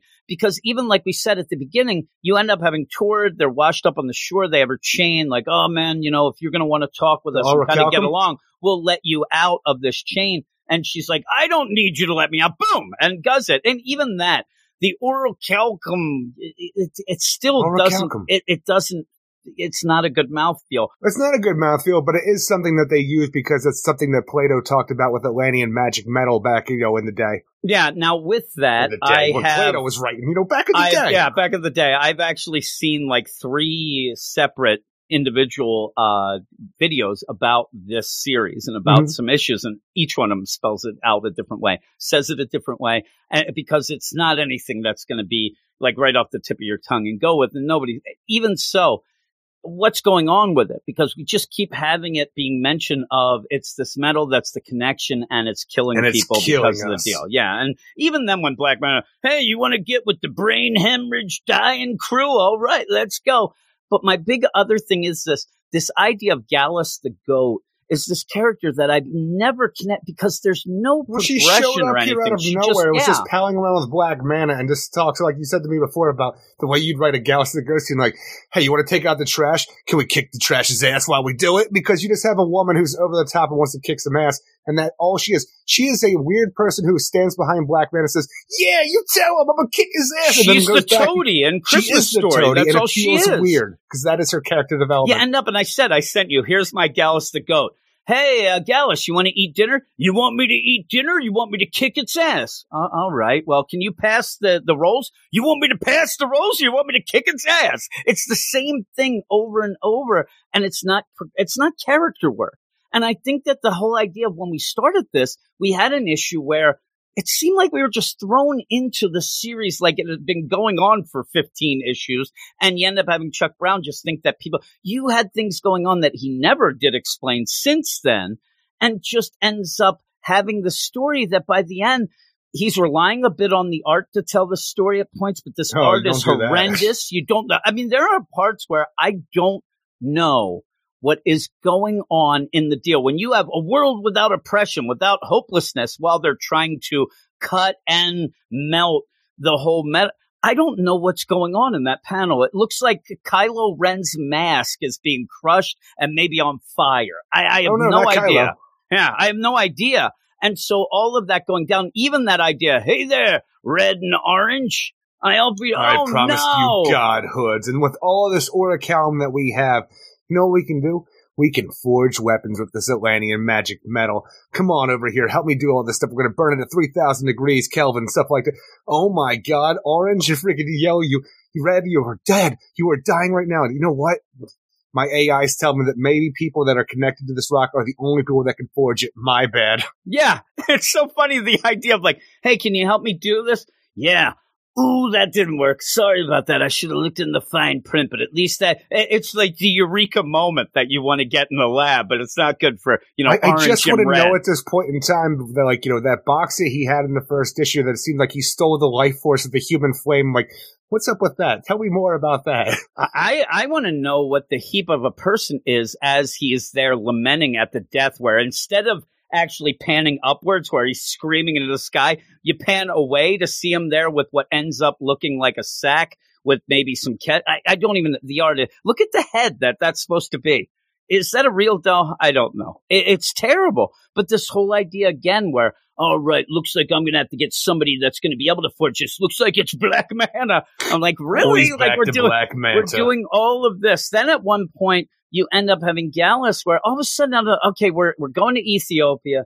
We're going to end up finding out now she's in what appears to be a giant sky. sky. I don't even get the progression of do where you go. And at, at that point, she looks like she might have a bike helmet that has balls on it. I don't know. She's don't going that through means. things. It look at it. I don't know I'm what this thing though, is. A bike helmet that has balls It looks it. like it just got rubber balls attached to it. I don't know what the tech is supposed to be. Is this something Maybe it's that an she can do Ethiopian female headdress. I don't know. It looks like it's some tech because even when she puts on those things, I'm here. The wizards, even she says, I'm scanning the building and there's nobody else. We were Well, maybe she to. just has her hair in little palms, and this is just a weird thing that goes in between those rows. no, it looks like maybe it looks like a helmet to me. But even so, she goes into this place, says, "Hey, I'm here.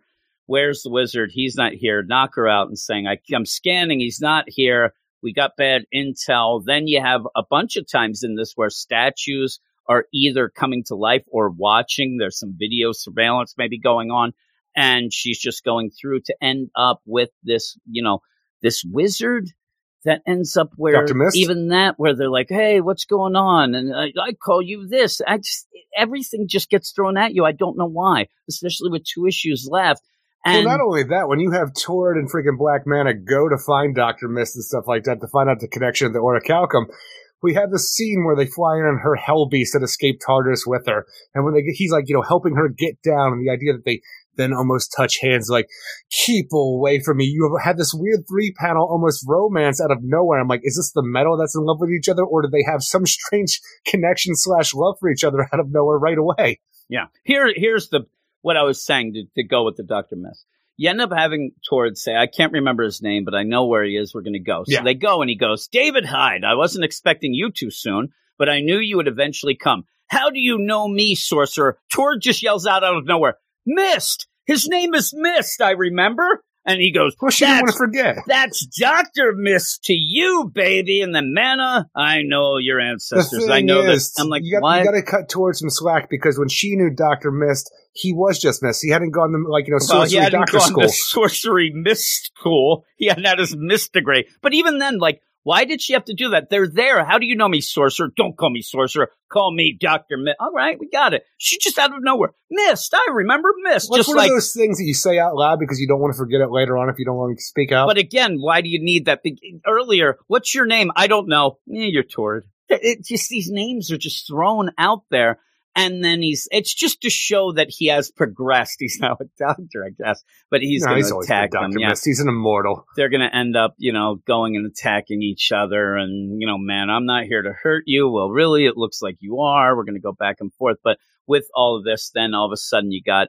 You know, crocodile guy and guy flying, all these crazy things going Doctor on. Through unleashes this. some Yeah. animal monsters on them. Yeah, it, it looks weird though because, like I said, you end up changing. It looks like at one point it changes venue a little, and at one point Gallus is not with them, then is and getting Well, grabbed Gallus by the in things. Ethiopia. You know? Yeah, so but she at that oh, point at that one point attacked. she is yeah. there. Yeah. yeah, she's there then. That's what I'm saying. They're Like all this is going down, and then at the end it ends up just being. You know, hey, I'm gonna get these questions. I'm gonna answer. Um, we'll find out what this is all about. It's just nonsense. It really is. And by the end, I it, this book probably isn't selling. We haven't had sales for a couple months. Sales figures. This ended up debuting at like twenty nine thousand, but we haven't seen Why is what. Gallus there for that one panel? I don't know. I have no idea. I'm going through there. this. I'm like, because the thing is, I'm like, she wasn't there. And then as soon as I said, it, I'm like, she's right here in this one panel. I'm like, that That's doesn't make any confused me. sense. That's the what I said. is, even when they say though the idea where she is in Ethiopia, like, all right, hurry up and do your search and, and get to the roof. And I'm like, did they then pick her up? Was she hanging out in the background and they decided not to draw her in or the rest she of the went time? to the roof and you end up having Dr. Mist being powerful enough that he can end up doing things because she was seen through that statue and maybe the statue mystical and yes, where you there can is see. there is a statue that's eyes glow and Gallus uh, is freaking and maybe that's I that. don't understand the story progression or what they're trying to do. if you look, I mean, the closest I can get is the eyes end up glowing green, just like Yeah. his color of his magic when he has his fist and stuff. But again, the art's so off that you don't know. But this could be he's actually he's playing 3D chess when they're playing checkers because he's fighting a double front deal without them even. I don't know. Uh, but yeah, they end up shooting him in the chest, and then okay, I'll I'll Let me answer your questions. Yeah, yeah, I'll answer some questions. I'm and like, we I don't end know it if I trusted the way you put it right there, yeah, I- I- it is weird when he's like there. And he's like, ah, it's funny. He's like, whoa, whoa, whoa, let's It calm down, looks like down. he's about to hocus pocus my ass, and I don't need that. Just answer some questions, dude. Like, time out, time out. Let, let's settle down. Listen. Oh, you said you have. Que- oh, let me answer them, and he's going at him. Ah, you're like, holy shit. Uh, but by the end, again, I think that us talking about this, I don't think anybody's reading this. I No. don't think there's anybody even the reading it. idea where we started out with Tord is just now like, you know, remember how we ended last issue with, you know, Gallus and uh, Black Manta fighting Tord and her giant homunculus fucking monster from Tartarus? And then, you know, Black Manta jumped into the body, like threw a dynamite or bomb in there, got out, and then like we thought the beast might have been dead. After we resolved things with Tord on the beach to start at this thing, all of a sudden her goddamn monster comes out of the ocean. It uses spontaneous evolutionary jumps as a defense mechanism. Interesting. I'm like, it's a good. like, I look yeah. at this thing. I'm like, What what, do it I see mean? differently? I know. I, I don't know what's going on. And then even with that, then you have it like, Translation. That's dope as hell. I'm like, is it? Yeah, translation. That's that, what is going on. And it's like so funny. book. again though with that it almost feels like you had to do that because then later it's like we gotta have a way to fly around or whatever Yeah. no, no We're you, ourselves in Dakota. We got to bring the fucking homunculus back. you kind of have ships and stuff you know there where's you know where is the mana men eric i the want the Mana Flyer? mana men where's the mana men you, we you had just the want the of freaking weird mutant man. i think we're gonna get them now i really not. do i really think that we're gonna get dr mist is gonna make them or I'm something you later do that if so. Not even that. We'll, we'll just go back to freaking Underworld Unleashed where Neron was giving people power, and all of a sudden Black Manta was just an actual Manta Man himself, and it was the worst version of the character ever in the 90s. hilarious the manta men come they're just monstrosities You All he wanted to do was become human again after that. Yeah, well, it gives them something to do, something to do. But yeah, I think that it, like even in this, where I say at the end, I think we're just going to see he has that connection, that lost tribe of Atlantis. He he end up being one of the ancestors of that, so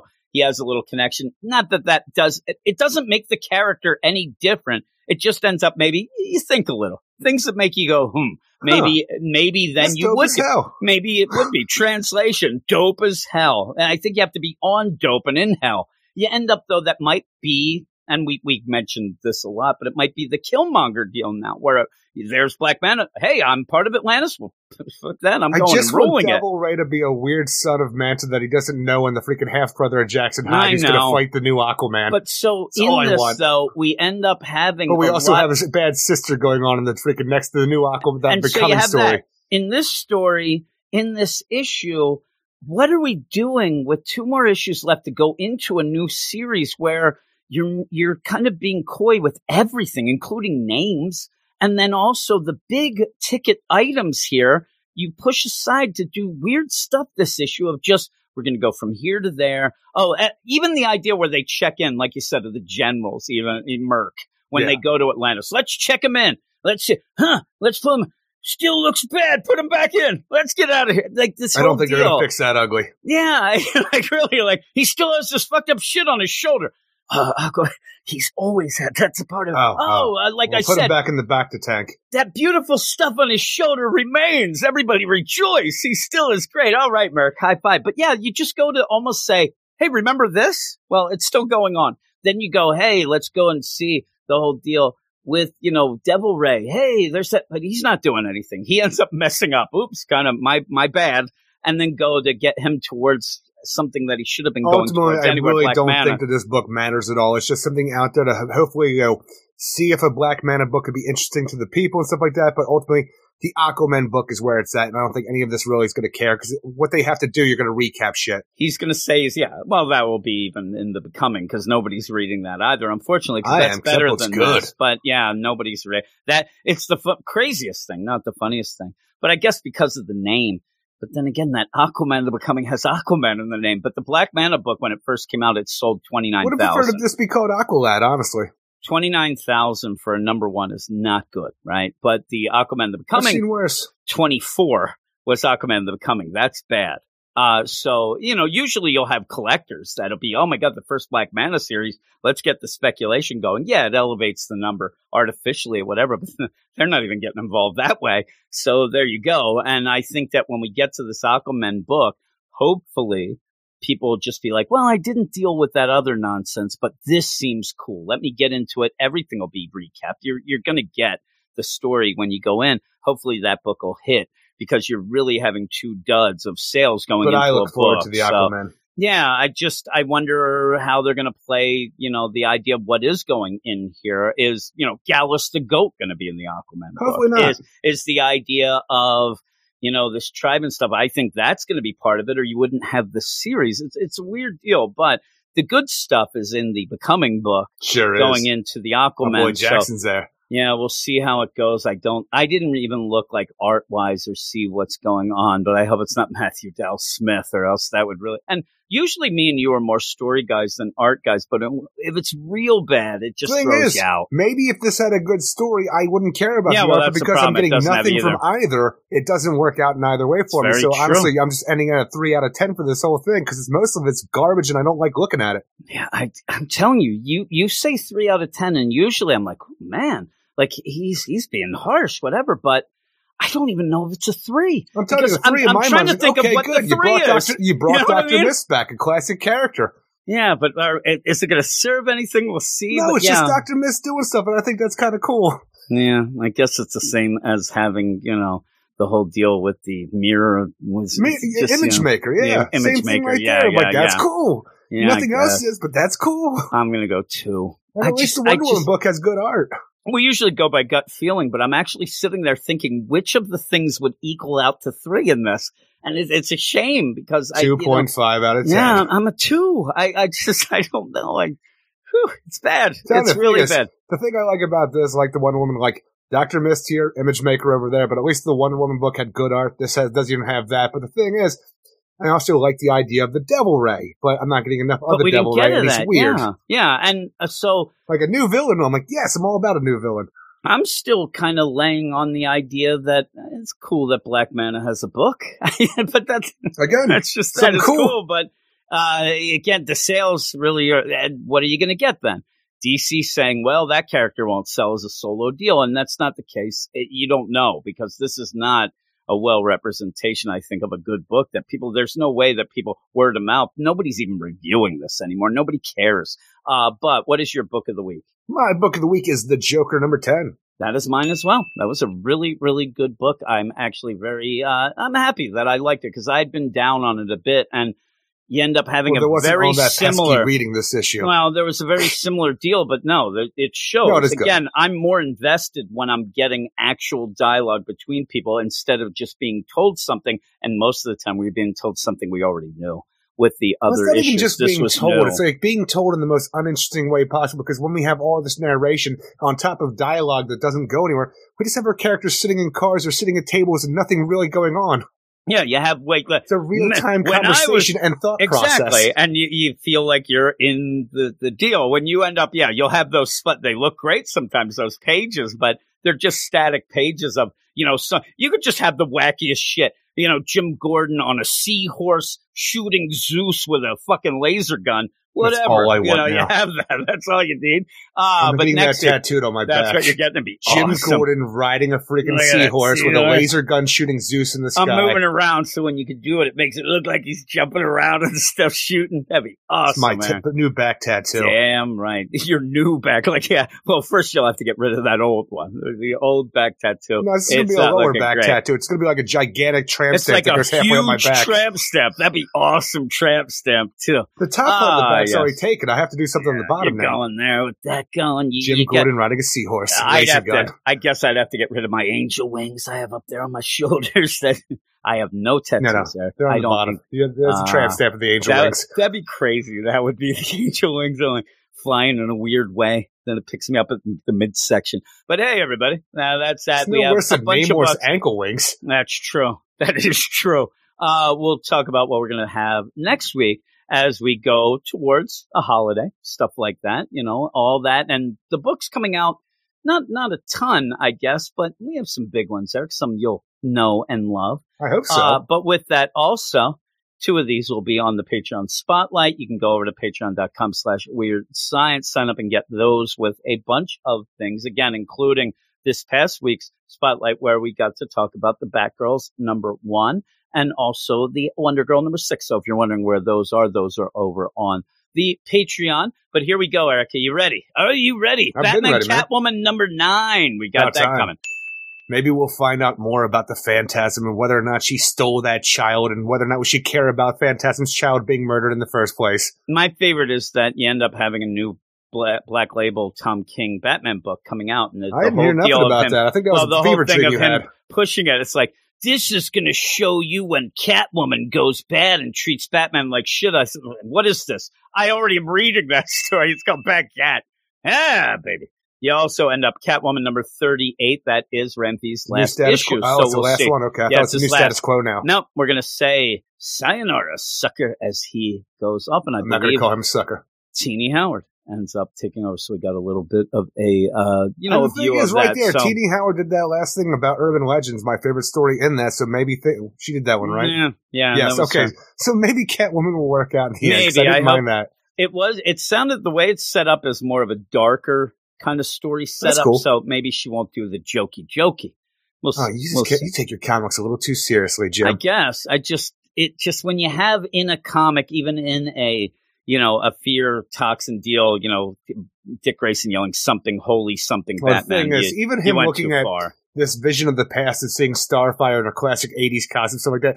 Holy ex-girlfriend Batman. It's essentially just her, him saying from Animaniacs, hello, nurse. Yeah, yeah, really. That's what it is. We also have Justice League Incarnate number two, big book. So we'll see. Huge I like the first issue. You weren't so hip on Cover it. looks badass. We'll see how that goes. We end up also then having Nightwing 87, which I do believe is the, oh no, Haley's kidnapped and the, the thing continues through No, spread page, spread page. So you end up having, uh, one of those issues, Eric. I know you don't like to have fun, but it really does feel like one of those. Well, how am I going to have fun with a kidnapped dog, you fucking monster? What you do is follow the whole thing, and you're going to have to follow through everything as a spread page of a continuous one page Oh, deal. that's so, what you're talking about. I thought you were just trying to say how, like, no, there's nothing better than when a dog gets stolen on the street. No, Am I, I- right? High five. Yeah, I don't want to deal with any of your nonsense. I wouldn't. I wouldn't mind if Haley just kind of disappeared. But you know, that's fair. You're doing with nothing when Bike it just wing, feels like it feels. It feels like Pizza Dog, hundred percent. And why do you have a problem with pizza dog and bite wing, but don't have a problem just- with dog shot? you know, Dog Shot ended up being a little different because he dressed up, and, and also and that was a little. bite wing and also well. a little girl had that. This just felt like you needed him. You said the idea that all those kids are trying to blow up his ass. It's got missing leg. It's so over the top. But monsters. Nubia and the Amazons number three. We Hooray. mentioned that earlier. You like that? We'll see how that continues. We also have uh, Wonder Woman Evolution. If that wasn't a one shotter, but we not a lot talked about books. that one shot, right? Yeah, yeah, we talked about that one shot. I said that I that was what I wanted my Wonder Woman book to be. I'm just saying it's it one of those so- things where we're looking at that next issue to see how the quality is. If the quality is the same as the first issue, that was a one shot. for some counting five. I think we have six books. Six books. Yeah. Two will be on the spotlight. So uh, my guess will be that it will be your back Batcat and Catwoman. I think it'll All be a weird Double deal cat there. section. So we'll see. We shall see how that goes. But everybody, that is the podcast. Again, go over to our Twitter, Weird Science DC. Follow us. We'll follow you back. 100%. Also go to our website, WeirdScienceDCComics.com to get reviews of almost all of those that we talked about, and maybe even a couple more, cause we don't really deal with the black label stuff here. But as a shout out, we have a black label Shout. podcast on the Patreon. So with that, some of the black label stuff is covered. It's just on the Patreon. And this week, me and my man Carlos are going to be talking the Robins and Batman book, Robin and Batman, and also Batman That's fun. So that continuation, I like both of those books, and me and Carlos are going to be talking about those. So Talking that's about when thing to go. Robin meets the rest of the sidekicks to form the Teen Titans for the first time in that black label universe. Yeah, the weird thing is, is I was Batman's so, a psychopath. so close to telling you or asking you, you want to skip that Black Manta and do the Robins and Batman? And I thought, no, we've done all the other Black Manta, but I wish I could. I wish I would have gotten a hold of you. Maybe you we should have, read but the thing is, we have read it, but the idea, while we hate the Black Going Mana, to Aquaman. it's a prelude to something big going on with Aquaman that we are following and look forward to. and we've done all the other issues. Yeah. That's why I, I figured. But I was about It's a to shitty book, say it. but it's, it's leading to something big in my mind. Yeah, and again, what it it's the weird thing, and this is the kind of the you know devil's hand that we like to play, Eric. The idea that there's only a couple people reading the Black Manta book, they probably like it if they keep reading it, so we pissing them off. But the other people who aren't, you, know, you can kind of hear us jibber jabber about it and get the gist of it without reading it. So there is the devil's hand of what goes on there. But it does lead. If it was, if there was no Aquaman book that that leads to, I think we would have been saying our sucker. We would have been out. But all that said and done, thanks everybody for listening. If you could rate and review and subscribe wherever you listen to this on your podcast players, all there up in your ears, right? What do they say? Smash the button. I don't know. Smash it out. I think If anybody tells say me to smash a button, I am not subscribed. So Tox and ticks, do all that stuff going down. But with all that, Eric, what do we say at the end? everybody have a great week. Week. Keep it weird. Weird. And we'll see you in seven. See you in seven. Up to the plate, home run.